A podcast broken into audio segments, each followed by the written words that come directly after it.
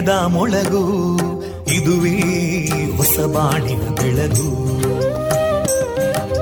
ಪಾಂಚಜನ್ಯದ ಮೊಳಗು ಇದುವೇ ಹೊಸ ಬಾಳಿನ ಬೆಳಗು. ಜನಮಾನಸವ ಅರಳಿಸುವಂತ ಅರಳಿಸುವಂತ ಜನಮಾನಸವ ಅರಳಿಸುವಂತ ವಿವೇಕವಾಣಿಯ ಮೊಳಗು. ಸುಖ ದುಃಖಗಳಿಗೆ ತಾಕೊರಳಾಗುವ ನಿಲಪೀತಿಯದಿ ಮೊಳಗು. ಇದುವೇ ಹೊಸ ಬಾಣಿನ ಬೆಳಗು. ಇದುವೇ ಪಾಂಚಜನ್ಯದ ಮೊಳಗು. ಇದುವೇ ಪಾಂಚಜನ್ಯದ ಮೊಳಗು.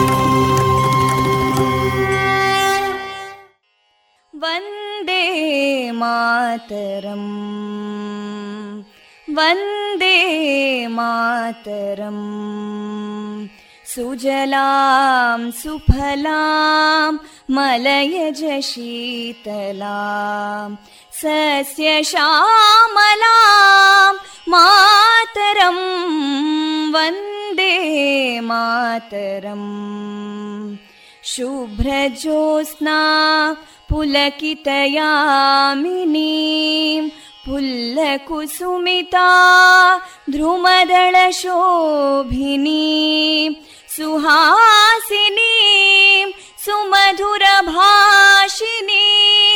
सुखदां वरदां मातरं वन्दे मातरम् कोटि कोटि कण्ठा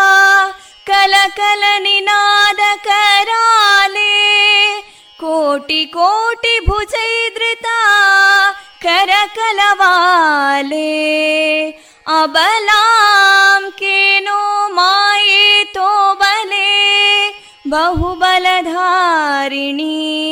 नमामि तारिणीं रिपुदलवारिणी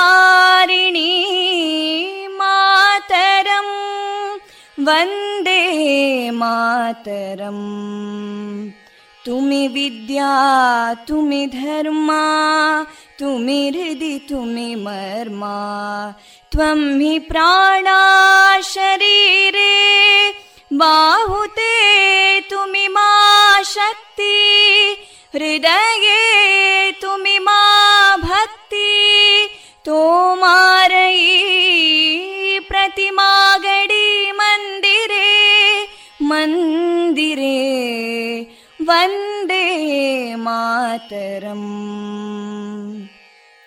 त्वं हि दुर्गा दशप्रहरणधारिणीं कमलां कमलदलविहारिणीं वाणीं विद्यादायिनीं नमामि त्वां नमामि कमलाम् अमलामतुलां सुजलां सुफलां मातरम् वन्दे मातरम्। श्यामलां सरलां सुस्मितां भूषितां धरणीं भरणीं मातरम् वन्दे मातरम् वन्दे मातरम्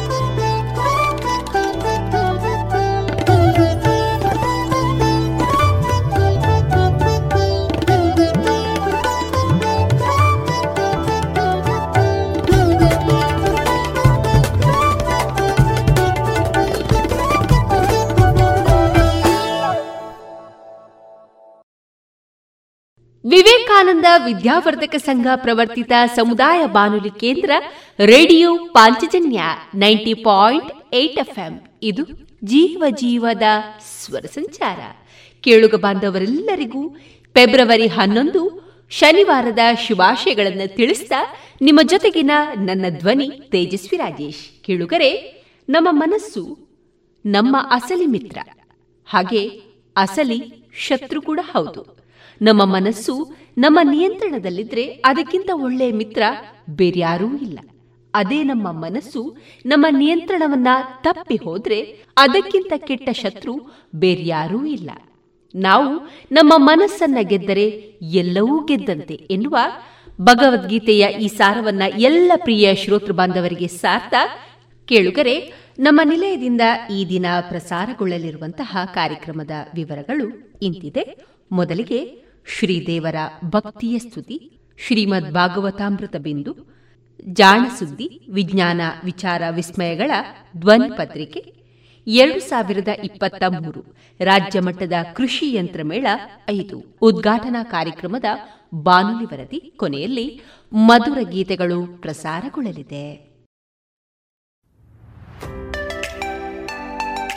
ಪ್ರತಿಷ್ಠಿತ ಕ್ಯಾಂಕೋ ಸಂಸ್ಥೆ ಅಡಿಕೆ ಸಂಶೋಧನೆ ಮತ್ತು ಅಭಿವೃದ್ಧಿ ಪ್ರತಿಷ್ಠಾನ ಹಾಗೂ Vivekananda college of engineering and technology ಇದರ ಸಂಯುಕ್ತ ಆಶ್ರಯದಲ್ಲಿ ಐದನೇ ಕೃಷಿ ಯಂತ್ರ ಮೇಳ ಎರಡು ಸಾವಿರದ ಇಪ್ಪತ್ತ ಮೂರು ಹಾಗೂ ಕನಸಿನ ಮನೆ ಎನ್ನುವ ಬೃಹತ್ ಪ್ರದರ್ಶನ. ವಿವೇಕಾನಂದ ಇಂಜಿನಿಯರಿಂಗ್ ಕಾಲೇಜಿನ ಆವರಣ ಪುತ್ತೂರಿನಲ್ಲಿ. ಇದೆ ಫೆಬ್ರವರಿ ಹತ್ತು, ಹನ್ನೊಂದು ಮತ್ತು ಹನ್ನೆರಡರಂದು. ಬದಲಾಗುತ್ತಿರುವಂತಹ ತಂತ್ರಜ್ಞಾನವನ್ನ ಕೃಷಿಕರಿಗೆ ತಲುಪಿಸುವ ಮಹತ್ವಾಕಾಂಕ್ಷಿ ಯೋಜನೆಯಾದ ಈ ಮೇಳದ ಪೂರ್ಣ ಪ್ರಯೋಜನವನ್ನ ಪಡೆದುಕೊಳ್ಳಿ. ಬನ್ನಿ, ಭಾಗವಹಿಸಿ. ಪ್ರವೇಶ ಉಚಿತ.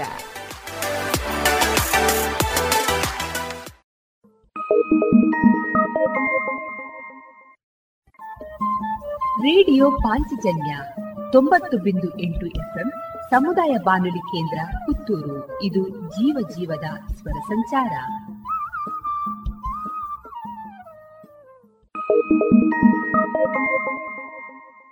ಇದೀಗ ಶ್ರೀದೇವರ ಭಕ್ತಿಯ ಸ್ತುತಿಯನ್ನ ಆಲಿಸೋಣ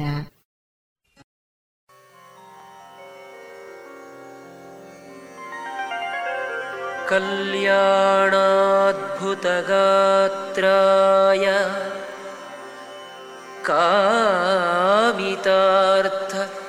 कामितार्थप्रदायिने श्रीमद्वेङ्कटनाथाय श्रीनिवासाय ते नमः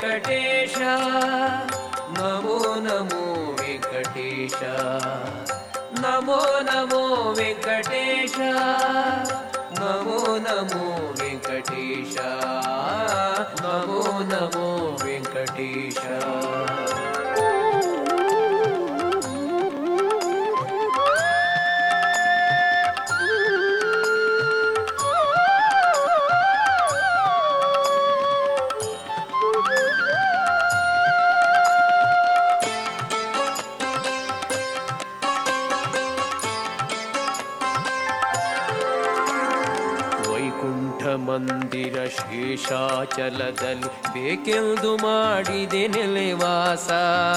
ನಮೋ ನಮೋ ವೆಂಕಟೇಶ. ನಮೋ ನಮೋ ವೆಂಕಟೇಶ. ವೈಕುಂಠ ಮಂದಿರ ಶೇಷಾಚಲದಲ್ಲಿ ಬೇಕೆಂದು ಮಾಡಿದೆ ನೆಲೆವಾಸ. ನಮೋ ನಮೋ ವೆಂಕಟೇಶ. ನಮೋ ನಮೋ ವೆಂಕಟೇಶ. ನಮೋ ನಮೋ नमो नमो विङ्कटेश।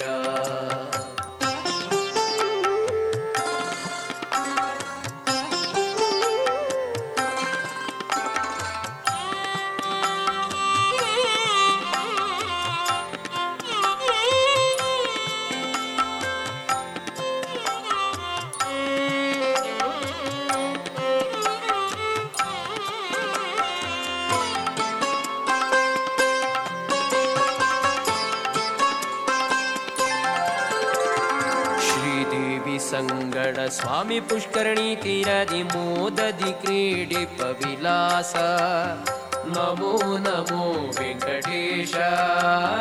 नमो नमो वेङ्कटेश। श्रीदेवि सङ्गड स्वामी पुष्करणी तीरदि मोददि क्रीडिपविलास नमो नमो वेङ्कटेश। नमो नमो वेङ्कटेश। नमो नमो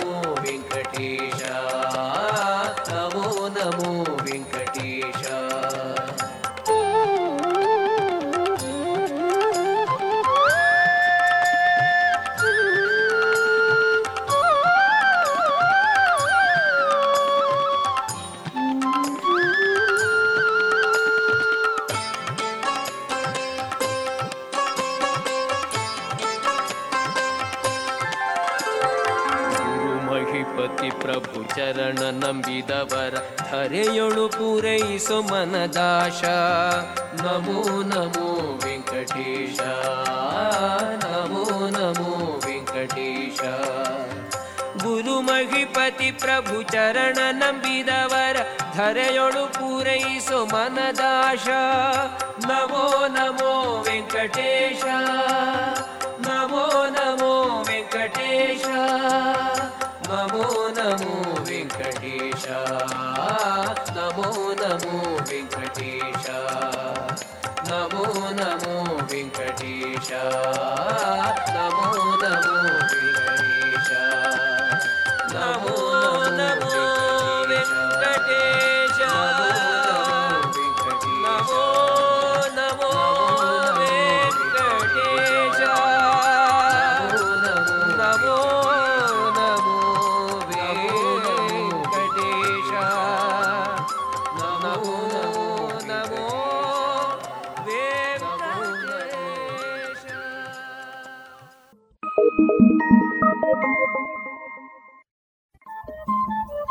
ರೇಡಿಯೋ ಪಾಂಚಜನ್ಯ ತೊಂಬತ್ತು ಬಿಂದು ಎಂಟು ಎಫ್ಎಂ ಸಮುದಾಯ ಬಾನುಲಿ ಕೇಂದ್ರ ಪುತ್ತೂರು. ಇದು ಜೀವ ಜೀವದ ಸ್ವರ ಸಂಚಾರ.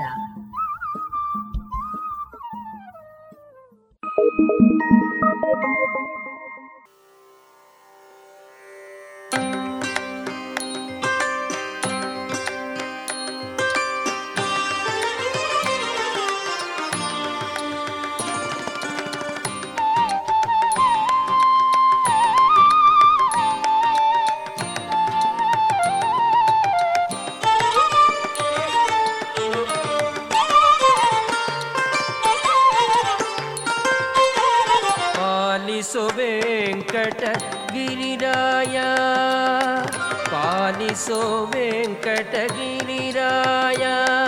लक्ष्मीलोलनिलाम्बुद समकाय पालिसो वेङ्कटगिरिराय लक्ष्मीलोलनिलाम्बुद समकाय पालिसो वेङ्कटगिरिराय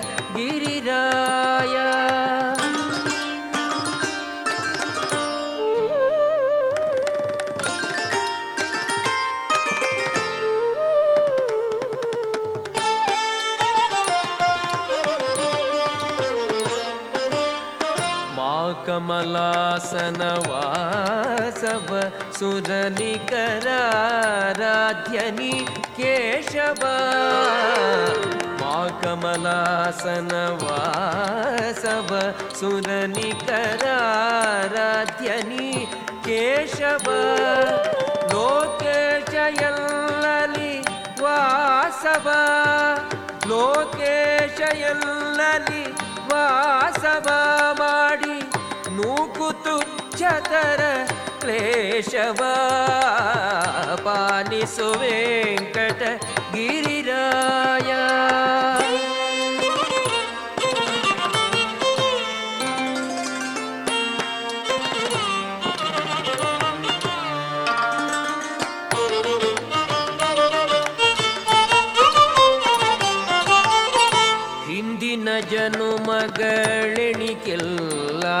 ದಯಾ ಸಿಂಧು ಸಾಧನವು ಈಗಿನಿತಿಲ್ಲ ಹಿಂದಿನ ಜನುಮಗಳೆಣಿಕೆಲ್ಲ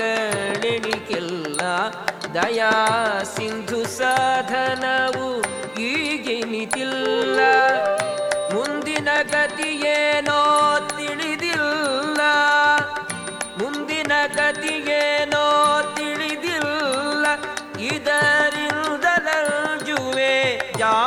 ಜಾಂಬುವತಿನಲ್ಲ ಪಾಲಿಸು ವೆಂಕಟ ಗಿರಿರಾಯ. ಲಕ್ಷ್ಮೀ ಲೋಲ ನೀಲಾಂಬುದ ಸಮಕಾಯ. ಪಾಲಿಸು ವೆಂಕಟ ಗಿರಿರಾಯ.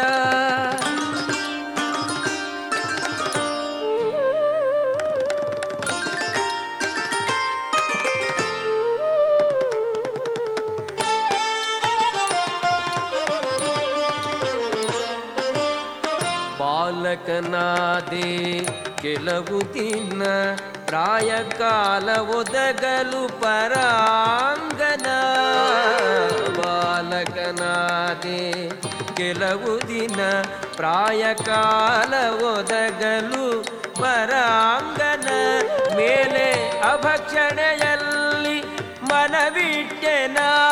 ಮೇಲೆ ಅಭಕ್ಷಣೆಯಲ್ಲಿ ಮನವಿಟ್ಟೆನ? ಇನ್ನು ಹೇಳಲೊಂದೆರಡೆ ಎನ್ನ ಅವಗುಣ ಪಾಲಿಸು ವೆಂಕಟ ಗಿರಿರಾಯ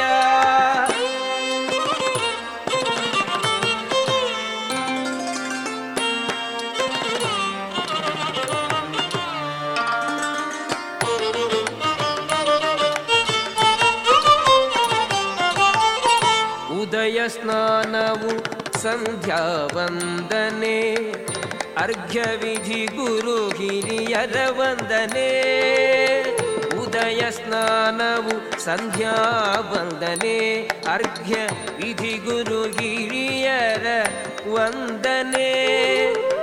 ಮೊದಲಾಗಿ ಪಿತರಾರಾಧನೆ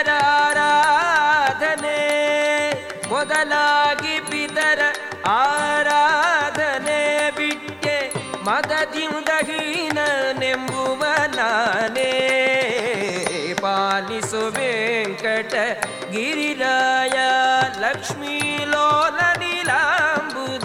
समकाय पानीसो वेङ्कट गिरिराय।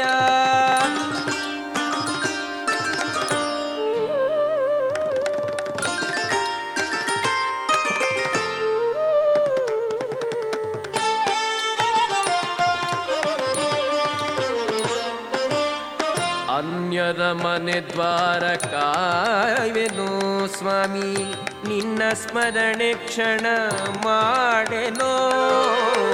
ಅನ್ಯದ ಮನೆ ದ್ವಾರ ಕಾಯವೆನು ಸ್ವಾಮಿ, ನಿನ್ನ ಸ್ಮರಣೆ ಕ್ಷಣ ಮಾಡೆನೋ. ಅನ್ನಕ್ಕೆ ಬಹುದೂರ ಪೋಪೆನೋ. ಅನ್ನಕ್ಕೆ ಬಹುದೂರ ಪೋಪೆನೋ ಸಾರೆ ಪುಣ್ಯಕ್ಷೇತ್ರಗಳಿರೆ ನೋಡೆನೋ? ಪಾಲಿಸು ವೆಂಕಟ ಗಿರಿರಾಯ.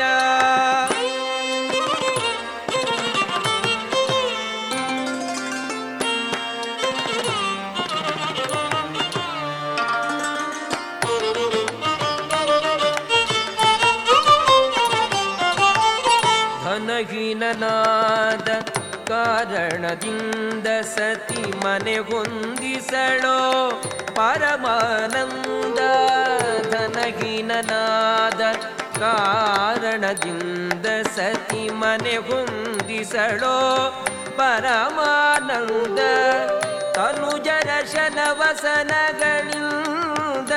ಕಾಡಿ ತನುಜರ ಶನವಸನಗಳಿಂದ ಕಾಡಿ ಅಣು ಮಾತ್ರ ಸುಖವಿಲ್ಲ ಇದರಿಂದ ಪಾಲಿಸೋ ವೆಂಕಟ ಗಿರಿರಾಯ ಲಕ್ಷ್ಮೀ ಲೋಲ ನೀಲಾಂಬುದ ಸಮಕಾಯ ಪಾಲಿಸೋ ವೆಂಕಟ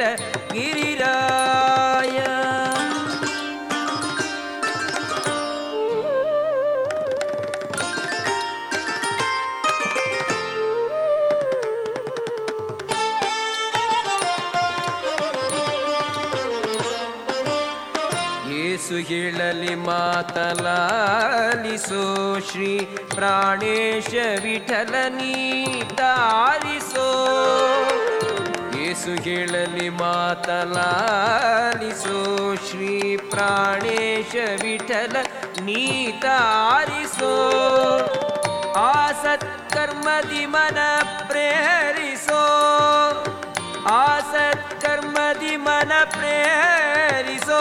ನಿನ್ನ ದಾಸವರ್ಗದೊಳೆಲ್ಲ ಸೇರಿಸೋ ಪಾಲಿಸೋ ವೆಂಕಟ ಗಿರಿರಾಯ ಲಕ್ಷ್ಮೀ ಲೋಲ ನೀಲಾಂಬುದ ಸಮಕಾಯ ಪಾಲಿಸೋ ವೆಂಕಟ ಗಿರಿರಾಯ ಲಕ್ಷ್ಮೀ ಲೋಲ ನೀಲಾಂಬುದ ಸಮಕಾಯ ಪಾಲಿಸು ವೆಂಕಟ ಗಿರಿರಾಯ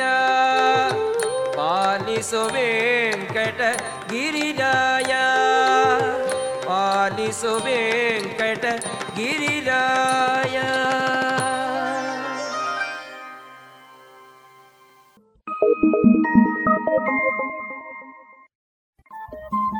ರೇಡಿಯೋ ಪಾಂಚಜನ್ಯ ತೊಂಬತ್ತು ಬಿಂದು ಎಂಟು ಎಫ್ಎಂ ಸಮುದಾಯ ಬಾನುಲಿ ಕೇಂದ್ರ ಪುತ್ತೂರು. ಇದು ಜೀವ ಜೀವದ ಸ್ವರ ಸಂಚಾರ.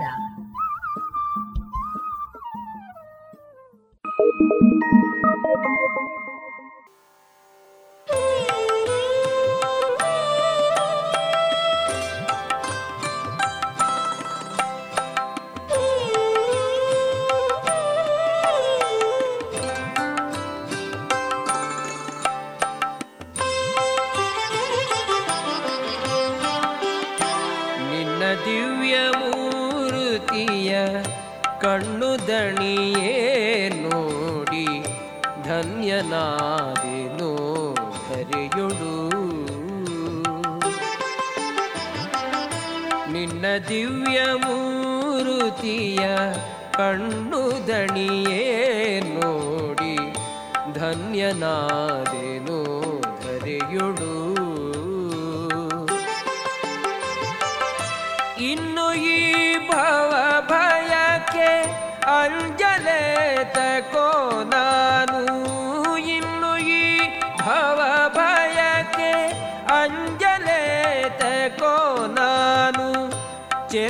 ಚೆನ್ನ ಸಿರಿ ವೆಂಕಟೇಶ ಶೀಶ ನಿನ್ನ ದಿವ್ಯ ಮೂರುತಿಯ ಕಣ್ಣು ದಣಿಯ ನೋಡಿ ಧನ್ಯನಾದೆನೋ.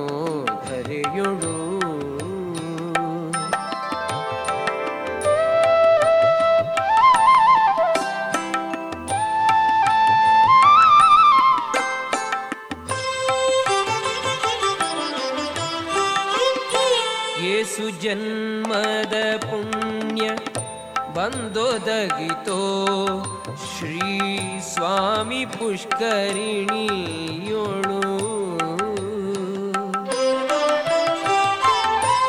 ನಾನ ಜಪ ತಪ ಮಾಡಿ ವರಗ ದೇವರ ನೋಡಿ ಶ್ರೀ ಸ್ವಾಮಿ ಮಗದ್ವಾರಕ್ಕೆ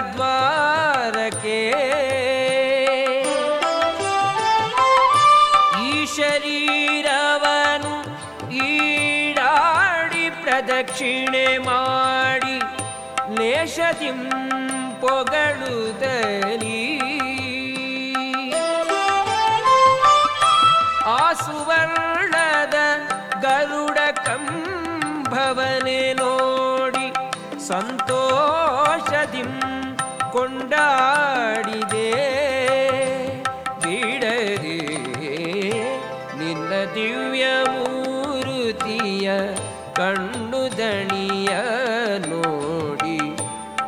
ಧನ್ಯನಾದೆನೋ ಧರೆಯುಳು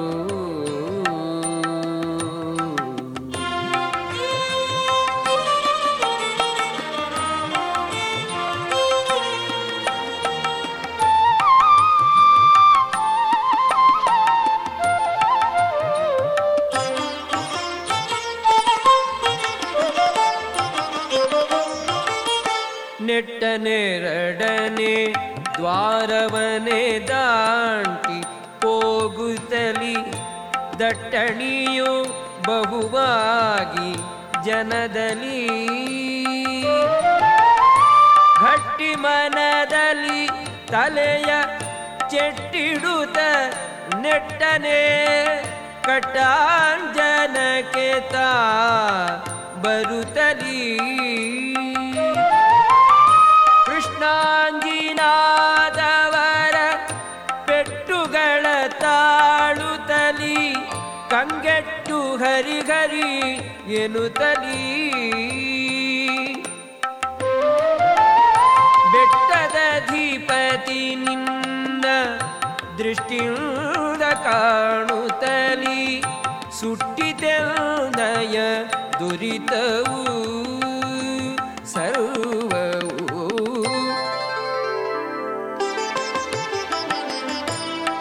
ನಿನ್ನ ದಿವ್ಯ ಮೂರುತಿಯ ಕಣ್ಣು ದಣಿಯ ನೋಡಿ ಧನ್ಯನಾದೆನೋ ಧರೆಯೊಳು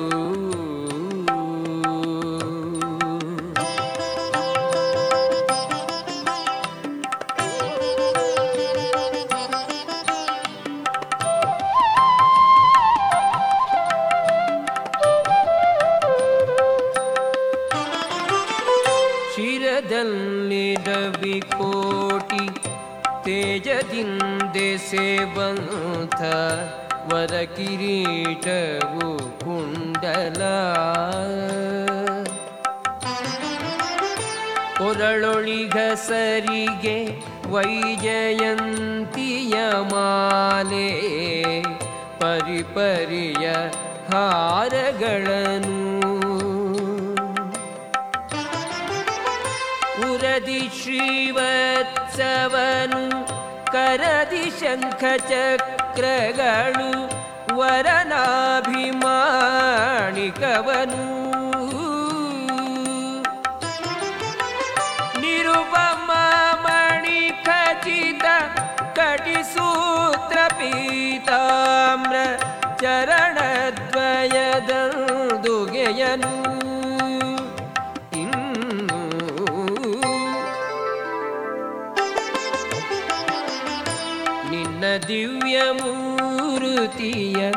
ಕಣ್ಣು ದಣಿಯ ನೋಡಿ ಧನ್ಯನಾದೆನೋ.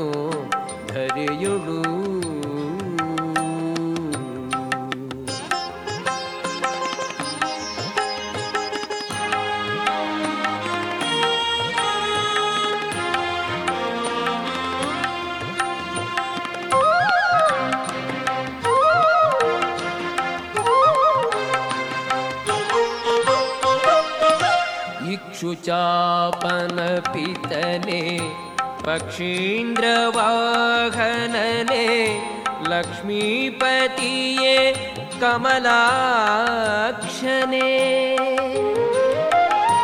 अक्षय अजसुरेन्द्रादिवन्दितने साक्षा जगन्नाथने।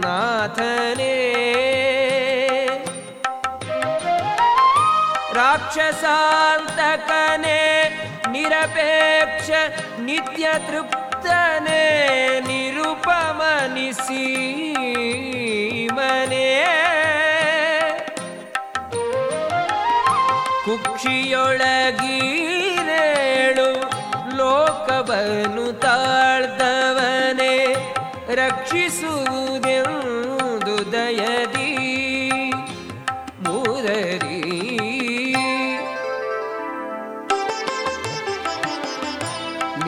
ದಿವ್ಯ ಮೂರುತಿಯ ಕಣ್ಣು ದಣಿಯ ನೋಡಿ ಧನ್ಯನಾದೇನೋ ಧರೆಯೊಳು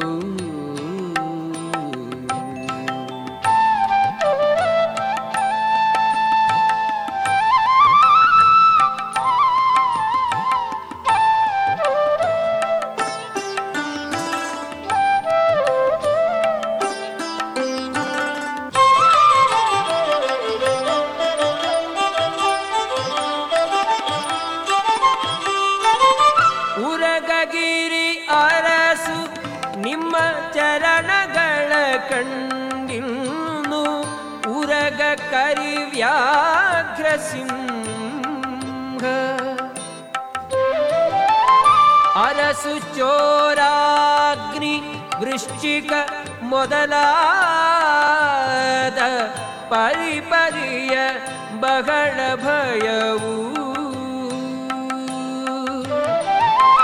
ಪರಮ ವಿಷಯ ಲಂಪಟರುಳ್ ನಾಸಿಗದಂತೆ ಕರುಣಿಸುವುದೊಲಿದು ದಯದಿ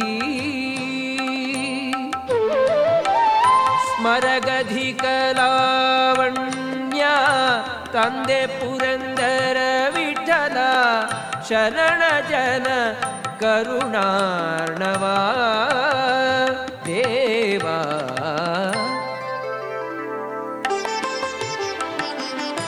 ನಿನ್ನ ದಿವ್ಯ ಮೂರುತಿಯ ಕಣ್ಣು ದಣಿಯ ನೋಡಿ ಧನ್ಯನಾದೇನೋ. ಧರೆಯೊಳು ಇನ್ನು ಈ ಭವ ಭಯಕ್ಕೆ ಅಲ್ಜಲೇತಕೋ ನಾನು. ಚೆನ್ನ ಸಿರಿ ವೆಂಕಟೇಶ. ಶ್ರೀಶ, ನಿನ್ನ ದಿವ್ಯ ಮೂರುತಿಯ ಕಣ್ಣು ದಣಿಯ ನೋಡಿ ಧನ್ಯನಾದೇನೋ.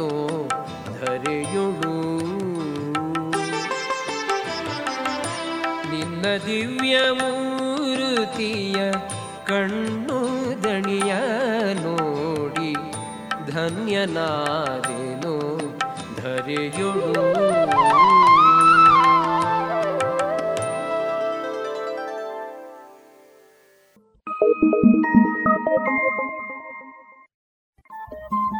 ರೇಡಿಯೋ ಪಾಂಚಜನ್ಯ ತೊಂಬತ್ತು ಬಿಂದು ಎಂಟು ಎಫ್ಎಂ ಸಮುದಾಯ ಬಾನುಲಿ ಕೇಂದ್ರ ಪುತ್ತೂರು. ಇದು ಜೀವ ಜೀವದ ಸ್ವರ ಸಂಚಾರ.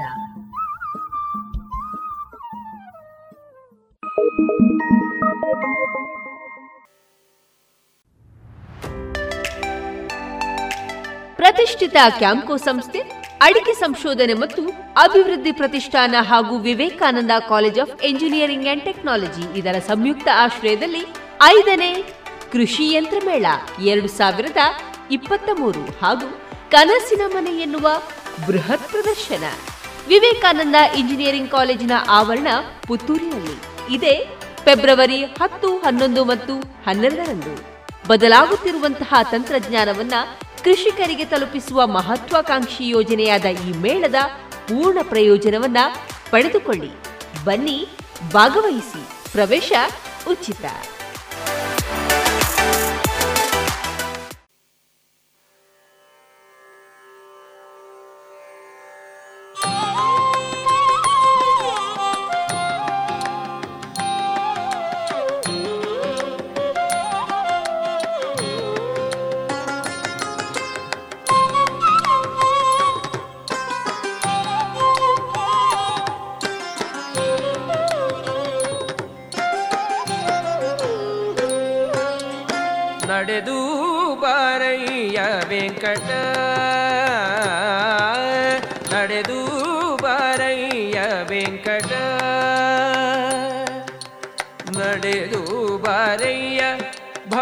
ಕಡಲಿಗೆ ಕುಂಭ ಸಂಭವ ಸಡಗಾರದಿಂದ ನೀ ಮೆಲ್ಲಡಿಯ ನೀಡುತ್ತ ಬೇಗ ಎಡಬಲದಲ್ಲಿ ನಿನ ಮಡದೆರಿಂದೊಪ್ಪುತ ತಡ ಮಾಡದೆ ಬಾ ಮೃಡ ಸಖ ವೆಂಕಟ. ಎಡಬಲದಲ್ಲಿ ನಿನ್ನ ಮಡದೆರಿಂದೊಪ್ಪುತ ತಡ ಮಾಡದೆ ಬಾ ಮೃಡ ಸಖ ವೆಂಕಟ. ನಡೆದು ಬಾರಯ್ಯ ವೆಂಕಟ.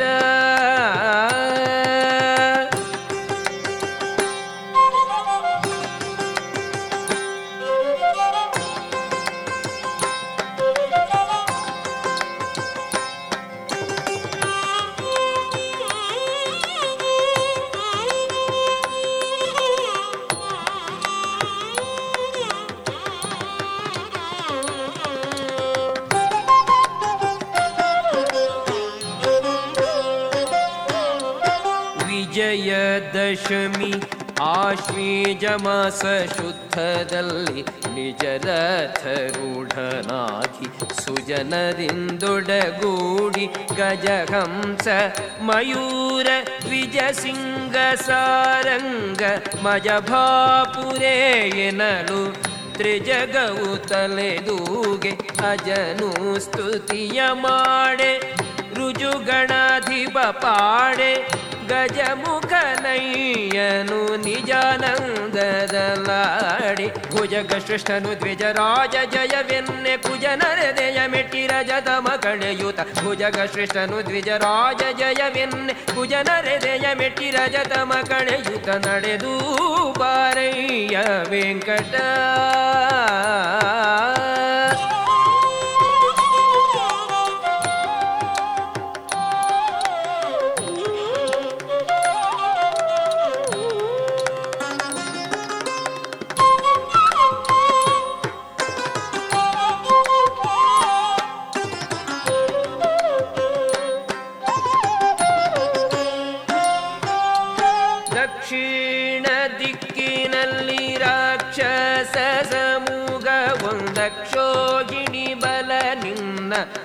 ಉಪೇಕ್ಷೆ ಮಾಡುತ್ತಲೀರೆ ಪಕ್ಷಿ ವಗನ ದೇವ ನೀನಾಕ್ಷಣದಿ ಖಳರ ಶಿಕ್ಷಿಸಿ ಸುಜನರ ರಕ್ಷಿಸಿ ಮೇರೆದೆ ತಕ್ಷಕನರನ ಭಕ್ಷಿಸ ಬರುತ್ತಿರೆ ರಥವ ಇಕ್ಷಿಸಿ ತಕ್ಷಣ ನೆಲಕೊತ್ತಿದೆ.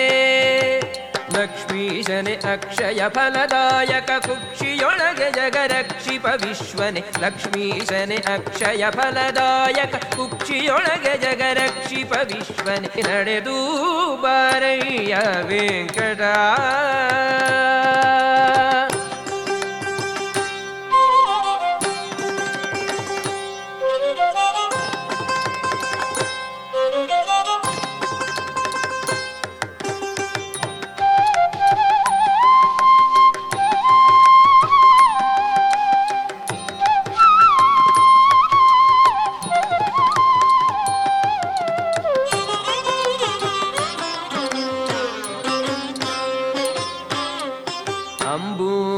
निो अम्बुजवदनने अम्बुजालयपति अम्बुजनाभनि अम्बुजनक अम्बुजारिधर हृदयाम्बुजनिवास अम्बुज तेज कुम्बुकगणगणु भों भोरि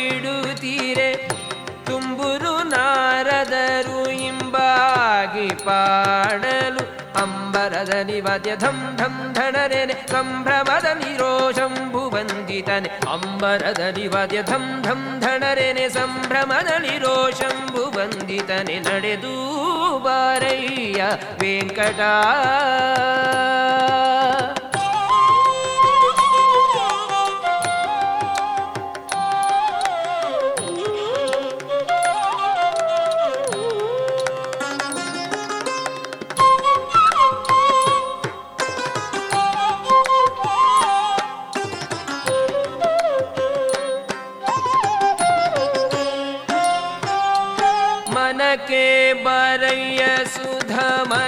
ಸಖಹರಿಯೇ ಸೋಮನ ಧರಿಸಿದವನಾಮನ ಕುಮುದಕ್ಕೆ ಚಂದ್ರಮನೆ ಕೇಳೋ ಎನ್ನ, ದುಮ್ಮಾನ ಪರಿಹರಿಸೋ ಒಮ್ಮನ ಕೊಡು ಅಗಿಗಿರಿ ತಿಮ್ಮನೆ ಕೇಳೆನ್ನ ಭಿನ್ನಪವ ಮನ ನಿನ್ನದು. ಹೇ ಮನಸಿ ಜಬಿದ ಸುಮನಸರೊಡೆಯ ಬೊಮ್ಮನ ಪೆತ್ತವನೆ ಸುಮ್ಮನೆ ತಡವು ಯಾಕೋ ನಿಮ್ಮನೆಯವರೊಡನೆ ಇಮ್ಮನ ಮಾಡದೆ ಗಮ್ಮನೆ ಬಾ. ವೆಂಕಟರಾಯ ಮನೆಯವರೊಡನೆ ಇಮ್ಮನ ಮಾಡದೆ ಗಮ್ಮನೆ ಬಾ. ವೆಂಕಟರಾಯ ನಡೆದು ಬಾರಯ್ಯ, ವೆಂಕಟ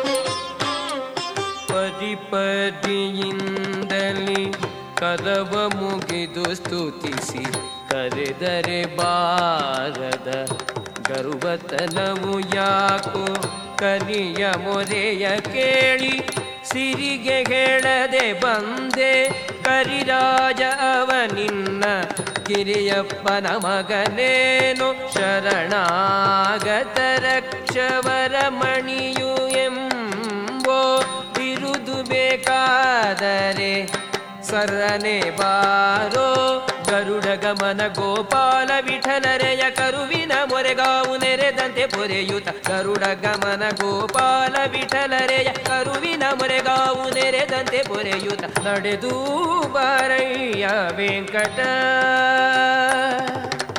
ನಡೆದು ಬಾರಯ್ಯ ಭವ ಕಡಲಿಗೆ ಕುಂಭ ಸಂಭವ ಸಡಗಾನದಿಂದ ನೀ ಮೆಲ್ಲಡಿಯ ನೀಡುತ್ತ ಬೇಗ ಎಡಬಲದಲ್ಲಿ ನಿನ್ನ ಮಡದೆರಿಂದೊಪ್ಪುತ ತಡ ಮಾಡದೆ ಬಾ ಮೃಡಸಕ ವೆಂಕಟ. ಎಡಬಲದಲ್ಲಿ ನಿನ್ನ ಮಡದೆರಿಂದೊಪ್ಪುತ ತಡ ಮಾಡದೆ ಬಾ ಮೃಡಸಕ ವೆಂಕಟ. ನಡೆದು ಬಾರಯ್ಯ ವೆಂಕಟ. ನಡೆದು ಬಾರಯ್ಯ ವೆಂಕಟ.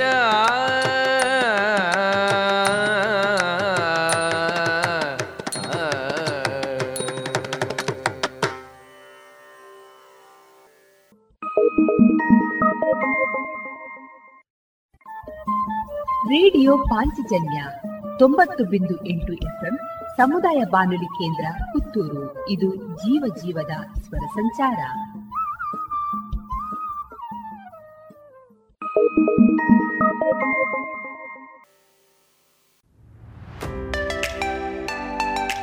ಪ್ರತಿಷ್ಠಿತ ಕ್ಯಾಂಕೋ ಸಂಸ್ಥೆ, ಅಡಿಕೆ ಸಂಶೋಧನೆ ಮತ್ತು ಅಭಿವೃದ್ಧಿ ಪ್ರತಿಷ್ಠಾನ ಹಾಗೂ Vivekananda college of engineering and technology ಇದರ ಸಂಯುಕ್ತ ಆಶ್ರಯದಲ್ಲಿ ಐದನೇ ಕೃಷಿ ಯಂತ್ರ ಮೇಳ ಎರಡು ಸಾವಿರದ ಇಪ್ಪತ್ತ ಮೂರು ಹಾಗೂ ಕನಸಿನ ಮನೆ ಎನ್ನುವ ಬೃಹತ್ ಪ್ರದರ್ಶನ.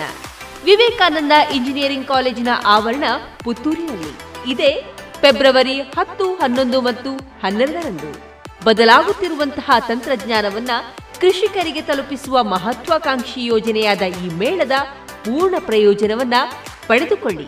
ಬನ್ನಿ ಭಾಗವಹಿಸಿ. ಪ್ರವೇಶ ಉಚಿತ.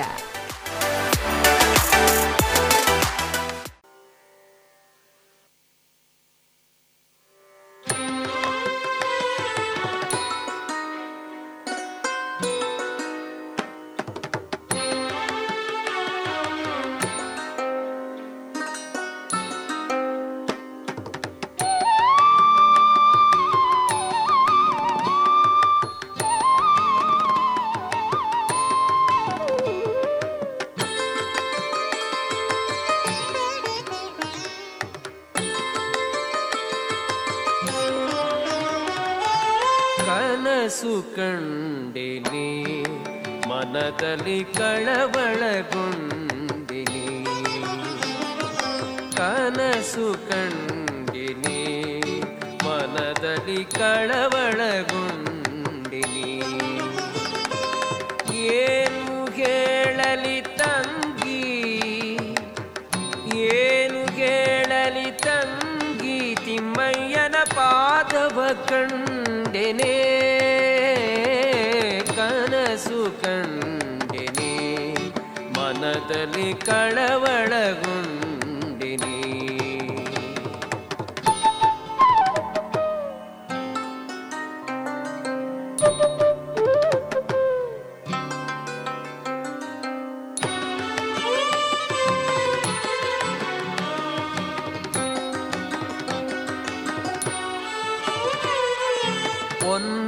ಕಡಗವ ತೊಟ್ಟು ತಿಮ್ಮಯ್ಯ ಪೋಲ್ವ ನಾಮವ ಇಟ್ಟು. ಪೊನ್ನದ ಕಡಗವ ತೊಟ್ಟು ತಿಮ್ಮಯ್ಯ ಪೋಲ್ವ ನಾಮವ ಇಟ್ಟು. ಅಂದಿಗೆ ಘಲು ಕೆನ್ನುತ್ತ ಅಂದಿಗೆ ಘಲು ಕೆನ್ನುತ್ತ ಎನ ಮುಂದೆ ಬಂದು ನಿಂತಿದ್ದನೆ.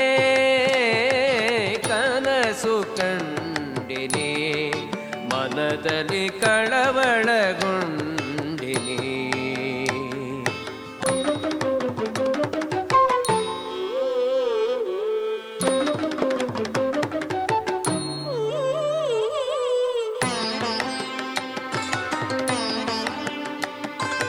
ಮಕರ ಕುಂಡಲ ಇಟ್ಟು ತಿಮ್ಮಯ್ಯ ಕಸ್ತೂರಿ ತಿಲಕವನಿಟ್ಟು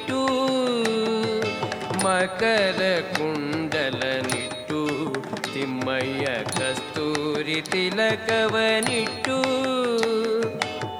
ಗೆಜ್ಜೆ ಘಲು ಕೆನುತ ಸ್ವಾಮಿತ, ಗೆಜ್ಜೆ ಘಲು ಕೆನುತ ಸ್ವಾಮಿತ, ಬಂದು ನಿಂತಿದ್ದನಲ್ಲೇ ಕನಸು ಕಂಡಿನಿ, ಮನದಲ್ಲಿ ಕಳವಳಗೊಂಡಿನಿ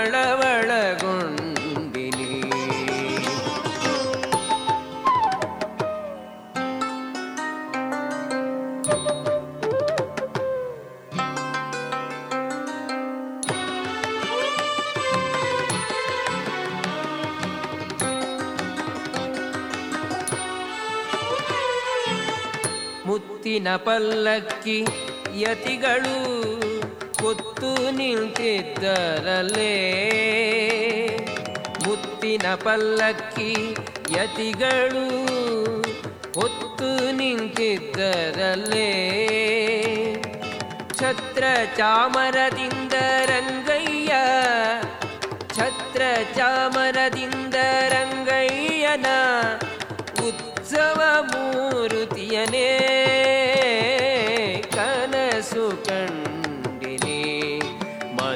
ಮನದಲ್ಲಿ ಕಳವಳಗೊಂಡಿನಿ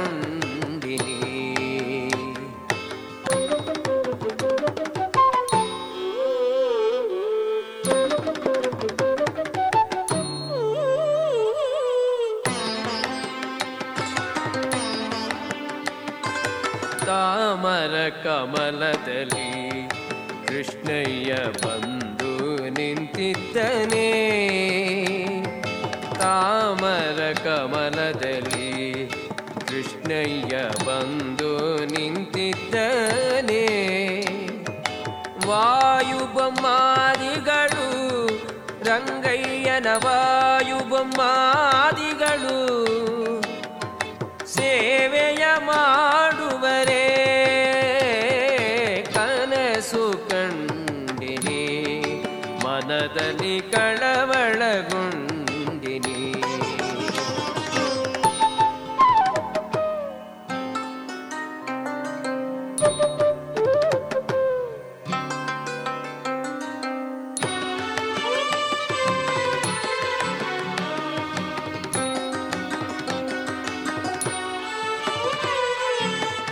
ನವರತ್ನದಿ ಕೆತ್ತಿಸಿದ ಸ್ವಾಮಿ ಹೃದಯ ಮಂಟಪದಲ್ಲಿ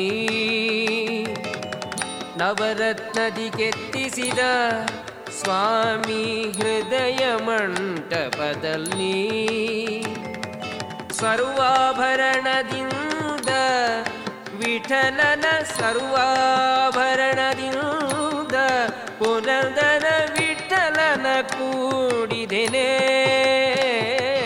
ಕನಸು ಕಂಡಿನೆ ಮನದಲ್ಲಿ ಕಳವಳಗೊಂಡಿನಿ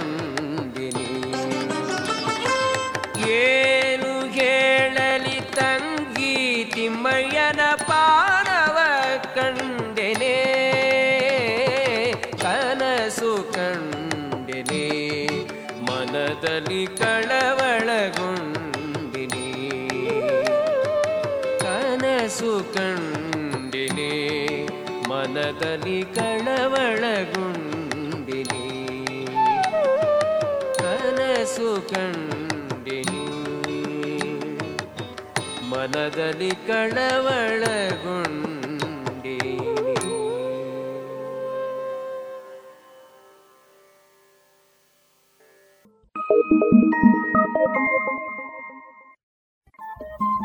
ರೇಡಿಯೋ ಪಾಂಚಜನ್ಯ ತೊಂಬತ್ತು ಬಿಂದು ಎಂಟು ಎಫ್ಎಂ ಸಮುದಾಯ ಬಾನುಲಿ ಕೇಂದ್ರ ಪುತ್ತೂರು. ಇದು ಜೀವ ಜೀವದ ಸ್ವರ ಸಂಚಾರ.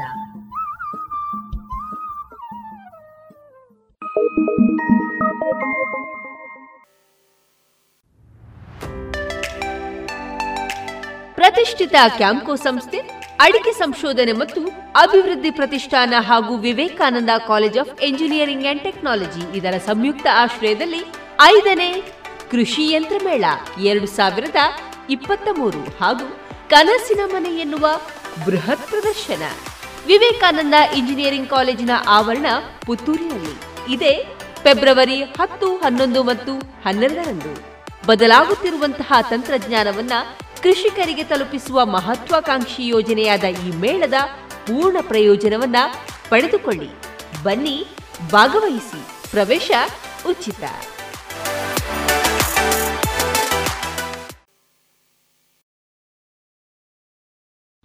ಇದುವರೆಗೆ ಭಕ್ತಿ ಗೀತೆಗಳನ್ನ ಕೇಳಿದಿರಿ.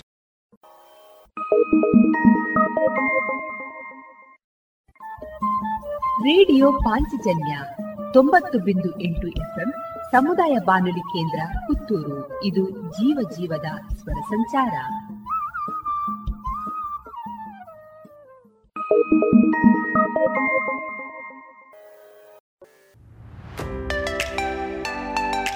ಪ್ರತಿಷ್ಠಿತ ಕ್ಯಾಂಕೋ ಸಂಸ್ಥೆ, ಅಡಿಕೆ ಸಂಶೋಧನೆ ಮತ್ತು ಅಭಿವೃದ್ಧಿ ಪ್ರತಿಷ್ಠಾನ ಹಾಗೂ Vivekananda college of engineering and technology ಇದರ ಸಂಯುಕ್ತ ಆಶ್ರಯದಲ್ಲಿ ಐದನೇ ಕೃಷಿ ಯಂತ್ರ ಮೇಳ ಎರಡು ಸಾವಿರದ ಇಪ್ಪತ್ತ ಮೂರು ಹಾಗೂ ಕನಸಿನ ಮನೆ ಎನ್ನುವ ಬೃಹತ್ ಪ್ರದರ್ಶನ.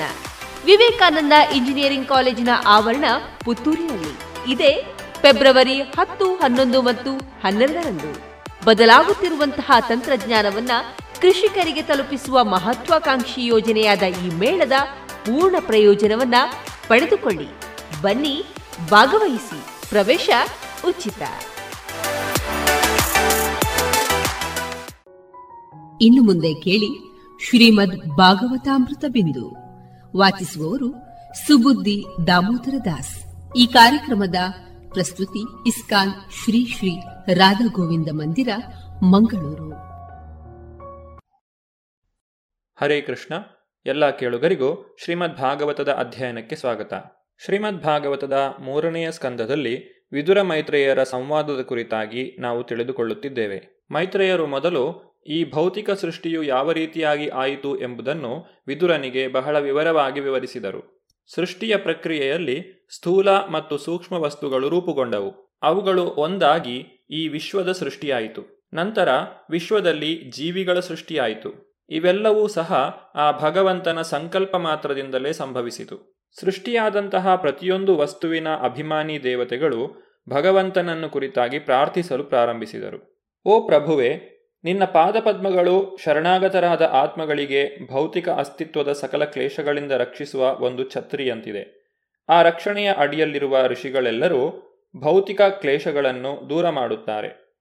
ಆದ ಕಾರಣ ನಾವು ನಿನ್ನ ಪಾದಕಮಲಗಳಿಗೆ ಗೌರವಪೂರ್ವಕ ನಮಸ್ಕಾರಗಳನ್ನು ಅರ್ಪಿಸುತ್ತೇವೆ. ನಿನ್ನ ಪಾದಪದ್ಮಗಳು ಗಂಗಾ ನದಿಯ ಮೂಲವಾಗಿದೆ. ಅದು ನಮ್ಮೆಲ್ಲ ಪಾಪಗಳನ್ನು ನಾಶ ಮಾಡುತ್ತದೆ ಆಧ್ಯಾತ್ಮಿಕ ಜ್ಞಾನವನ್ನು ನೀಡಿ ಭೌತಿಕ ಭವಬಂಧನದಿಂದ ಬಿಡುಗಡೆಯನ್ನು ಕೊಡುತ್ತದೆ. ನಿನ್ನ ಮಹಿಮೆಗಳನ್ನು ತಿಳಿದವರು ಮಾತ್ರ ನಿನ್ನ ಪಾದಪದ್ಮಗಳನ್ನು ಸಮೀಪಿಸಲು ಸಾಧ್ಯ.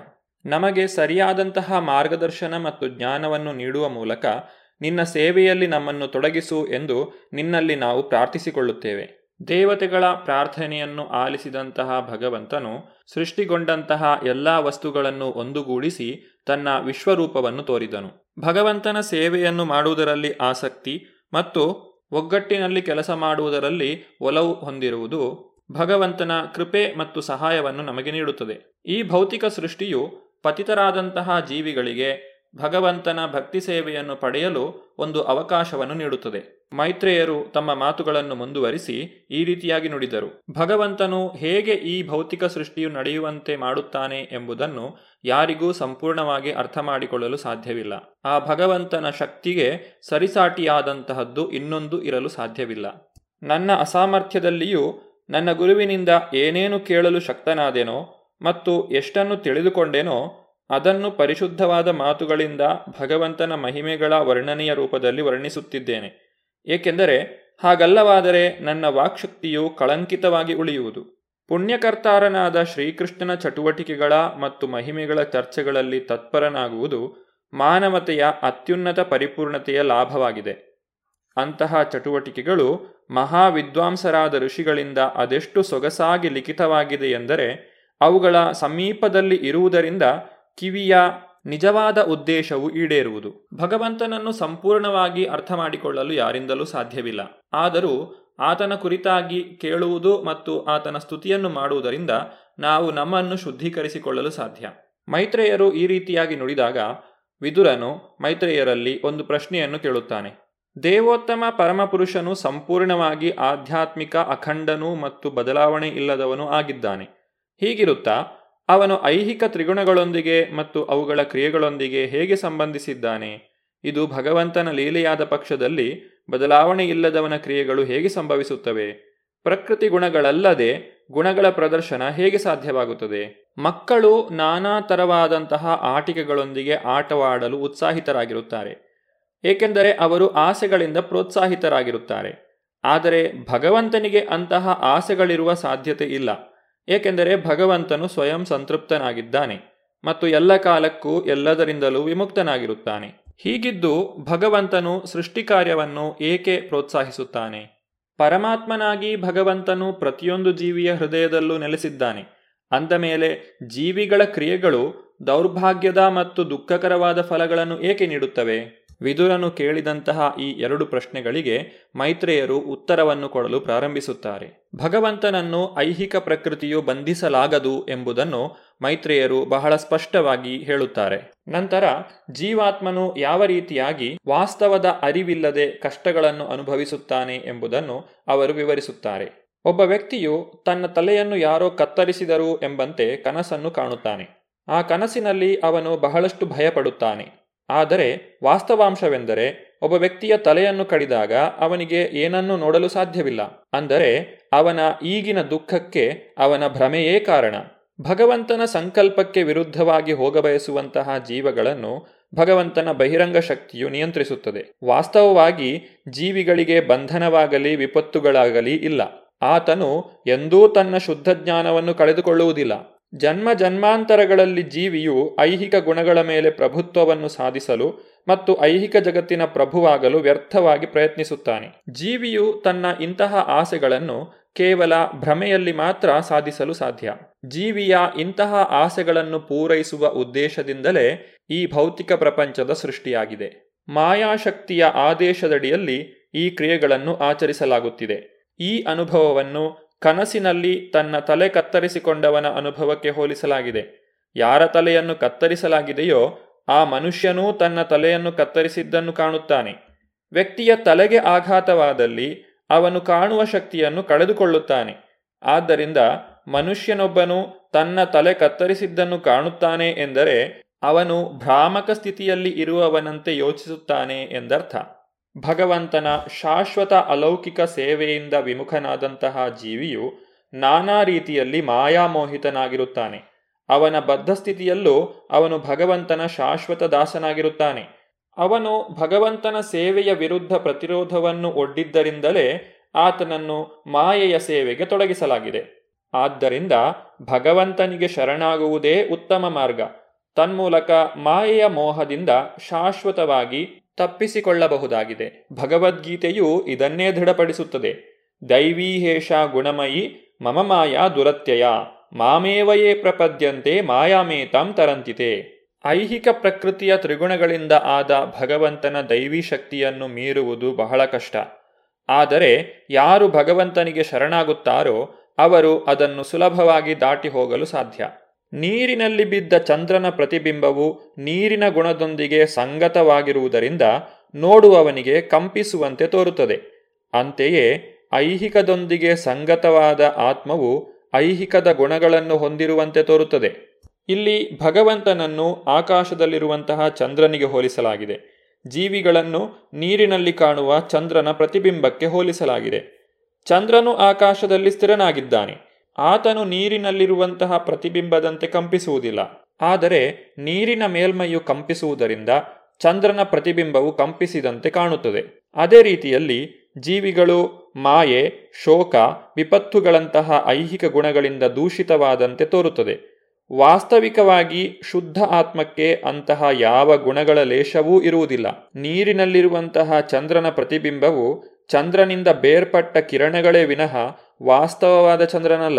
ಜೀವಿಯು ಭಗವಂತನ ಭಕ್ತಿಪೂರ್ವಕ ಸೇವೆಯಲ್ಲಿ ತೊಡಗುವುದರಿಂದ ಹಂತ ಹಂತವಾಗಿ ತನ್ನ ನಿಜವಾದ ಸ್ವರೂಪವನ್ನು ಅರ್ಥ ಮಾಡಿಕೊಳ್ಳಲು ಸಾಧ್ಯ. ಇಲ್ಲಿ ಜೀವಿಗಳು ಕಂಪನವನ್ನು ಹೊಂದಲು ಮೂಲ ಕಾರಣವೇನೆಂದರೆ ಜೀವಿಗೆ ಇಂದ್ರಿಯ ಭೋಗದಲ್ಲಿ ಇರುವಂತಹ ಆಸಕ್ತಿ. ಇಂದ್ರಿಯಗಳು ಸಹಜವಾಗಿಯೇ ವಿಷಯ ಭೋಗದ ಕಡೆಗೆ ಆಸಕ್ತಿಯನ್ನು ಬೆಳೆಸಿಕೊಂಡಿರುತ್ತವೆ. ಅವುಗಳನ್ನು ಕೃತಕವಾಗಿ ತಡೆಯಲು ಪ್ರಯತ್ನಿಸಿದಾಗ ವ್ಯಕ್ತಿಯು ವಿಫಲನಾಗುತ್ತಾನೆ. ಏಕೆಂದರೆ ಭೌತಿಕ ಪ್ರಕೃತಿಯು ಭಗವಂತನ ಶಕ್ತಿಯ ಮೇರೆಗೆ ಕೆಲಸ ಮಾಡುತ್ತಿರುತ್ತದೆ. ನಮ್ಮ ಮನಸ್ಸನ್ನು ಅಪಹರಿಸುವಂತಹ ಶಕ್ತಿಯು ಅದಕ್ಕಿದೆ. ಹಾಗಾದರೆ ಈ ಒಂದು ಸಮಸ್ಯೆಗೆ ಪರಿಹಾರವೇನು? ಜೀವಿಯು ತನ್ನ ಇಂದ್ರಿಯಗಳನ್ನು ಭಗವಂತನ ಸೇವೆಯಲ್ಲಿ ತೊಡಗಿಸಬೇಕು. ಆಗ ಸಹಜವಾಗಿಯೇ ಇಂದ್ರಿಯಗಳು ತಮ್ಮ ವಿಷಯ ವಸ್ತುಗಳ ಆಸಕ್ತಿಯನ್ನು ಕಳೆದುಕೊಳ್ಳುತ್ತವೆ. ಏಕೆಂದರೆ ಅವುಗಳಿಗೆ ಈಗ ಇನ್ನೂ ಉತ್ತಮವಾದಂತಹ ವಸ್ತುಗಳು ದೊರಕಿವೆ. ಹೇಗೆ ಒಂದು ಮಗುವು ಉತ್ತಮವಾದಂತಹ ವಸ್ತುವನ್ನು ಪಡೆದಾಗ ಇತರ ವಸ್ತುಗಳನ್ನು ತ್ಯಜಿಸುವುದೋ, ಅದೇ ರೀತಿಯಲ್ಲಿ ಭಗವಂತನ ಸೇವೆಯಲ್ಲಿ ನಾವು ತೃಪ್ತಿಯನ್ನು ಪಡೆದಾಗ ಐಹಿಕ ಇಂದ್ರಿಯ ಭೋಗದ ವಸ್ತುಗಳು ನಮಗೆ ತುಚ್ಛವೆಂದು ಅರಿವಾಗುತ್ತದೆ. ಭಗವದ್ಗೀತೆಯ ಎರಡನೇ ಅಧ್ಯಾಯದ ಐವತ್ತೊಂಬತ್ತನೇ ಶ್ಲೋಕದಲ್ಲಿ ತಿಳಿಸಿರುವಂತೆ, ವಿಷಯಾವಿನಿವರ್ತಂತೆ ನಿರಾಹಾರಸ್ಯ ದೇಹಿನಃ ರಸವರ್ಜಂ ರಸೋಪ್ಯಸ್ಯ ಪರಂ ದೃಷ್ಟ ನಿವರ್ತತೆ. ದೇಹಸ್ಥ ಆತ್ಮವನ್ನು ಇಂದ್ರಿಯ ಸುಖದಿಂದ ದೂರವಿಡಬಹುದು, ಆದರೆ ಇಂದ್ರಿಯ ಸುಖದ ವಸ್ತುಗಳ ರುಚಿಯು ಉಳಿಯುತ್ತದೆ. ಆದರೆ ಇನ್ನೂ ಉತ್ತಮವಾದ ರುಚಿಯ ಅನುಭವದಿಂದ ಈ ಆಸಕ್ತಿಗಳನ್ನು ಕೊನೆಗಾಣಿಸಿದರೆ ಆತನ ಪ್ರಜ್ಞೆಯು ಸ್ಥಿರವಾಗುತ್ತದೆ. ಪ್ರಜ್ಞೆಯು ತನ್ನ ಸ್ವಭಾವದಿಂದಲೇ ಕ್ರಿಯಾಶೀಲವಾಗಿದೆ. ಅದನ್ನು ಕೆಲಸ ಮಾಡದಂತೆ ಸ್ಥಗಿತಗೊಳಿಸಲು ಸಾಧ್ಯವಿಲ್ಲ. ಮಗುವಿನ ತುಂಟತನವನ್ನು ಕೃತಕವಾಗಿ ತಡೆಗಟ್ಟುವುದು ನೈಜ ಪರಿಹಾರವಲ್ಲ. ಮಗು ಅದಕ್ಕಿಂತ ಉತ್ತಮ ಚಟುವಟಿಕೆಯಲ್ಲಿ ತೊಡಗುವಂತೆ ಮಾಡಬೇಕು. ಅದರಿಂದ ಮಗು ತುಂಟತನ ಮಾಡುವುದನ್ನು ತಾನಾಗಿಯೇ ನಿಲ್ಲಿಸುತ್ತದೆ. ಇದೇ ರೀತಿ ದೇವೋತ್ತಮ ಪರಮಪುರುಷನಿಗೆ ಸಂಬಂಧಿಸಿದ ಉತ್ತಮ ಕೆಲಸಗಳಲ್ಲಿ ವ್ಯಕ್ತಿಯು ತೊಡಗುವುದರಿಂದ ಮಾತ್ರ ಇಂದ್ರಿಯಗಳ ತುಂಟ ಕ್ರಿಯೆಗಳನ್ನು ನಿಲ್ಲಿಸಲು ಸಾಧ್ಯ. ಕಣ್ಣುಗಳು ಭಗವಂತನ ಸುಂದರ ರೂಪವನ್ನು ನೋಡುವುದರಲ್ಲಿ ಮಗ್ನವಾದಾಗ, ನಾಲಗೆಯು ಭಗವಂತನ ಪ್ರಸಾದವನ್ನು ಸವಿಯುವುದರಲ್ಲಿ ಮಗ್ನವಾದಾಗ, ಕಿವಿಗಳು ಭಗವಂತನ ಮಹಿಮೆಗಳನ್ನು ಕೇಳುವುದರಲ್ಲಿ ಮಗ್ನವಾದಾಗ, ಕೈಗಳು ಭಗವಂತನ ದೇವಸ್ಥಾನವನ್ನು ಶುಚಿಗೊಳಿಸುವುದರಲ್ಲಿ ತೊಡಗಿದಾಗ, ಕಾಲುಗಳು ದೇವಾಲಯಗಳಿಗೆ ಹೋಗುವುದರಲ್ಲಿ ಮಗ್ನವಾದಾಗ ಎಲ್ಲಾ ಇಂದ್ರಿಯಗಳು ಸಹಜವಾಗಿಯೇ ತೃಪ್ತಿಯನ್ನು ಹೊಂದುತ್ತವೆ. ಐಹಿಕ ಬಂಧನದ ಭಯವು ಸಂಪೂರ್ಣವಾಗಿ ದೂರವಾಗುತ್ತದೆ. ವಿದುರ ಮೈತ್ರಿಯರ ಸಂವಾದದ ಮುಂದಿನ ವಿಚಾರಗಳನ್ನು ನಾವು ಮುಂದಿನ ಸಂಚಿಕೆಯಲ್ಲಿ ನೋಡೋಣ. ಧನ್ಯವಾದಗಳು. ಹರೇ ಕೃಷ್ಣ. ಇದುವರೆಗೆ ಸುಬುದ್ದಿ ದಾಮೋದರ ದಾಸ್ ಅವರಿಂದ ಶ್ರೀಮದ್ ಭಾಗವತಾಮೃತ ಬಿಂದುವನ್ನ ಕೇಳಿದಿರಿ.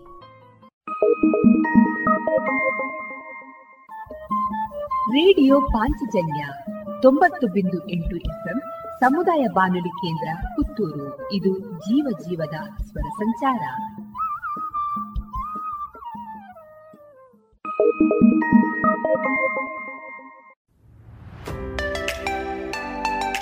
ಪ್ರತಿಷ್ಠಿತ ಕ್ಯಾಂಕೋ ಸಂಸ್ಥೆ, ಅಡಿಕೆ ಸಂಶೋಧನೆ ಮತ್ತು ಅಭಿವೃದ್ಧಿ ಪ್ರತಿಷ್ಠಾನ ಹಾಗೂ Vivekananda college of engineering and technology ಇದರ ಸಂಯುಕ್ತ ಆಶ್ರಯದಲ್ಲಿ ಐದನೇ ಕೃಷಿ ಯಂತ್ರ ಮೇಳ ಎರಡು ಸಾವಿರದ ಇಪ್ಪತ್ತ ಮೂರು ಹಾಗೂ ಕನಸಿನ ಮನೆ ಎನ್ನುವ ಬೃಹತ್ ಪ್ರದರ್ಶನ. ವಿವೇಕಾನಂದ ಇಂಜಿನಿಯರಿಂಗ್ ಕಾಲೇಜಿನ ಆವರಣ ಪುತ್ತೂರಿನಲ್ಲಿ. ಇದೆ ಫೆಬ್ರವರಿ ಹತ್ತು, ಹನ್ನೊಂದು ಮತ್ತು ಹನ್ನೆರಡರಂದು. ಬದಲಾಗುತ್ತಿರುವಂತಹ ತಂತ್ರಜ್ಞಾನವನ್ನ ಕೃಷಿಕರಿಗೆ ತಲುಪಿಸುವ ಮಹತ್ವಾಕಾಂಕ್ಷಿ ಯೋಜನೆಯಾದ ಈ ಮೇಳದ ಪೂರ್ಣ ಪ್ರಯೋಜನವನ್ನ ಪಡೆದುಕೊಳ್ಳಿ. ಬನ್ನಿ, ಭಾಗವಹಿಸಿ. ಪ್ರವೇಶ ಉಚಿತ.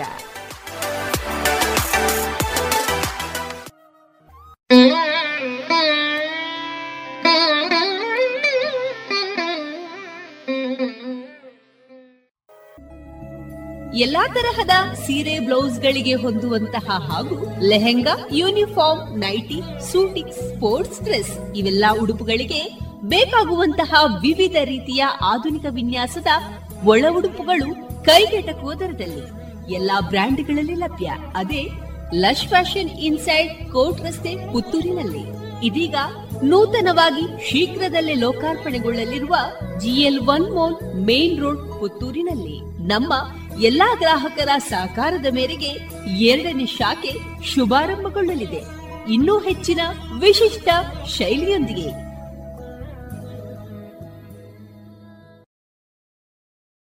ಗೌರವಾನ್ವಿತ ನಾಗರಿಕರೇ, ಮೇಲಿಂದ ಮೇಲೆ ತಲೆನೋವು, ತಲೆ ತಿರುಗುವುದು, ಉಸಿರಾಟದ ಸಮಸ್ಯೆ, ದೃಷ್ಟಿಯ ಸಮಸ್ಯೆಗಳು, ಅನಿಯಮಿತ ಹೃದಯ ಬಡಿತ ಇದು ಅಧಿಕ ರಕ್ತದೊತ್ತಡದ ಲಕ್ಷಣಗಳಾಗಿವೆ. ಇದನ್ನು ನಿಯಂತ್ರಿಸಲು ಉಪ್ಪು, ಉಪ್ಪಿನಕಾಯಿ, ಕರಿದ ಪದಾರ್ಥಗಳನ್ನು ಸೇವಿಸಬೇಡಿ. ಧೂಮಪಾನ, ಮದ್ಯಪಾನ ಮತ್ತು ತಂಬಾಕು ಪದಾರ್ಥಗಳನ್ನು ಸೇವಿಸಬಾರದು. ದಿನನಿತ್ಯ ದೈಹಿಕ ಚಟುವಟಿಕೆ, ಯೋಗ ಮತ್ತು ವ್ಯಾಯಾಮವನ್ನು ತಪ್ಪದೇ ಮಾಡಿ. ನಿಮ್ಮ ಬಿಪಿಯನ್ನು ನಿಯಮಿತವಾಗಿ ಹತ್ತಿರದ ಆರೋಗ್ಯ ಕೇಂದ್ರದಲ್ಲಿ ಪರೀಕ್ಷಿಸಿ ಮತ್ತು ಸಲಹೆಗಳನ್ನು ಪಡೆದುಕೊಂಡು ಮುಂಜಾಗ್ರತೆ ಇದು ಜಿಲ್ಲಾ ಎನ್ಸಿಡಿ ವಿಭಾಗ ಆರೋಗ್ಯ ಇಲಾಖೆ ದಕ್ಷಿಣ ಕನ್ನಡ ಜಿಲ್ಲೆ ಇವರ ಪ್ರಕಟಣೆ. ಇನ್ನು ಮುಂದೆ ಕೇಳಿ ಜಾಣ ಸುದ್ದಿ ವಿಜ್ಞಾನ ವಿಚಾರ ವಿಸ್ಮಯಗಳ ಧ್ವನಿ ಪತ್ರಿಕೆ. ಈ ಕಾರ್ಯಕ್ರಮದ ಪ್ರಸ್ತುತಿ ಕೊಳ್ಳೆಗಾಲ ಶರ್ಮಾ.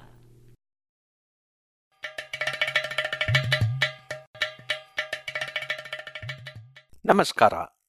ಇದು ಜಾಣ ಸುದ್ದಿ ವಿಜ್ಞಾನ ವಿಚಾರ ಹಾಗೂ ವಿಸ್ಮಯಗಳ ಧ್ವನಿ ಪತ್ರಿಕೆ. ಪ್ರತಿ ವಾರ ಹೊಸ ಜ್ಞಾನ. ಕೇಳು ಕೇಳು ಕೇಳು ಜಾಣ. ಜಾಣ ಸುದಿಯ ಕೇಳು ಕೇಳು ಕೇಳು ಜಾಣ. ಇಂದು ಹಂದು ಮುಂದು ಹಿಂದು ಹರಿವು ತಿಳಿವು ಚುಟುಕು ಬೆರಗು ನಿತ್ಯ ನುಡಿಯುವತ್ತು ತರಲು ನಿತ್ಯ ನುಡಿಯುವತ್ತು ತರಲು. ಕೇಳಿ ಜಾಣರ ಜಾಣ ಸುದ್ದಿಯ ಕೇಳು ಕೇಳು ಕೇಳು ಜಾಣ. ಜಾಣ ಸುದ್ದಿಯ ಕೇಳು ಕೇಳು ಕೇಳು ಜಾಣ.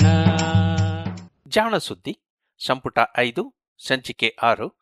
ಈ ವಾರ ನಾವು ನಿಮಗೆ ಕೇಳಿಸಲಿದ್ದೇವೆ, ಮದ್ಯದ ನೋವು ನೀಗಿಸುವ ನೋನಿ, ನೀರ ಮೇಲಿನ ಗುಳ್ಳೆ ಸ್ಥಿರವಲ್ಲ ಹರಿಯೇ, ಬಾಯಿಗೊಂದು ಬ್ಯಾಂಡೇಜು, ಬೀಗಲ್ ಸಾಹಸಯಾನದ ನೂರ ಅರವತ್ನಾಲ್ಕನೇ ಸಂಚಿಕೆ ಹಾಗೂ ವಾರದ ವಿಜ್ಞಾನಿ ಜಾನ್ ಬಾಯ್ಡ್ ಡನ್ಲಪ್.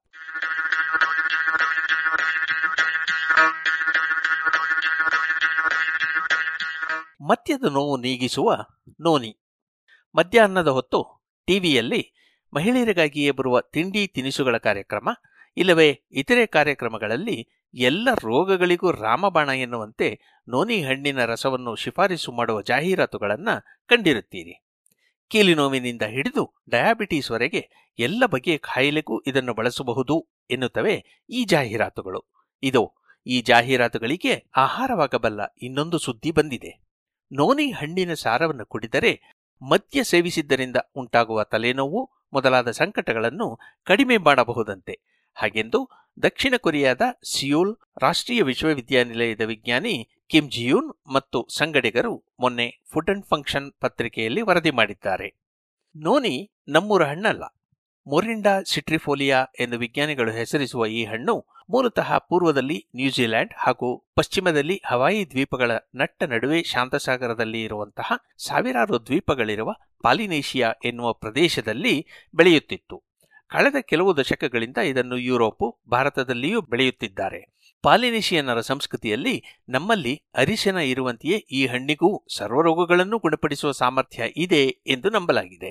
ವೈಜ್ಞಾನಿಕ ಪರೀಕ್ಷೆಗಳು ಈ ಹಣ್ಣಿನ ರಸದಲ್ಲಿ ಹಾಗೂ ಈ ಗಿಡದ ಇತರೆ ಭಾಗಗಳಲ್ಲಿ ಹಲವು ಬಗೆಯ ಆಲ್ಕಲಾಯ್ಡ್ಗಳನ್ನು ಗುರುತಿಸಿದೆ. ನೋನಿಯ ಹಣ್ಣಿನ ರಸದಲ್ಲಿಯೇ ಸುಮಾರು ಇನ್ನೂರಕ್ಕೂ ಹೆಚ್ಚು ರಾಸಾಯನಗಳಿವೆ. ಇವುಗಳಲ್ಲಿ ಆಂಥ್ರಾಕ್ವಿನೋನುಗಳೆಂಬ ರಾಸಾಯನಿಕಗಳ ವರ್ಗ ಪ್ರಮುಖವಾದದ್ದು. ಅದರಲ್ಲಿಯೂ ನೋನಿಗೆ ವಿಶಿಷ್ಟವಾದ ಸ್ಕೋಪೊಲೆಟಿನ್ ಡಾಮ್ನಾಕ್ಯಾಂಥಲ್ ಎನ್ನುವ ರಾಸಾಯನಿಕಗಳು ಈ ಚಿಕಿತ್ಸಾ ಗುಣಕ್ಕೆ ಮೂಲ ಎಂದು ನಂಬಲಾಗಿದೆ. ನೋನಿಯ ಬಳಕೆಯಿಂದ ಹಲವು ನೋವುಗಳು ಮಾಯವಾಗಿವೆ ಎಂದು ರೋಗಿಗಳು ಹೇಳಿದ್ದರು. ಇದರಿಂದ ಅಂತಹ ಕಾಯಿಲೆಗಳನ್ನು ಗುಣಪಡಿಸುವ ಪ್ರಯತ್ನಗಳು ಖಚಿತವಾದ ಫಲಿತಾಂಶಗಳನ್ನು ನೀಡಿಲ್ಲ ಎನ್ನುವುದು ಕೂಡ ಸತ್ಯ.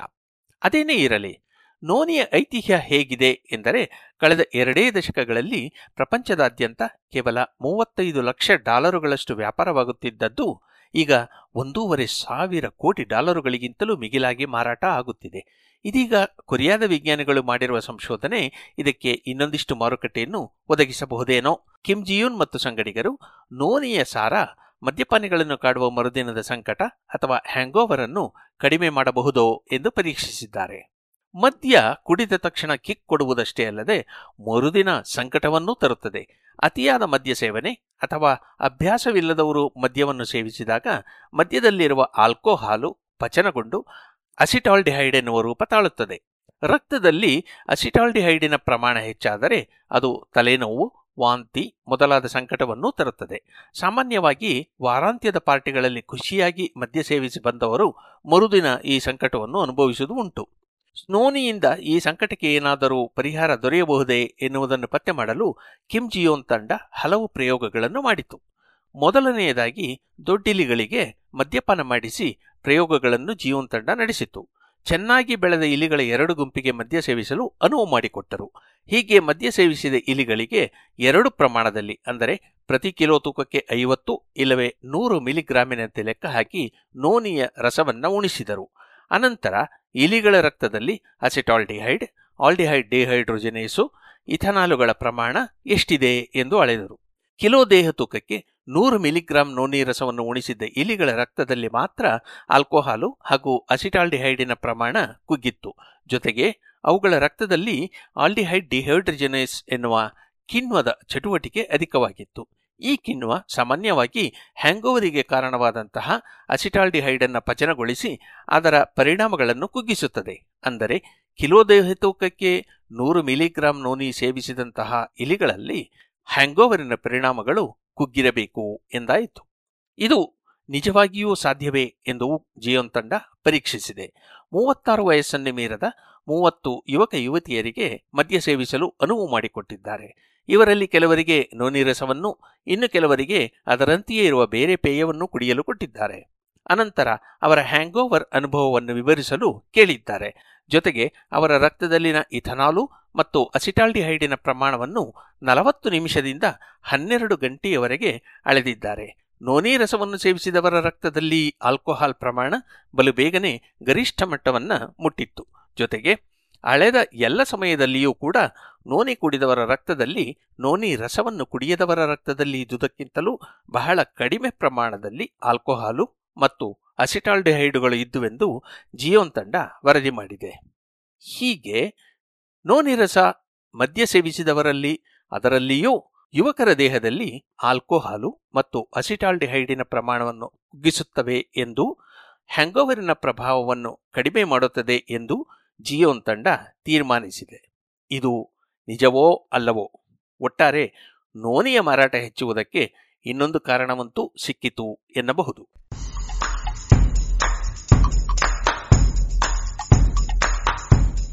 ನಿಮಗೆ ಗೊತ್ತೇ?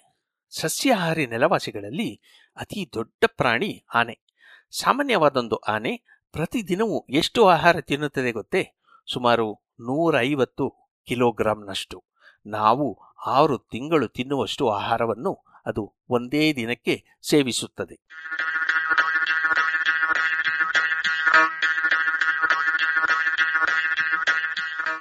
ಬಾಯಿಗೊಂದು ಹೊಸ ಬ್ಯಾಂಡೇಜು. ಇಲ್ಲ, ಇದು ನಿಮ್ಮ ಮಾತನ್ನು ನಿಲ್ಲಿಸುವ ಬ್ಯಾಂಡೇಜು ಅಲ್ಲ. ನರಕಯಾತನೆ ನೀಡುವ ಹುಣ್ಣನ್ನು ಗುಣಪಡಿಸಲು ಬಳಸಬಹುದಾದ ಬ್ಯಾಂಡೇಜಿನ ಕಥೆ. ಬಹುಶಃ ನರಕದಲ್ಲಿ ಆಗುವಷ್ಟು ಯಾತನೆ ಇದೆ ಎಂದರೆ ಅದು ಒಂದು ಶೂವಿನೊಳಗೆ ಸಿಕ್ಕಿಕೊಂಡ ಕಲ್ಲು ಒತ್ತಿಯಾದ ನೋವು, ಇಲ್ಲವೇ ಬಾಯಿಯೊಳಗೆ ಆಗುವ ಪುಟ್ಟದೊಂದು ಗಾಯ. ಇವೆರಡೂ ಕೊಡುವ ಯಾತನೆ ಯಾರಿಗೂ ಬೇಡವೇ ಬೇಡ ಅನ್ನಿಸುವಷ್ಟು. ಕೈ ಕಾಲು ಕತ್ತರಿಸಿದ ನೋವನ್ನಾದರೂ ಸಹಿಸಿಕೊಂಡೆವು. ಆದರೆ ಬಾಯಿಯಲ್ಲಿ ಆಗುವ ಸಾಸಿವೆ ಕಾಳಿನಷ್ಟು ಅಗಲದ ಗಾಯ, ಹುಣ್ಣಿನ ನೋವು ಸಹಿಸಲಾಸಾಧ್ಯ ಇದಕ್ಕೊಂದು ಹೊಸ ಉಪಾಯ ಬರಲಿದೆಯಂತೆ. ಅದು ಬಾಯಿಯೊಳಗೆ ಅಂಟಿಸುವ ಬ್ಯಾಂಡೇಜು. ಇಂತಹದೊಂದು ಉಪಾಯವನ್ನು ತಯಾರಿಸಿ ಪರೀಕ್ಷಿಸಿದ್ದಾಗಿ ಇಟಲಿಯ national inter university consortium of materials, science and technology ಸಂಸ್ಥೆಯ ವಸ್ತುವಿಜ್ಞಾನಿ ಲೀನಾ ಆಲ್ಟೋಮಾರಿ ಮತ್ತು ಸಂಗಡಿಗರು ವರದಿ ಮಾಡಿದ್ದಾರೆ. ಬಾಯಿಯಲ್ಲಿ ಹುಣ್ಣು ಯಾತನೆಯ ವಿಷಯವೂ ಹೌದು, ಸುಲಭವಾಗಿ ಆಗುವ ಗಾಯವೂ ಹೌದು. ಬಿಸಿ ಕಾಫಿ ಸುಟ್ಟಾಗ ಇಲ್ಲವೇ ಇಲ್ಲವೇ ಆತುರದಿಂದ ಆಹಾರವನ್ನು ಅಗಿಯುವಾಗ ಹಲ್ಲು ತಗುಲಿ ಗಾಯವಾಗಬಹುದು. ಆಹಾರದಲ್ಲಿ ಕೆಲವು ಪೋಷಕಾಂಶಗಳು ಇಲ್ಲದೆ ಹೋದಾಗಲೂ ಬಾಯೊಳಗೆ ಹುಣ್ಣು ಆಗಬಹುದು ಸಿಗರೇಟು ಸೇವನೆ, ಮದ್ಯಪಾನ ಮೊದಲಾದವನ್ನು ಅತಿಯಾಗಿ ಮಾಡುವವರಲ್ಲಿ ಇದು ಕಾಣಿಸಿಕೊಳ್ಳಬಹುದು. ಜೊತೆಗೆ ವೈರಸ್ ಸೋಂಕಿಯೋ ಇನ್ಯಾವುದೋ ಕಾರಣದಿಂದ ದೇಹದ ರೋಗ ಪ್ರತಿರೋಧ ಕಡಿಮೆಯಾದಾಗಲೂ ಕಾಣಿಸಿಕೊಳ್ಳುತ್ತದೆ. ಕೆಲವೊಮ್ಮೆ ದೇಹವೇ ಅತಿರೇಕವಾಗಿ ಪ್ರತಿಕ್ರಿಯಿಸಿದಾಗ ಆಟೋ ಇಮ್ಯೂನ್ ಪ್ರತಿರೋಧ ಎನ್ನುವ ಸಂದರ್ಭದಲ್ಲಿಯೂ ಬಾಯಿ ಹುಣ್ಣಾಗಬಹುದು. ಬೇರೆ ಯಾವುದೋ ಕಾಯಿಲೆಯ ಚಿಕಿತ್ಸೆಗೆಂದು ಸ್ಟಿರಾಯ್ಡ್ಗಳಂತಹ ಔಷಧಗಳನ್ನು ಸೇವಿಸಿದಾಗಲೂ ಬಾಯಿಯಲ್ಲಿ ಹುಣ್ಣು ಕಾಣಿಸಿಕೊಳ್ಳಬಹುದು. ವಿಶೇಷ ಎಂದರೆ ಬಾಯಿ ಹುಣ್ಣು ಕೇವಲ ಗಾಯವಲ್ಲ. ಅದು ಬ್ಯಾಕ್ಟೀರಿಯಾಗಳಿಗೆ ದೊಡ್ಡ ದಿಡ್ಡಿ ಬಾಗಿಲಾಗಿ ಬಿಡುತ್ತದೆ. ಬ್ಯಾಕ್ಟೀರಿಯಾಗಳ ಕಾರಣದಿಂದ ಸುಲಭವಾಗಿ ಮಾಯುವುದೂ ಇಲ್ಲ. ಹೀಗಾಗಿ ಬಾಯಿಯ ಹುಣ್ಣು ಮಾಗಲು ಹಲವೊಮ್ಮೆ ಆಂಟಿಬಯೋಟಿಕ್ಕುಗಳ ಮೊರೆ ಹೋಗಬೇಕಾಗಬಹುದು. ಬಾಯಿಯಲ್ಲಿ ಸುರಿಯುವ ಜೊಲ್ಲು ಸ್ವಲ್ಪ ಮಟ್ಟಿಗೆ ಬ್ಯಾಕ್ಟೀರಿಯಾಗಳನ್ನು ಹತ್ತಿಕ್ಕಬಲ್ಲುದು. ಆದರೆ ನಮ್ಮ ಬಾಯಿಯಲ್ಲಿ ಏನಿಲ್ಲವೆಂದರೂ ಏಳುನೂರು ಬಗೆಯ ಬ್ಯಾಕ್ಟೀರಿಯಾಗಳು ನೆಲೆಸಿರುತ್ತವೆ ಎಂಬುದನ್ನು ಪರಿಗಣಿಸಿದರೆ ಇದು ಸಾಲದು. ಒಂದಿಷ್ಟು ಗಾಯವಾಗಿ ರಕ್ತದ ಒಡನಾಟ ಸಿಕ್ಕೊಡನೆ ಅವು ಇನ್ನಷ್ಟು ಬೆಳೆಯಬಲ್ಲವು. ಅದಕ್ಕೆ ಗಾಯಕ್ಕೆ ಮದ್ದು ಹಚ್ಚಿ ಇವನ್ನು ಕೊಲ್ಲಲು ಇಲ್ಲವೇ ಬೆಳೆಯದಂತೆ ತಡೆಯಲು ವೈದ್ಯರು ಪ್ರಯತ್ನಿಸುತ್ತಾರೆ. ಬಾಯಿ ಹಾಗೂ ಗಂಟಲ ಕ್ಯಾನ್ಸರ್ ಬಂದಂತಹ ರೋಗಿಗಳಲ್ಲಿ ಅಂತೂ ಈ ಸಮಸ್ಯೆ ವಿಪರೀತ. ಮೈಮೇಲೆ ಆದ ಗಾಯಕ್ಕೆ ಮುಖದಲ್ಲಿ ಆದ ಮೊಡವೆಗೆ ಬ್ಯಾಂಡೇಜು ಹಾಕಿ ರಕ್ಷಿಸುತ್ತೇವಲ್ಲ? ಹಾಗೆಯೇ ಬಾಯಿಯೊಳಗಿನ ಹುಣ್ಣಿಗೂ ಮಾಡಬಾರದೇಕೆ? ಇದು ಪ್ರಶ್ನೆ. ಇದರಲ್ಲಿ ಒಂದು ಸಮಸ್ಯೆ ಇದೆ. ಅದುವೇ ಜೊಲ್ಲು ಹಾಗೂ ಬಾಯಿಯ ಒಳಗಿನ ಮೇಲ್ಮೈಯಲ್ಲಿ ಇರುವ ಲೋಳೆಯ ಪದರ. ಮೇಲೊಂದು ಜಲ್ಲಿಯಂತಹ ಸಕ್ಕರೆಯ ಪದರವಿರುವ ತೆಳುವಾದ ಕೋಶಗಳ ಹಾಳೆ ಇದು. ಲೋಳೆಯನ್ನು ಮ್ಯೂಕಸ್ ಎನ್ನುತ್ತಾರೆ. ಸಾಮಾನ್ಯವಾಗಿ ಇದೊಂದು ರಕ್ಷಣೆಯ ವ್ಯವಸ್ಥೆಯಾದರೂ ಹುಣ್ಣು ಆದಾಗ ಬ್ಯಾಂಡೇಜು ಮೇಲ್ಮೈಗೆ ಅಂಟಿಕೊಳ್ಳದಂತೆ ತಡೆಯುತ್ತದೆ. ಈ ಲೋಳೆಯ ಪದರದಿಂದ ಜಾರದಂತಹ ಬಾಯಿಯ ಒಳಬದಿಗೆ ಭದ್ರವಾಗಿ ಅಂಟಿಕೊಂಡು ನಿಲ್ಲುವ ವಸ್ತುವೊಂದು ಸಿಕ್ಕರೆ ಅದಕ್ಕೆ ಔಷಧವನ್ನು ಹಚ್ಚಿ ಬಾಯಿ ಹುಣ್ಣನ್ನು ಸುಲಭವಾಗಿ ಗುಣಪಡಿಸಬಹುದು. ಕೇವಲ ಹುಣ್ಣಿಗಷ್ಟೇ ಔಷಧ ಹಚ್ಚುವುದರಿಂದ ಔಷಧದ ಬಳಕೆಯು ಕಡಿಮೆಯಾಗುತ್ತದೆ. ದೇಹದ ಇತರ ಭಾಗಗಳಿಗೆ ಔಷಧವನ್ನು ಕೊಡುವುದು ತಪ್ಪುತ್ತದೆ. ಆದರೆ ಅಂತಹ ವಸ್ತು ಬೇಕಲ್ಲ. ಇದೀಗ ಗುಳಿಗೆಗಳು, ಮುಲಾಮು ಅಥವಾ ಜೆಲ್ಲಿ, ದ್ರಾವಣಗಳನ್ನು ಬಾಯಿಯೊಳಗಿನ ಗಾಯಕ್ಕೆ ಔಷಧ ಒದಗಿಸಲು ಬಳಸುತ್ತಿದ್ದೇವೆ. ಇವುಗಳು ಗಾಯಕ್ಕೆ ಬಹಳ ಕಾಲ ಔಷಧವನ್ನು ಒದಗಿಸುವುದಿಲ್ಲ. ಒಂದು, ಬಾಯಿಯ ಜೊಲ್ಲು ಅವನ್ನು ತೆಳುವಾಗಿಸಬಹುದು. ಇಲ್ಲವೇ, ಸದಾ ಚಲಿಸುತ್ತಲೇ ಇರುವ ಬಾಯಿಯಲ್ಲಿ ಅದು ದೃಢವಾಗಿ ನಿಲ್ಲದೆ ಹೋಗಬಹುದು. ಈ ಕಾರಣದಿಂದಾಗಿ ಔಷಧವನ್ನು ಕೂಡಿಸಿದ ಹೊಸ ರೀತಿಯ ಬ್ಯಾಂಡೇಜುಗಳಿಗಾಗಿ ವಸ್ತುಗಳನ್ನು ಹುಡುಕುತ್ತಿದ್ದಾರೆ. ಅದು ನಿರಪಾಯಕಾರಿಯು, ಜೊಲ್ಲು ತುಂಬಿದರೂ ಜಾಗ ಬಿಟ್ಟು ಕದಲದಷ್ಟು ಗಟ್ಟಿಯಾಗಿಯೂ, ಮೃದುವಾಗಿಯೂ, ಬಾಯಿ ಅಲ್ಲಾಡುವಾಗ ಅದರಂತೆಯೇ ಆಕಾರ ಬದಲಿಸುವಷ್ಟು ನಮ್ಯವಾಗಿಯೂ, ಒಳಗೆ ಬ್ಯಾಂಡೇಜು ಇದೆ ಎನ್ನುವುದನ್ನೇ ಮರೆಸುವಷ್ಟು ತೆಳುವಾಗಿಯೂ ಇರುವುದಲ್ಲದೆ ಸಾಕಷ್ಟು ಔಷಧವನ್ನು ಹಿಡಿದಿಟ್ಟುಕೊಳ್ಳುವಂತಹ ವಸ್ತುವೂ ಆಗಿರಬೇಕು. ಇದುವರೆಗೂ ಇದಕ್ಕಾಗಿ ಹತ್ತಿಯ ನಾರಿನಲ್ಲಿರುವ ಸೆಲ್ಯುಲೋಸನ್ನು ಮಾರ್ಪಡಿಸಿ ಪಡೆದ ವಸ್ತುಗಳು, ಈಡಿಯ ಚಿಪ್ಪಿನಲ್ಲಿರುವ ಕೈಟೊಸಾನ್, ಕೃತಕವಾಗಿ ತಯಾರಿಸಿದ ಪಾಲಿಆಕ್ರಿಲೇಟ್ ಜಲಿ ಸಮುದ್ರ ಪಾಚಿಯಲ್ಲಿ ದೊರೆಯುವ ಆಲ್ಜಿನೇಟ್ ಮೊದಲಾದ ನಿರಪಾಯಕಾರಿ ವಸ್ತುಗಳನ್ನು ಉಪಯೋಗಿಸಲಾಗಿತ್ತು. ಇವುಗಳಿಂದ ಜಲ್ಲಿಯಂತಹ ಪದರವನ್ನು ಮಾಡಿ, ಅದರೊಳಗೆ ವಿವಿಧ ತಂತ್ರಗಳಿಂದ ಕ್ಯಾನ್ಸರ್ ನಿರೋಧಿಸುವ ಅಥವಾ ಆಂಟಿಬಯೋಟಿಕ್ಗಳನ್ನು ತುಂಬಿ ಉಪಯೋಗಿಸಿದ್ದರು. ಆದರೆ ಯಾವುದೇ ವಸ್ತುವಿನಿಂದ ಮಾಡಿದ ಬ್ಯಾಂಡೇಜ್ ಆದರೂ ಒಂದರಿಂದ ಐದು ಗಂಟೆಯವರೆಗೂ ಬಾಯಿಯಲ್ಲಿ ನಿಲ್ಲಬೇಕು ಹಾಗಿದ್ದರೆ ಮಾತ್ರ ದಿನಕ್ಕೆ ಎರಡು ತೇಪೆ ಅಂಟಿಸಿಕೊಂಡು ಚಿಕಿತ್ಸೆ ಮಾಡಬಹುದು. ಅಷ್ಟು ದೀರ್ಘಕಾಲ ಬಾಯಿಯೊಳಗೆ ಅಂಟಿಕೊಳ್ಳುವ ವಸ್ತು ಸಾಧ್ಯವಾಗಿರಲಿಲ್ಲ. ಇದೀಗ ಲೀನಾ ಆಲ್ಟೋಮಾರಿಯವರ ತಂಡ ಕೈಟೋಸಾನ್ ವಸ್ತುವನ್ನೇ ಇನ್ನೊಂದಿಷ್ಟು ಮಾರ್ಪಡಿಸಿ ಹೊಸ ಬ್ಯಾಂಡೇಜಿನ ವಸ್ತುವನ್ನು ತಯಾರಿಸಿದೆ. ಕೈಟೋಸಾನ್ ಜೊತೆಗೆ ಸೆಲ್ಯುಲೋಸಿನಿಂದ ತಯಾರಿಸಿದ ಮೀಥೈಲ್ ಸೆಲ್ಯುಲೋಸನ್ನು ಸೇರಿಸಿದೆ. ಅನಂತರ ಈ ವಸ್ತುವನ್ನು ವಿವಿಧ ಪರೀಕ್ಷೆಗಳಿಗೆ ಒಡ್ಡಿದೆ. ಈ ವಸ್ತು ಜೊಲ್ಲು ಅಥವಾ ನೀರು ಹೀರಿಕೊಂಡು ಎಷ್ಟು ಉಬ್ಬುತ್ತದೆ? ಬಿಸಿಯಾದಾಗ ಎಷ್ಟು ಶೀಘ್ರವಾಗಿ ಒಣಗುತ್ತದೆ? ಒಣಗಿ ಪುಡಿಯಾಗಲು ಎಷ್ಟು ಉಷ್ಣತೆ ಬೇಕಾಗಬಹುದು? ಎಷ್ಟು ಔಷಧವನ್ನು ಸೇರಿಸಬಹುದು? ಔಷಧ ಸೇರಿಸಿದಾಗ ಇದರ ತೂಕ ಹೆಚ್ಚುವುದಿಲ್ಲವಷ್ಟೇ? ಮುಂತಾದವನ್ನು ಪರೀಕ್ಷಿಸಿದೆ. ಕುದಿಯುವ ನೀರಿನ ಉಷ್ಣತೆಯನ್ನು ಮೀರಿದ ನೂರ ಮೂವತ್ತೈದರಿಂದ ನೂರ ತೊಂಬತ್ತು ಡಿಗ್ರಿ ಸೆಲ್ಸಿಯಸ್ ಉಷ್ಣತೆಯಲ್ಲಿಯೂ ಇದು ಒಣಗಿ ಪುಡಿಯಾಗಲಿಲ್ಲ. ಹಾಗೆಯೇ ತನ್ನ ತೂಕಕ್ಕಿಂತ ಜೊಲ್ಲನ್ನು ಹೀರಿಕೊಂಡು ಮೃದುವಾಗಿಯೇ ಉಳಿದಿತ್ತಂತೆ. ಈ ಸ್ಥಿತಿಯಲ್ಲಿ ಬಾಯಿ ಹೇಗೆಲ್ಲ ಆಡಿದರೂ ಹರಿಯದೆ ಮುರಿಯದೆ ಉಳಿದಿತ್ತು. ಜಂಟಾಮೈಸಿನಿನಂತಹ ಔಷಧಿಯನ್ನು ಸಾಕಷ್ಟು ಪ್ರಮಾಣದಲ್ಲಿ ಒಳಗೂಡಿಸಿಕೊಂಡಿತ್ತು. ಹಾಗೂ ಅಷ್ಟೇ ಸರಾಗವಾಗಿ ಅದನ್ನು ಬಿಟ್ಟುಕೊಟ್ಟು ತಟ್ಟೆಯಲ್ಲಿ ಬೆಳೆಯುತ್ತಿದ್ದ ಈ ಕೋಲಿ ಬ್ಯಾಕ್ಟೀರಿಯಾಗಳನ್ನು ನೂರಕ್ಕೆ ನೂರರಷ್ಟು ಪ್ರತಿ ಪರೀಕ್ಷೆಯಲ್ಲಿಯೂ ಕೊಂದಿತ್ತು. ಜೊಲ್ಲು ಹಚ್ಚಿದ ಕೃತಕ ಮೇಲ್ಮೈಗೆ ಭದ್ರವಾಗಿ ಅಂಟಿಕೊಂಡೂ ಇತ್ತಂತೆ. ಹೀಗೆ ಸೆಲ್ಯುಲೋಸಿನ ಬದಲಾಗಿ ಕೈಟೊಸಾನ್ ಹಾಗೂ ಸೆಲ್ಯುಲೋಸ್ ಎರಡನ್ನೂ ಬೆರೆಸಿ ಮಾಡಿದ ವಸ್ತು ಉತ್ತಮ ಬ್ಯಾಂಡೇಜ್ ಆಗಬಹುದು ಎಂದು ಲೀನಾ ಆಲ್ಟೋಮಾರಿ ತಂಡ ತೀರ್ಮಾನಿಸಿದೆ. ಇದು ಭಾರತಕ್ಕೆ ಬರಲು ಇನ್ನೂ ಸಾಕಷ್ಟು ವರ್ಷಗಳು ಬೇಕಾಗಬಹುದು ಎನ್ನಿ. ಅಲ್ಲಿಯವರೆಗೂ ಬಾಯಲ್ಲಿ ಹುಣ್ಣಿದ್ದರೆ ನರಕವನ್ನು ಧೇನಿಸಿಕೊಂಡೋ, ಬಾಯಿ ಮುಚ್ಚಿಕೊಂಡೋ ಇರಬೇಕು ಅಷ್ಟೇ.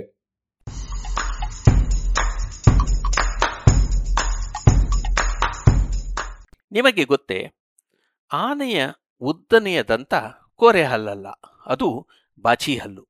ನಮ್ಮ ಬಾಯಿಯಲ್ಲಿ ಮುಂದೆ ಇದೆಯಲ್ಲ ಅಂಥದ್ದು.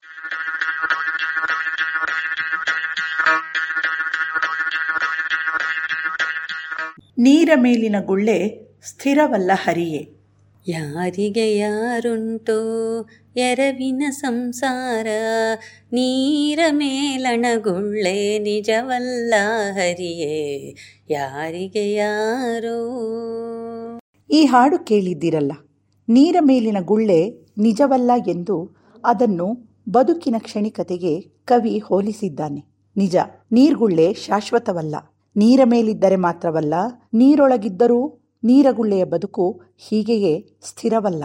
ಅದರ ಹರಿವು ಚಲನೆ ಎಲ್ಲವೂ ಅಸ್ಥಿರ ಎನ್ನುತ್ತದೆ ಫಿಸಿಕ್ಸು. ಈ ಫಿಸಿಕ್ಸಿನ ನಿಯಮಕ್ಕೆ ಇದೀಗ ಹೊಸದೊಂದು ಲೆಕ್ಕ ಸೇರಿಕೊಂಡಿದೆ. ನೀರೊಳಗಿರುವ ಗಾಳಿಯ ಗುಳ್ಳೆ ನಿಧಾನಕ್ಕೆ ಮೇಲೇರುವಾಗ ನಿರ್ದಿಷ್ಟ ಗಾತ್ರ ಪಡೆದೊಡನೆ ಅಸ್ಥಿರವಾಗಿ ಗಿರಕಿ ಹೊಡೆಯುತ್ತಾ ಅಡ್ಡಾದಿಡ್ಡಿ ಚಲಿಸಲು ಆರಂಭಿಸುತ್ತದೆ. ಗುಳ್ಳೆ ಎಷ್ಟು ದೊಡ್ಡದಾದ ಮೇಲೆ ಹೀಗಾಗುತ್ತದೆ ಎನ್ನುವುದನ್ನು ಹಾಗೂ ಅದಕ್ಕೆ ಕಾರಣವನ್ನು ಇಂಗ್ಲೆಂಡಿನ ಬ್ರಿಸ್ಟಲ್ ವಿಶ್ವವಿದ್ಯಾನಿಲಯದ ಗಣಿತಜ್ಞ ಜೆನ್ಸ್ ಎಗ್ಗರ್ಸ್ ಮತ್ತು ಅವರ ವಿದ್ಯಾರ್ಥಿ ಮಿಗೆಲ್ ಹೆರಾಡ ಲೆಕ್ಕ ಹಾಕಿದ್ದಾರಂತೆ. ಹೀಗೆಂದು proceedings of national academy of sciences ಪತ್ರಿಕೆ ಇತ್ತೀಚಿನ ಸಂಚಿಕೆಯಲ್ಲಿ ಪ್ರಕಟಿಸಿದೆ. ಬಿಂದಿಗೆ ಕೊಳದಲ್ಲಿ ಮುಳುಗಿ ತೆನ್ನಿ. ಅದು ಮುಳುಗಿದ ಜಾಗದಲ್ಲಷ್ಟೇ ಅಲ್ಲ, ಅಕ್ಕಪಕ್ಕಗಳಲ್ಲಿಯೂ ಗುಳ್ಳೆಗಳು ಮೇಲೆ ಬರುವುದನ್ನು ಕಾಣುತ್ತೇವೆ. ಬಿಂದಿಗೆ ಮುಳುಗಿದಾಗಷ್ಟೇ ಅಲ್ಲ, ನೀರಿನೊಳಗೆ ಗಿಡಗಳಿಂದಲೋ, ಮುಳುಗಿದ ಮನುಷ್ಯರ ಉಸಿರಾಟದಿಂದಲೋ ಹೊರಟ ಗಾಳಿಯ ಗುಳ್ಳೆಗಳು ಹೀಗೆಯೇ ವರ್ತಿಸುತ್ತವೆ.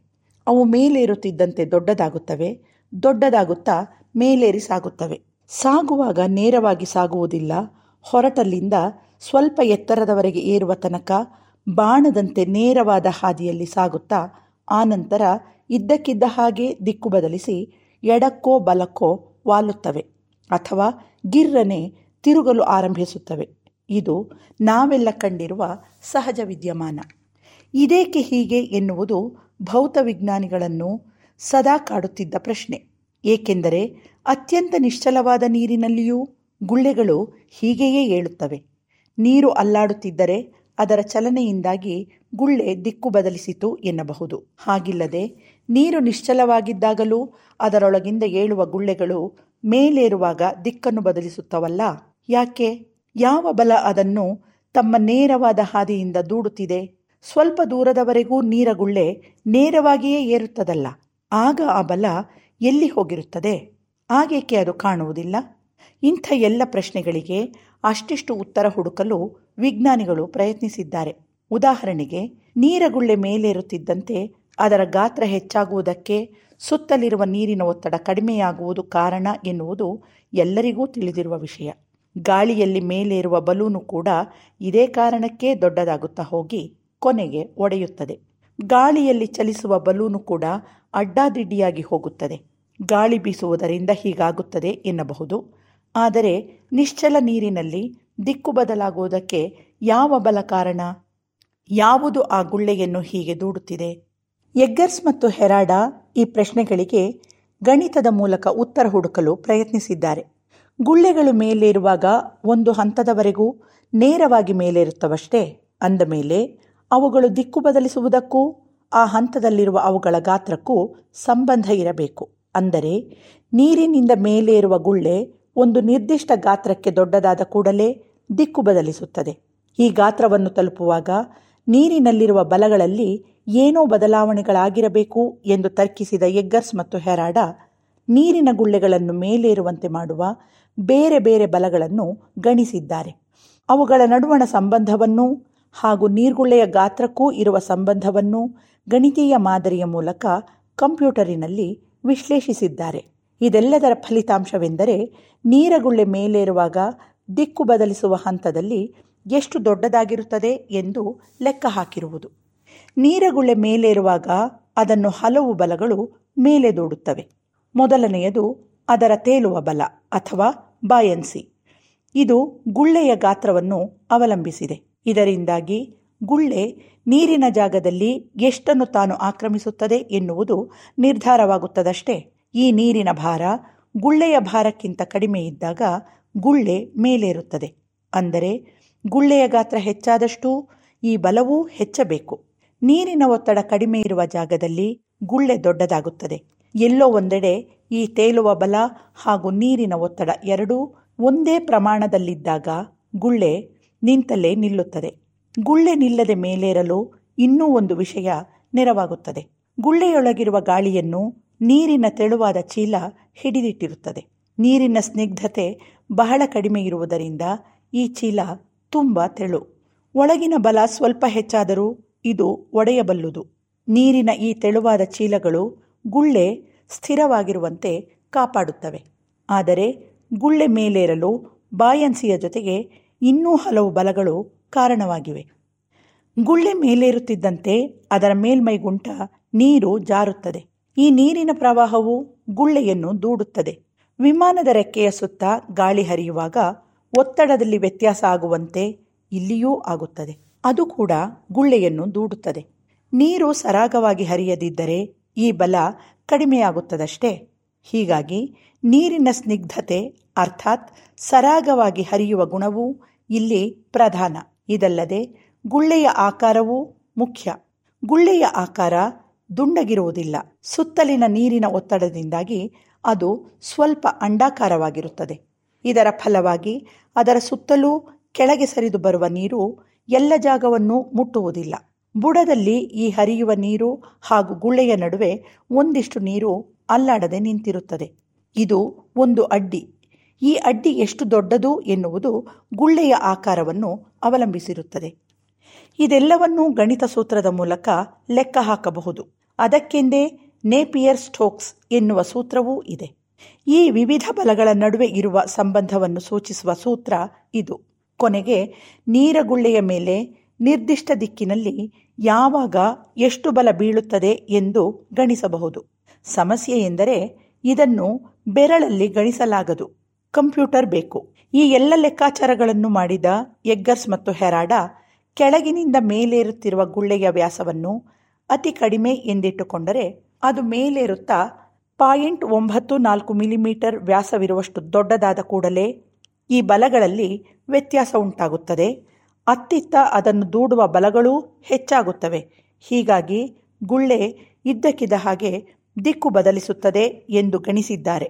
ಅಷ್ಟೇ ಅಲ್ಲ, ಗುಳ್ಳೆಯ ಆಕಾರ ಬದಲಾಗುತ್ತಿದ್ದಂತೆ ಅದರ ಮೈ ಇನ್ನಷ್ಟು ನಯವಾದಂತೆ ಆಗುತ್ತದೆ. ಹೀಗಾಗಿ ಗುಳ್ಳೆಯ ಮೇಲಿಂದ ಕೆಳಗೆ ಸರಿಯುವ ನೀರಿನ ಪ್ರವಾಹ ವೇಗವಾಗುತ್ತದೆ.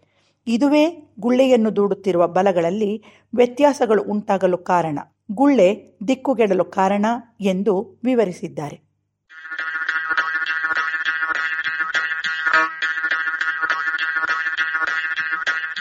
ವಾರದ ವಿಜ್ಞಾನಿ ಜಾನ್ ಬಾಯ್ಡ್ ಡನ್ಲಪ್. ನಮ್ಮೆಲ್ಲರ ಸಾಗಾಟವನ್ನು ಸರಾಗಗೊಳಿಸಿದ ಆವಿಷ್ಕಾರಿ. ಸ್ಕಾಟ್ಲೆಂಡಿನಲ್ಲಿ ಫೆಬ್ರವರಿ ಐದು ಸಾವಿರದ ಎಂಟುನೂರ ಇಪ್ಪತ್ತನೆಯ ಇಸವಿಯಲ್ಲಿ ಡನ್ಲಪ್ ಜನಿಸಿದ.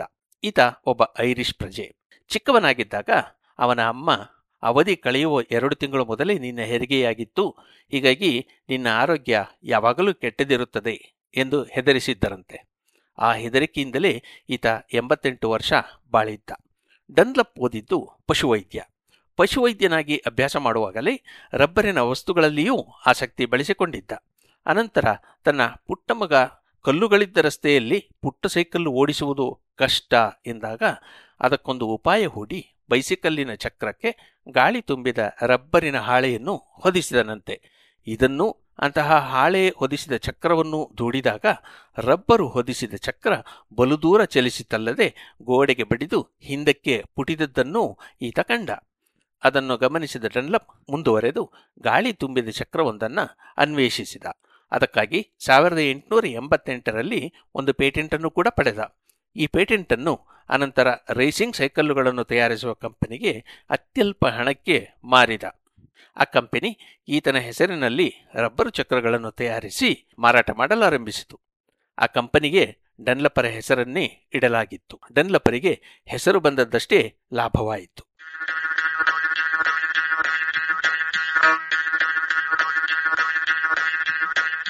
ಇನ್ನೂರು ವರ್ಷಗಳ ಹಿಂದೆ ಜೀವಿ ವಿಜ್ಞಾನಿ ಚಾರ್ಲ್ಸ್ ಡಾರ್ವಿನ್ ಬೀಗಲ್ ಹಡಗಿನಲ್ಲಿ ಕೈಗೊಂಡಿದ್ದ ಪಯಣದ ವೇಳೆ ಕಂಡು ದಾಖಲಿಸಿದ್ದ ವೈಜ್ಞಾನಿಕ ಸಂಗತಿಗಳ ಟಿಪ್ಪಣಿಗಳ ಅನುವಾದ.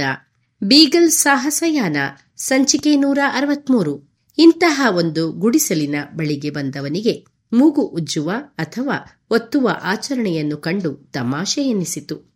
ನಾವು ಹತ್ತಿರ ಸಾಗುತ್ತಿದ್ದಂತೆಯೇ ಅಲ್ಲಿನ ಮಹಿಳೆಯರು ಆರ್ತನಾದದಲ್ಲಿ ಏನೇನೋ ಹೇಳುತ್ತಿದ್ದರು. ಅನಂತರ ಎಲ್ಲರೂ ಕುಕ್ಕರಗಾಲಲ್ಲಿ ಕುಳಿತು ತಮ್ಮ ಮುಖವನ್ನು ಮೇಲೆ ಎತ್ತಿ ಹಿಡಿದರು. ಅವರ ಮುಂದೆ ನಿಂತ ನಮ್ಮ ಜೊತೆಗಾರ ಒಬ್ಬೊಬ್ಬರದೇ ಮೂಗುಗಳ ಮೇಲೆ ಅಡ್ಡಡ್ಡಲಾಗಿ ತನ್ನ ಮೂಗನ್ನಿಟ್ಟು ಒತ್ತಿದ. ಇದು ನಾವು ಆತ್ಮೀಯತೆಯಿಂದ ಕೈ ಕುಲುಕಲು ತೆಗೆದುಕೊಳ್ಳುವುದಕ್ಕಿಂತ ಬಲು ದೀರ್ಘವಾಗಿ ನಡೆಯಿತು. ಹಂದಿಗಳು ಒಂದಿನ್ನೊಂದನ್ನು ಉಜ್ಜುವಾಗ ಗುಟುರು ಹಾಕುತ್ತವಲ್ಲ, ಹಾಗೆಯೇ ಅವರು ಹಿತವಾಗಿ ಏನನ್ನೋ ಗುಣುಗುಣಿಸಿದರು. ಗುಲಾಮರು ಕೂಡ ತಮ್ಮೊಡೆಯರು ಉಜ್ಜಿದ್ದರೋ ಇಲ್ಲವೋ ನೋಡದೆಯೇ? ಸಂಬಂಧಿಸಿದವರೆಲ್ಲರ ಮೂಗನ್ನು ಉಜ್ಜುತ್ತಿದ್ದುದನ್ನು ಕಂಡೆ. ಈ ಕಾಡು ಜನರ ಒಡೆಯರಿಗೆ ಗುಲಾಮರ ಬದುಕು ಸಾವಿನ ಮೇಲೆ ಸಂಪೂರ್ಣ ಹಿಡಿತವಿದ್ದರೂ ಅವರಿಬ್ಬರ ನಡುವೆ ಇಂತಹ ಯಾವ ಆಚರಣೆಯೂ ಇದ್ದುದು ಕಾಣಲಿಲ್ಲ. ದಕ್ಷಿಣ ಆಫ್ರಿಕಾದಲ್ಲಿನ ಒರ್ಟು ಬಚಾಪಿನ್ ಜನರಲ್ಲಿಯೂ ಹೀಗೆ ಇರುವುದಾಗಿ ಮಿಸ್ಟರ್ ಬುಷೆಲ್ ಹೇಳಿದ್ದರು. ನಾಗರಿಕತೆಯು ಪರಿಚಯವಾದಂತೆಡೆ ಎಂದೋ ಒಂದು ದಿನ ಸಮಾಜದ ವಿವಿಧ ಸ್ತರಗಳ ನಡುವೆಯೂ ಸಂಕೀರ್ಣವಾದ ಆಚರಣೆಗಳು ಆರಂಭವಾಗುತ್ತವೆ. ಈ ಹಿಂದೆ ತಾಹಿತಿಯಲ್ಲಿಯೂ ರಾಜನ ಎದುರಿಗೆ ಬಂದವರೆಲ್ಲರೂ ತಮ್ಮ ನಡುಮಟ್ಟದವರೆಗೂ ಬೆತ್ತಲಾಗುವ ಆಚರಣೆಯಿತ್ತು ಅಲ್ಲಿದ್ದವರೆಲ್ಲರ ಮೂಗನ್ನು ಉಜ್ಜುವ ವಿಧಿ ಮುಗಿದ ಮೇಲೆ ನಾವೆಲ್ಲರೂ ಒಂದು ಗುಡಿಸಲಿನ ಮುಂದೆ ವೃತ್ತಾಕಾರದಲ್ಲಿ ಕುಳಿತು ಅರ್ಧ ಗಂಟೆ ವಿರಮಿಸಿದೆವು. ಇಲ್ಲಿರುವ ಎಲ್ಲ ಗುಡಿಸಲುಗಳ ಆಕಾರ ಹಾಗೂ ಪ್ರಮಾಣವೆಲ್ಲವೂ ಒಂದೇ ತೆರನಾಗಿದ್ದುವು. ಎಲ್ಲವೂ ಒಂದೇ ಮಟ್ಟದಲ್ಲಿ ಗಲೀಜಾಗಿದ್ದುವು. ಕೊಟ್ಟಿಗೆಗಳಂತೆ ಇದ್ದ ಅವುಗಳ ಒಂದು ತುದಿ ತೆರೆದಿತ್ತು. ಒಳಗೊಂದು ಚೌಕಾಕಾರದ ಕಿಂಡಿ ಇದ್ದ ಅಡ್ಡಗೋಡೆಯೂ ಇತ್ತು. ಹೀಗೊಂದು ಮಬ್ಬಾದ ಕೋಣೆ ನಿರ್ಮಾಣವಾಗಿತ್ತು. ನಿವಾಸಿಗಳು ತಮ್ಮೆಲ್ಲ ಆಸ್ತಿಪಾಸ್ತಿಗಳನ್ನೂ ಇದರಲ್ಲಿಯೇ ಇಡುತ್ತಿದ್ದರು. ಚಳಿ ಹೆಚ್ಚಾದಾಗ ಅಲ್ಲಿಯೇ ಮಲಗುತ್ತಿದ್ದರು. ಆದರೆ ಭೋಜನವನ್ನಾಗಲಿ, ವಿರಾಮದ ಸಮಯವನ್ನಾಗಲಿ ಅಂಗಳದಲ್ಲಿ ಕಳೆಯುತ್ತಿದ್ದರು. ಸಹಪಯಣಿಗರು ಪೈಪು ಸೇದಿ ಮುಗಿಸಿದ ನಂತರ ನಾವು ನಮ್ಮ ನಡಿಗೆಯನ್ನು ಮುಂದುವರೆಸಿದೆವು. ಹಾದಿಯು ಉಬ್ಬು ತಗ್ಗುಗಳ ಪ್ರದೇಶದಲ್ಲಿ ನಮ್ಮನ್ನು ಕೊಂಡೊಯ್ಯಿತು. ನೆರೆಹೊರೆಯೆಲ್ಲವೂ ನಾವು ಈ ಹಿಂದೆ ಕಂಡಿದ್ದ ಜರೀಗಿಡವನ್ನೇ ಹೊದ್ದಿದ್ದವು. ನಮ್ಮ ಬಲಗಡೆಗೆ ಹಾವಿನಂತೆ ಬಳುಕಿ ಸಾಗಿದ ನದಿಯೊಂದಿತ್ತು. ಅದರ ಬದಿಗಳಲ್ಲಿ ಮರಗಳ ಸೆರಕಿತ್ತು. ಅಲ್ಲಲ್ಲಿ ಗುಡ್ಡಗಳ ಬದಿಯಲ್ಲಿ ಒಂದಿಷ್ಟು ಕಾಡು ಗುಪ್ಪೆಯಾಗಿ ಬಿದ್ದಿತ್ತು. ಹಸಿರೇ ಆಗಿದ್ದರೂ ಇಡೀ ದೃಶ್ಯ ನಿರ್ಜನವಾಗಿ ವಿಷಣ್ಣವೆನಿಸಿತು ಇಷ್ಟೊಂದು ಜರಿ ಗಿಡಗಳನ್ನು ಕಂಡಾಗ ಈ ನಾಡು ಬರಡೆನ್ನುವ ಭಾವ ಬರುತ್ತದೆ. ಆದರೆ ಅದು ಸರಿಯಲ್ಲ. ಎಲ್ಲೆಲ್ಲ ಜರಿಗಿಡಗಳು ಎದೆ ಎತ್ತರಕ್ಕೆ ಬೆಳೆದಿದ್ದುವೋ, ಆ ನೆಲವೆಲ್ಲ ಉಳುಮೆ ಮಾಡಿದರೆ ಒಳ್ಳೆಯ ಇಳುವರಿ ನೀಡುವಷ್ಟು ಫಲವತ್ತಾಗಿರುತ್ತವೆ. ಇಲ್ಲಿನ ಕೆಲವು ನಿವಾಸಿಗಳ ಪ್ರಕಾರ ಈ ವಿಶಾಲವಾದ ಮೈದಾನವೆಲ್ಲವೂ ಮೊದಲು ಕಾಡಿನಿಂದ ಆವೃತ್ತವಾಗಿತ್ತು. ಕಾಡ್ಗಿಚ್ಚಿನಿಂದಾಗಿ ಈಗ ಅದು ತೆರೆದು ಬಿದ್ದಿದೆ. ಸುಮ್ಮನೆ ನೆಲವನ್ನು ಅಗೆದರೂ ಕೂಡ ಕೌರಿಪೈನ್ ಮರಗಳಿಂದ ಸುರಿಯುವ ಅರಗಿನಂತಹ ವಸ್ತು ಕೈಗೆ ಸಿಗುತ್ತದೆಂಬ ಪ್ರತೀತಿ ಇತ್ತು ಸ್ಥಳೀಯರು ಈ ಪ್ರದೇಶಕ್ಕೆ ಬೆಂಕಿ ಹಚ್ಚಿ ಕಾಡನ್ನು ತೆರವುಗೊಳಿಸುವುದಕ್ಕೆ ಒಂದು ಕಾರಣವೂ ಇತ್ತು. ಹಿಂದೆ ಇವರಿಗೆ ಪ್ರಧಾನ ಆಹಾರವಾಗಿದ್ದ ಜರಿ ಗಿಡ ತೆರೆದ ಪ್ರದೇಶದಲ್ಲಿ ಅಷ್ಟೇ ಸೊಂಪಾಗಿ ಬೆಳೆಯುತ್ತದೆ. ಇದರ ಜೊತೆಗೆ ಯಾವುದೇ ತೆರನ ಹುಲ್ಲು ಬೆಳೆಯದೇ ಇರುವುದು ಈ ಪ್ರದೇಶದ ವಿಶಿಷ್ಟ ಗುಣವಾಗಿತ್ತು. ಬಹುಶಃ ಮೂಲತಃ ಈ ನೆಲದಲ್ಲಿ ಕಾಡುಗಳು ಇದ್ದಿದ್ದರಿಂದ ಹೀಗಿದ್ದಿರಬೇಕು. ಇಲ್ಲಿನ ಮಣ್ಣು ಜ್ವಾಲಾಮುಖಿಯದ್ದು. ನಾವು ನಡೆದ ಹಾದಿಯಲ್ಲಿ ಹಲವೆಡೆ ಕಿಟ್ಟ ಅಥವಾ ಬೂದಿಯ ಮೇಲೆ ನಡೆದೆವು. ಸುತ್ತಲಿದ್ದ ಹಲವು ಗುಡ್ಡಗಳ ಮೂತಿಯಲ್ಲಿ ಜ್ವಾಲಾಮುಖಿಗಳ ಬಾಯಿಯಂತೆ ಹಳ್ಳಗಳಿದ್ದುದನ್ನು ಕಾಣಬಹುದಿತ್ತು. ಇಲ್ಲಿನ ದೃಶ್ಯವನ್ನು ಬಹಳ ಸುಂದರ ಎಂದು ಹೇಳಲಾಗದಿದ್ದರೂ ನಾನು ಆ ನಡಿಗೆಯನ್ನು ಆಸ್ವಾದಿಸಿದೆ. ನನ್ನ ಜೊತೆಗಾರ, ಆ ಮುಖಂಡನ ವಿಶಿಷ್ಟ ಮಾತುಗಾರಿಕೆ ಇಲ್ಲದಿದ್ದರೆ ಬಹುಶಃ ಈ ನಡಿಗೆ ಇನ್ನಷ್ಟು ಮಜವಾಗಿರುತ್ತಿತ್ತು. ನನಗೆ ಗೊತ್ತಿದ್ದದ್ದು ಮೂರೇ ಪದಗಳು. ಚೆನ್ನಾಗಿದೆ, ಕೆಟ್ಟದಾಗಿದೆ ಮತ್ತು ಸರಿ ಅಥವಾ ಹೌದು. ಆತ ಏನು ಹೇಳಿದನೋ ಅರ್ಥವಾಗದಿದ್ದರೂ ಈ ಮೂರು ಪದಗಳಿಂದಲೇ ಎಲ್ಲ ಮಾತುಗಳಿಗೂ ಉತ್ತರಿಸುತ್ತಿದ್ದೆ. ಇದೇ ಸಾಕಿತ್ತು. ನಾನು ಕೇಳಿಸಿಕೊಳ್ಳುವುದರಲ್ಲಿ ಪರಿಣತನೂ, ಯಾರು ಒಪ್ಪಬಲ್ಲ ನಡೆಯವನೂ ಆದ್ದರಿಂದ ಆತ ನನ್ನ ಜೊತೆ ಎಡೆ ಬಿಡದೆ ಮಾತನಾಡುತ್ತಲೇ ಇದ್ದ. ಕೊನೆಗೂ ನಾವು ವಾಯಿಮಾಟೆಯನ್ನು ತಲುಪಿದೆವು. ಅಷ್ಟೊಂದು ವಿಶಾಲವಾದ, ನಿರ್ಜನ ಬರಡು ಪ್ರದೇಶವನ್ನು ಹಾದು ಬಂದು ನಮಗೆ ತಟ್ಟನೆ ಎದುರಾದ ಸುತ್ತಮುತ್ತಲೂ ಅಂದವಾಗಿ ಕೃಷಿ ಮಾಡಿದ್ದ ಹೊಲಗಳಿದ್ದ ಇಂಗ್ಲಿಷ್ ತೋಟದ ಮನೆ, ಯಾರೋ ಮಾಂತ್ರಿಕನೊಬ್ಬ ಅಲ್ಲಿಗೆ ತಂದಿಟ್ಟ ಮಾಯೆಯಂತೆ ನಾದಕರವೆನಿಸಿತು. ಮಿಸ್ಟರ್ ವಿಲಿಯಮ್ಸ್ ಮನೆಯಲ್ಲಿ ಇಲ್ಲದ್ದರಿಂದ ಮಿಸ್ಟರ್ ಡೇವಿಸರ ಮನೆಯಲ್ಲಿ ನನ್ನನ್ನು ಸ್ವಾಗತಿಸಿದರು. ಅವರ ಕುಟುಂಬದ ಜೊತೆಗೆ ಚಹಾವನ್ನು ಸೇವಿಸಿದ ನಂತರ ನಾವು ತೋಟವನ್ನು ಸುತ್ತಲು ಹೋದೆವು. ವಾಯಿಮಾಟೆಯಲ್ಲಿ ಮೂರು ದೊಡ್ಡ ಮನೆಗಳಿದ್ದುವು. ಅಲ್ಲಿ ಮಿಸ್ಟರ್ ವಿಲಿಯಮ್ಸ್, ಡೇವಿಸ್ ಮತ್ತು ಕ್ಲಾರ್ಕ್ ಎನ್ನುವ ಮಿಷನರಿಗಳು ವಾಸವಿದ್ದರು. ಈ ಮನೆಗಳ ಬಳಿಯಲ್ಲಿಯೇ ಸ್ಥಳೀಯ ಕೂಲಿಗಳ ಗುಡಿಸಲುಗಳೂ ಇದ್ದುವು. ಪಕ್ಕದಲ್ಲೇ ಇದ್ದ ಇಳಿಜಾರಿನಲ್ಲಿ ತೆನೆ ಹೊತ್ತು ತೊನೆಯುತ್ತಿದ್ದ ಬಾರ್ಲಿ ಮತ್ತು ಗೋಧಿಯ ಹೊಲವಿತ್ತು. ತೋಟದ ಇನ್ನೊಂದೆಡೆಯಲ್ಲಿ ಆಲೂಗೆಡ್ಡೆ ಮತ್ತು ಮೇವಿಗಾಗಿ ಬಳಸುವ ಮೂರಲೆ ಗಿಡ ಬೆಳೆದಿತ್ತು. ನಾನು ಅಲ್ಲಿ ಕಂಡದ್ದೆಲ್ಲವನ್ನು ವರ್ಣಿಸಲಾರೆ. ಇಂಗ್ಲೆಂಡಿನಲ್ಲಿ ಬೆಳೆಯುವ ಎಲ್ಲ ಬಗೆಯ ಹೂವು, ಹಣ್ಣು, ತರಕಾರಿಗಳು ಬೆಳೆದಿದ್ದ ದೊಡ್ಡ ದೊಡ್ಡ ತೋಟಗಳು ಅಲ್ಲಿದ್ದುವು. ಬೆಳೆಗಳಲ್ಲಿ ಕೆಲವು ಉಷ್ಣವಲಯದಲ್ಲಿ ಮಾತ್ರ ಬೆಳೆಯುವಂಥವು. ಆಸ್ಪರಾಗಸ್, ಹುರುಳಿ, ಸೌತೆಕಾಯಿ, ರುಬಾರ್ಬ್, ಸೇಬು ಪೇರ್ ಹಣ್ಣು ಅತ್ತಿ, ಪೀಚ್, ಏಪ್ರಿಕಾಟ್, ದ್ರಾಕ್ಷಿ, ಆಲಿವ್, ನೆಲ್ಲಿ ಕುರಾಂಟ್, ಹಾಪ್ಸ್, ಬೇಲಿಗೆ ಹಾಕುವ ಕೋರ್ಸೆ, ಇಂಗ್ಲಿಷ್ ಓಕ್ ಮರ ಹಾಗೂ ಹಲವು ಬಗೆಯ ಹೂ ಗಿಡಗಳನ್ನು ಕಂಡಿದ್ದೆ. ತೋಟದ ಸುತ್ತಲೂ ಕುದುರೆ ಲಾಯಗಳಿದ್ದುವು ಒಕ್ಕಣೆ ಮಾಡುವ ಯಂತ್ರ ಒಕ್ಕಣೆಯ ಅಂಗಳದಲ್ಲಿತ್ತು. ಕಮ್ಮಾರನ ಕುಲುಮೆಯ ಬಳಿ ನೇಗಿಲು ಹಾಗೂ ಇತರೆ ಸಾಧನಗಳು ಚದುರಿ ಬಿದ್ದಿದ್ದುವು. ಇವುಗಳ ನಡುವೆ ಯಾವುದೇ ಇಂಗ್ಲಿಷ್ ತೋಟದ ಮನೆಯಲ್ಲಿ ಇರುವಂತೆ ಕೋಳಿ ಮತ್ತು ಹಂದಿಗಳು ಆರಾಮವಾಗಿ ಬಿದ್ದುಕೊಂಡಿದ್ದುವು. ಕೆಲವು ಗಜಗಳ ದೂರದಲ್ಲಿ ನೀರಿನ ತೊರೆಗೆ ಅಡ್ಡಗಟ್ಟಿ ಪುಟ್ಟ ಕೊಳವೊಂದನ್ನು ಮಾಡಲಾಗಿತ್ತು. ಅಲ್ಲೊಂದು ದೊಡ್ಡದಾದ ಗಾಳಿಯಂತ್ರದ ಗಿರಣಿಯೂ ಇತ್ತು. ಐದೇ ವರ್ಷಗಳ ಹಿಂದೆ ಇಲ್ಲಿ ಜರಿ ಗಿಡಗಳ ಹೊರತು ಬೇರೇನೂ ಇರಲಿಲ್ಲವೆನ್ನುವುದನ್ನು ನೆನಪಿಸಿಕೊಂಡು ಅಚ್ಚರಿಯಾಯಿತು.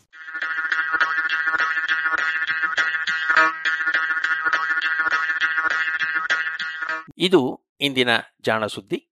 ರಚನೆ ಕೊಳ್ಳೇಗಾಲ ಶರ್ಮಾ. ಧ್ವನಿ ಶ್ರೀಮತಿ ಭಾರತಿ. ಶ್ರೀಮತಿ ವೇದಾ ಭದ್ರಾವತಿ, ಶ್ರೀ ವಿಶ್ವಾಸ್ ಸುಲಗಿ ಮತ್ತು ಶ್ರೀ ಕೊಳ್ಳೇಗಾಲ ಶರ್ಮಾ.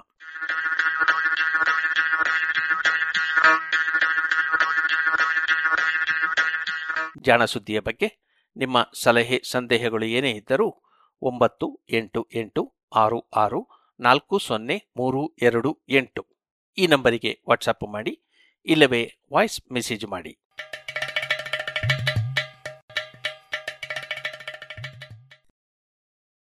ಇದುವರೆಗೆ ಜಾಣ ಸುದ್ದಿಯಲ್ಲಿ ವಿಜ್ಞಾನ ವಿಚಾರ ವಿಸ್ಮಯಗಳ ಧ್ವನಿ ಪತ್ರಿಕೆಯನ್ನು ಕೇಳಿದಿರಿ. ಪ್ರಸ್ತುತಿ ಕೊಳ್ಳೇಗಾಲ ಶರ್ಮಾ.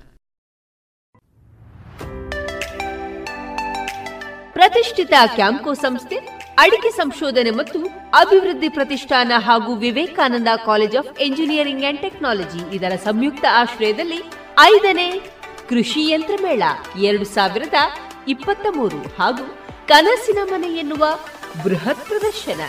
ವಿವೇಕಾನಂದ ಇಂಜಿನಿಯರಿಂಗ್ ಕಾಲೇಜಿನ ಆವರಣ ಪುತ್ತೂರಿನಲ್ಲಿ. ಇದೆ ಫೆಬ್ರವರಿ ಹತ್ತು, ಹನ್ನೊಂದು ಮತ್ತು ಹನ್ನೆರಡರಂದು.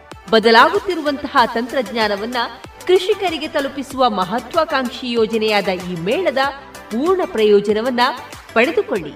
ಬನ್ನಿ, ಭಾಗವಹಿಸಿ. ಪ್ರವೇಶ ಉಚಿತ.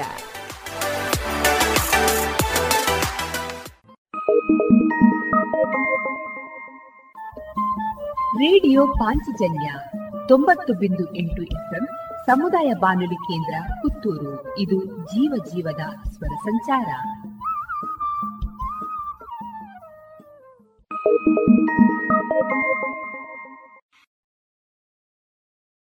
ಇದೀಗ ಎರಡು ಸಾವಿರದ ಇಪ್ಪತ್ತ ಮೂರು ರಾಜ್ಯ ಮಟ್ಟದ ಕೃಷಿ ಯಂತ್ರ ಮೇಳ ಐದು. ಈ ಉದ್ಘಾಟನಾ ಕಾರ್ಯಕ್ರಮದ ಬಾನುಲಿ ವರದಿಯನ್ನ ಕೇಳೋಣ. ಈ ಕಾರ್ಯಕ್ರಮದ ಪ್ರಸ್ತುತಿ ತೇಜಸ್ವಿ ರಾಜೇಶ್.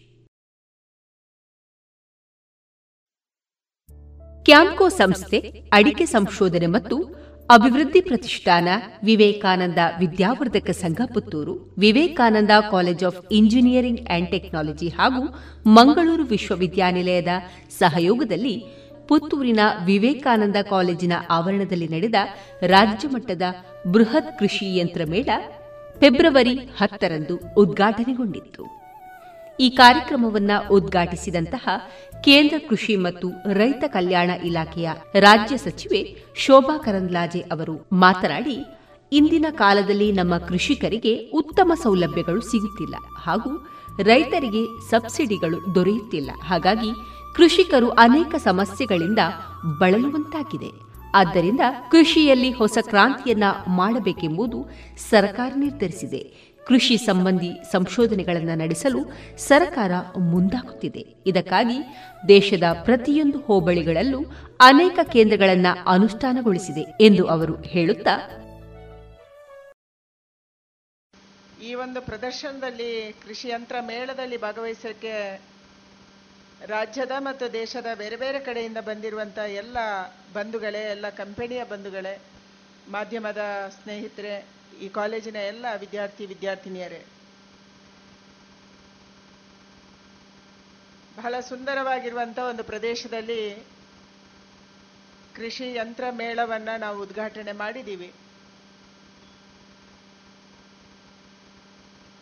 ಇವತ್ತಿನ ಪರಿಸ್ಥಿತಿಯಲ್ಲಿ ನಮ್ಮ ದೇಶದ ರೈತರಿಗೆ ಕೃಷಿ ಯಂತ್ರ ಅತ್ಯಂತ ಪ್ರಮುಖವಾಗಿ ಬೇಕಾದ್ದು. ಒಂದು ಕಾಲ ಇತ್ತು ನಾವು ಚಿಕ್ಕವರಿರುವಂಥ ಸಂದರ್ಭದಲ್ಲಿ ಬೇಸಾಯ ಮಾಡಬೇಕು ಅಂದರೆ ಒಂದು ಜೋಡಿ ಎತ್ತು ಸಾಕಬೇಕಾಗಿತ್ತು, ಇಲ್ಲ ಕೋಣ ಸಾಕಬೇಕಾಗಿತ್ತು. ಆದರೆ ಇವತ್ತಿನ ಸ್ಥಿತಿಯಲ್ಲಿ ಒಬ್ಬ ಸಣ್ಣ ರೈತ ಕೃಷಿ ಮಾಡುವವನು ಎತ್ತು ಅಥವಾ ಕೋಣದಲ್ಲಿ ಉತ್ತು ಬಿತ್ತನೆ ಮಾಡುವಂಥ ಪರಿಸ್ಥಿತಿ ಇವತ್ತಿಗಿಲ್ಲ ಅದಕ್ಕಾಗಿ ಕೇಂದ್ರ ಸರ್ಕಾರ ಯೋಚನೆ ಮಾಡ್ತು, ನರೇಂದ್ರ ಮೋದಿ ಅವರು ಯೋಚನೆ ಮಾಡಿದ್ರು. ಎಲ್ಲ ರೈತರಿಗೆ, ಯಾಕಂದರೆ ನಮ್ಮ ದೇಶದ ರೈತರ ಪೈಕಿ, ಒಟ್ಟು ರೈತರ ಪೈಕಿ ಎಂಬತ್ತು ಶೇಕಡದಷ್ಟು ರೈತರು ಸಣ್ಣ ಮತ್ತು ಅತಿ ಸಣ್ಣ ರೈತರು. ಇವರೆಲ್ಲರೂ ಕೂಡ ಕೃಷಿ ಯಂತ್ರಗಳನ್ನು ಖರೀದಿ ಮಾಡೋದು ಕಷ್ಟ. ಸರ್ಕಾರ ಸಬ್ಸಿಡಿ ಕೊಟ್ಟರು ಕೂಡ ಆ ಸಬ್ಸಿಡಿಯನ್ನು ಎಲ್ಲರಿಗೆ ತಲುಪಿಸೋಕ್ಕೆ ಸಾಧ್ಯ ಇಲ್ಲ. ಈ ಕಾರಣಕ್ಕಾಗಿ ಕೃಷಿ ಯಂತ್ರೋಪಕರಣಗಳ ಒಂದು ದೊಡ್ಡ ಅಭಿಯಾನವನ್ನ, ಒಂದು ದೊಡ್ಡ ಕ್ರಾಂತಿಯನ್ನ ಈ ದೇಶದಲ್ಲಿ ಮಾಡಬೇಕು ಅಂತ ನಿರ್ಧಾರ ಮಾಡಿದ್ರು. ಅದಕ್ಕಾಗಿ ಇವತ್ತು ಪ್ರತಿ ಹೋಬಳಿನಲ್ಲಿ ನಮ್ಮ ಜಿಲ್ಲೆಯಲ್ಲಿ ಸೇರಿ, ನಾ ಈ ಜಿಲ್ಲೆಯಲ್ಲಿ ಕೂಡ ಸುಮಾರು ಹದಿನಾರು ಕಸ್ಟಮರಿಂಗ್ ಸೆಂಟರ್ಗಳು ಇದ್ದಾವೆ ಇಡೀ ದೇಶದಲ್ಲಿ ಎಲ್ಲ ಹೋಬಳಿಗಳಿಗೆ ಕೂಡ ಕಸ್ಟಮರಿಂಗ್ ಸೆಂಟರನ್ನು ಅಂದರೆ ಕೃಷಿಗೆ, ರೈತನಿಗೆ ಯಾವ ಯಾವ ಯಂತ್ರೋಪಕರಣ ಬೇಕು?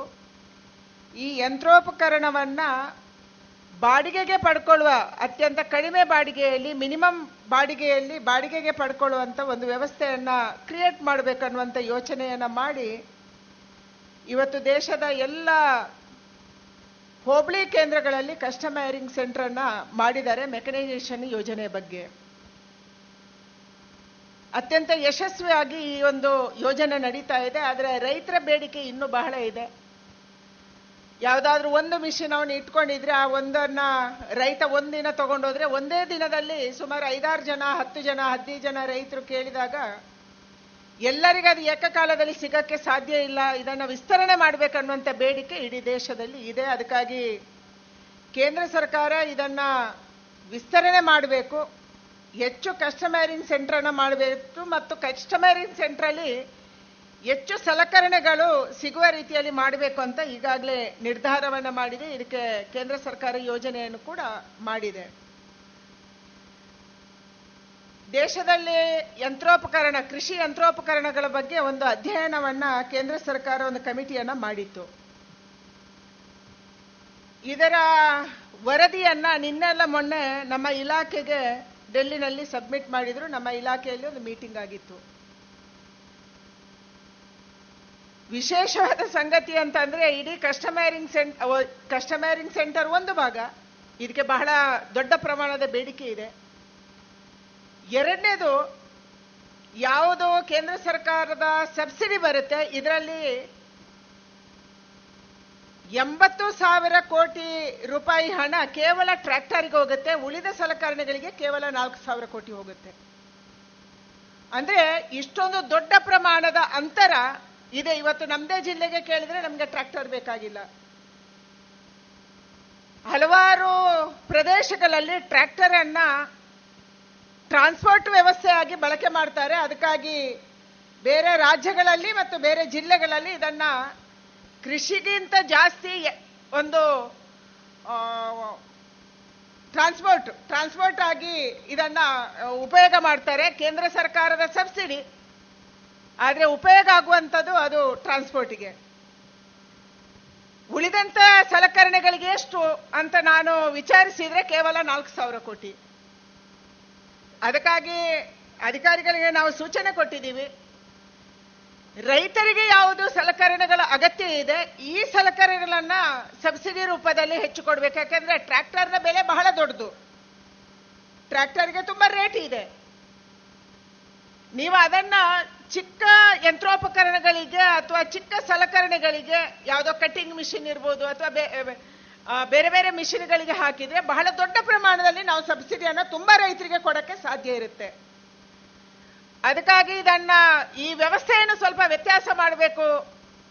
ರೈತರು ಉಪಯೋಗಿಸುವಂತ, ದಿನನಿತ್ಯ ಉಪಯೋಗಿಸುವಂತ ಸಲಕರಣೆಗಳಿಗೆ ಸಬ್ಸಿಡಿಯನ್ನ ಕೊಡುವಂಥದ್ದು ಮತ್ತು ಹೆಚ್ಚು ಪ್ರೋತ್ಸಾಹವನ್ನು ಕೊಡುವಂಥದ್ದು.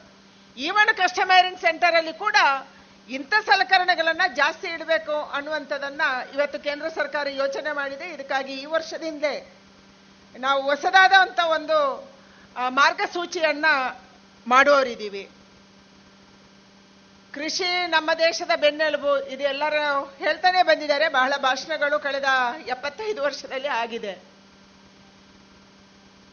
ಸ್ವಾತಂತ್ರ್ಯ ಸಿಗುವಂತ ಸಂದರ್ಭದಲ್ಲಿ ಸುಮಾರು ಎಂಬತ್ತು ಎಂಬತ್ತೈದು ಶೇಕಡದಷ್ಟು ರೈತರು ಈ ದೇಶದಲ್ಲಿ ಇದ್ರು ಈಗ ಸುಮಾರು ಎಪ್ಪತ್ತು ಎಪ್ಪತ್ತೆರಡು ಶೇಕಡದಷ್ಟು ರೈತರು ಈ ದೇಶದಲ್ಲಿ ಇದ್ದಾರೆ. ಈಗಲೂ ದೊಡ್ಡ ಪ್ರಮಾಣ. ದೇಶದ ಜಿ ಡಿ ಪಿಗೆ ಒಂದು ಕಾಲದಲ್ಲಿ ನಾವು ಇಪ್ಪತ್ತು ಶೇಕಡ ಕೊಡ್ತಾ ಇದ್ದೀವಿ. ಈಗ ಒಂದು ಸ್ವಲ್ಪ ಅದು ಫುಡ್ ಪ್ರೊಸೆಸಿಂಗಿಗೆ ಹೆಚ್ಚು ಒತ್ತು ಕೊಟ್ಟಿರುವಂತ ಕಾರಣಕ್ಕಾಗಿ ಸುಮಾರು ಹದಿನೆಂಟು ಶೇಕಡದಷ್ಟು, ಹದಿನೆಂಟು, ಹದಿನೆಂಟುವರೆ ಶೇಕಡದಷ್ಟು ಜಿ ಡಿ ಪಿಗೆ ನಮ್ಮ ಕೊಡುಗೆ, ರೈತರ ಕೊಡುಗೆ ಇದೆ. ಪ್ಲಸ್ ಫುಡ್ ಪ್ರೊಸೆಸಿಂಗ್ ಒಂದು ಕಾಲ ಇತ್ತು ನಮ್ಮ ದೇಶದ ನಾವು ಚಿಕ್ಕವರು ಇರುವಾಗ ನನಗೆ ಇನ್ನೂ ನೆನಪಿದೆ, ಶಾಲೆಗೆ ಹೋದ್ರೆ ಸಜ್ಜಿಗೆ ಅಂತ ಸಿಕ್ತಿತ್ತು ಯಾಕಂದ್ರೆ ನಮಗೆ ಆಹಾರ ಧಾನ್ಯದ ಸ್ಕ್ಯಾರ್ಸಿಟಿ ಇತ್ತು. ತೊಂದರೆ ಇತ್ತು, ಕೊರತೆ ಇತ್ತು. ಹೊರದೇಶದಿಂದ ಬಂದಂತ ಗೋಧಿಯನ್ನ ಪುಡಿ ಮಾಡಿ ನಮ್ಮ ಶಾಲೆಗಳಲ್ಲಿ ಕೂಡ ನಮಗೆ ಸಜ್ಜಿಗೆ ಅಂತ ಕೊಡ್ತಾ ಇದ್ರು. ಹಳ್ಳಿಗಳಿಗೆ ಕೂಡ ಅಕ್ಕಿ ಬಂದ್ರೆ ಅದು ಸ್ಟೀಲ್ ಅಕ್ಕಿ ಅಂತ ಬರ್ತಿತ್ತು. ಬೆಳಿಗ್ಗೆ ಇಟ್ಟರೆ ರಾತ್ರಿ ತನಕ ಬೇಯ್ತಾನೆ ಇರಲಿಲ್ಲ. ಅಂತ ಪರಿಸ್ಥಿತಿ ಒಂದು ಕಾಲದಲ್ಲಿ ಇತ್ತು. ನಂಗೆ ಇನ್ನೂ ನೆನಪಿದೆ. ನಾವು ಚಿಕ್ಕವರಿದ್ದಾಗ. ಯಾಕಂದ್ರೆ ಅವತ್ತು ಅಮೆರಿಕದಂತ ದೇಶಗಳು ಭಾರತ ಬಡ ದೇಶ ಅಂತ ಹೇಳಿ ಅಲ್ಲಿ ಹಂದಿಗೆ ಬಿಸ ಹಾಕುವಂತ ಗೋಧಿಯನ್ನ ಸಮುದ್ರಕ್ಕೆ ಬಿಸಾಕುವಂತ ಗೋಧಿಯನ್ನ ಭಾರತಕ್ಕೆ ಕಳಿಸ್ತಾ ಇದ್ರು. ಅದನ್ನ ಯಾವುದೋ ಒಂದು ರೀತಿಯಲ್ಲಿ ನಾವು ತಿಂತಾ ಇದ್ವಿ. ಇವತ್ತು ನಮಗೆ ಹೆಮ್ಮೆ ಇದೆ. ಕೊರೋನಾದ ಕಷ್ಟ ಕಾಲದಲ್ಲಿ ಕೂಡ ನಮ್ಮ ದೇಶದ ರೈತ ಕಳೆದ ಎರಡು ವರ್ಷ ಈ ದೇಶದಲ್ಲಿ ನಮ್ಮ ದೇಶದ ನೂರ ನಲವತ್ತು ಕೋಟಿ ತಿಂದು ಜನ, ನೂರ ನಲವತ್ತು ಕೋಟಿ ಜನ ತಿಂದು ಜಾಸ್ತಿ ಆಗುವಂಥ ಆಹಾರ ಪದಾರ್ಥವನ್ನ ಕಳೆದ ಎರಡು ವರ್ಷದಲ್ಲಿ ಬೆಳೆದಿದ್ದಾನೆ. ಮುನ್ನೂರ ಹದಿನಾಲ್ಕು ಮಿಲಿಯನ್ ಮೆಟ್ರಿಕ್ ಟನ್ ಆಹಾರ ಧಾನ್ಯವನ್ನ, ಅಂದ್ರೆ ಅದು ಗೋಧಿ, ಭತ್ತ, ಸಿರಿಧಾನ್ಯಗಳನ್ನ ಈ ದೇಶದ ರೈತ ಬೆಳೆದಿದ್ದಾನೆ. ಮುನ್ನೂರ ನಲವತ್ತೈದು ಮಿಲಿಯನ್ ಮೆಟ್ರಿಕ್ ಟನ್ನು ಹಣ್ಣು ಮತ್ತು ತರಕಾರಿಯನ್ನ ಈ ದೇಶದ ರೈತ ಬೆಳೆದಿದ್ದಾನೆ. ಇದು ನಮ್ಮ ದೇಶದ ಜನ ತಿಂದು ಜಾಸ್ತಿ ಆಗುವಂತ ಆಹಾರ ಪದಾರ್ಥಗಳನ್ನ ಇವತ್ತು ಭಾರತ ಬೆಳೀತಾ ಇದೆ. ಮೊದಲ ಬಾರಿಗೆ ನಾವು ಆಹಾರದಲ್ಲಿ ಸರ್ಪ್ಲಸ್ ಆಗಿದ್ದೀವಿ ಅನ್ನುವಂಥದ್ದನ್ನ ಬಹಳ ಹೆಮ್ಮೆಯಿಂದ ನಾವು ಇವತ್ತು ಹೇಳಬೇಕಾಗಿದೆ. ನಾವು ಆಹಾರ ಧಾನ್ಯ ಬೆಳೆಯೋದ್ರಲ್ಲಿ, ಹಣ್ಣು ಬೆಳೆಯೋದ್ರಲ್ಲಿ, ತರಕಾರಿ ಬೆಳೆಯೋದ್ರಲ್ಲಿ, ಹಾಲು ಉತ್ಪಾದನೆ ಮಾಡೋದ್ರಲ್ಲಿ ನಾವು ಸರ್ಪ್ಲಸ್ ಆಗಿ ಮಾಡ್ತಾ ಇದ್ವಿ. ಮೀಟ್ ಸರ್ಪ್ಲಸ್ ಆಗಿ ನಾವು ಮಾಡ್ತಾ ಇದ್ದೀವಿ. ಆದರೆ ಸ್ವಾತಂತ್ರ್ಯದ ನಂತರದ ದಿನಗಳಲ್ಲಿ ಯಾವುದಕ್ಕೆ ಈ ದೇಶದ ಕೃಷಿಕನಿಗೆ ಒತ್ತು ಕೊಡಬೇಕಾಗಿತ್ತು? ಆ ಕೆಲಸ ಆಗ್ಲಿಲ್ಲ.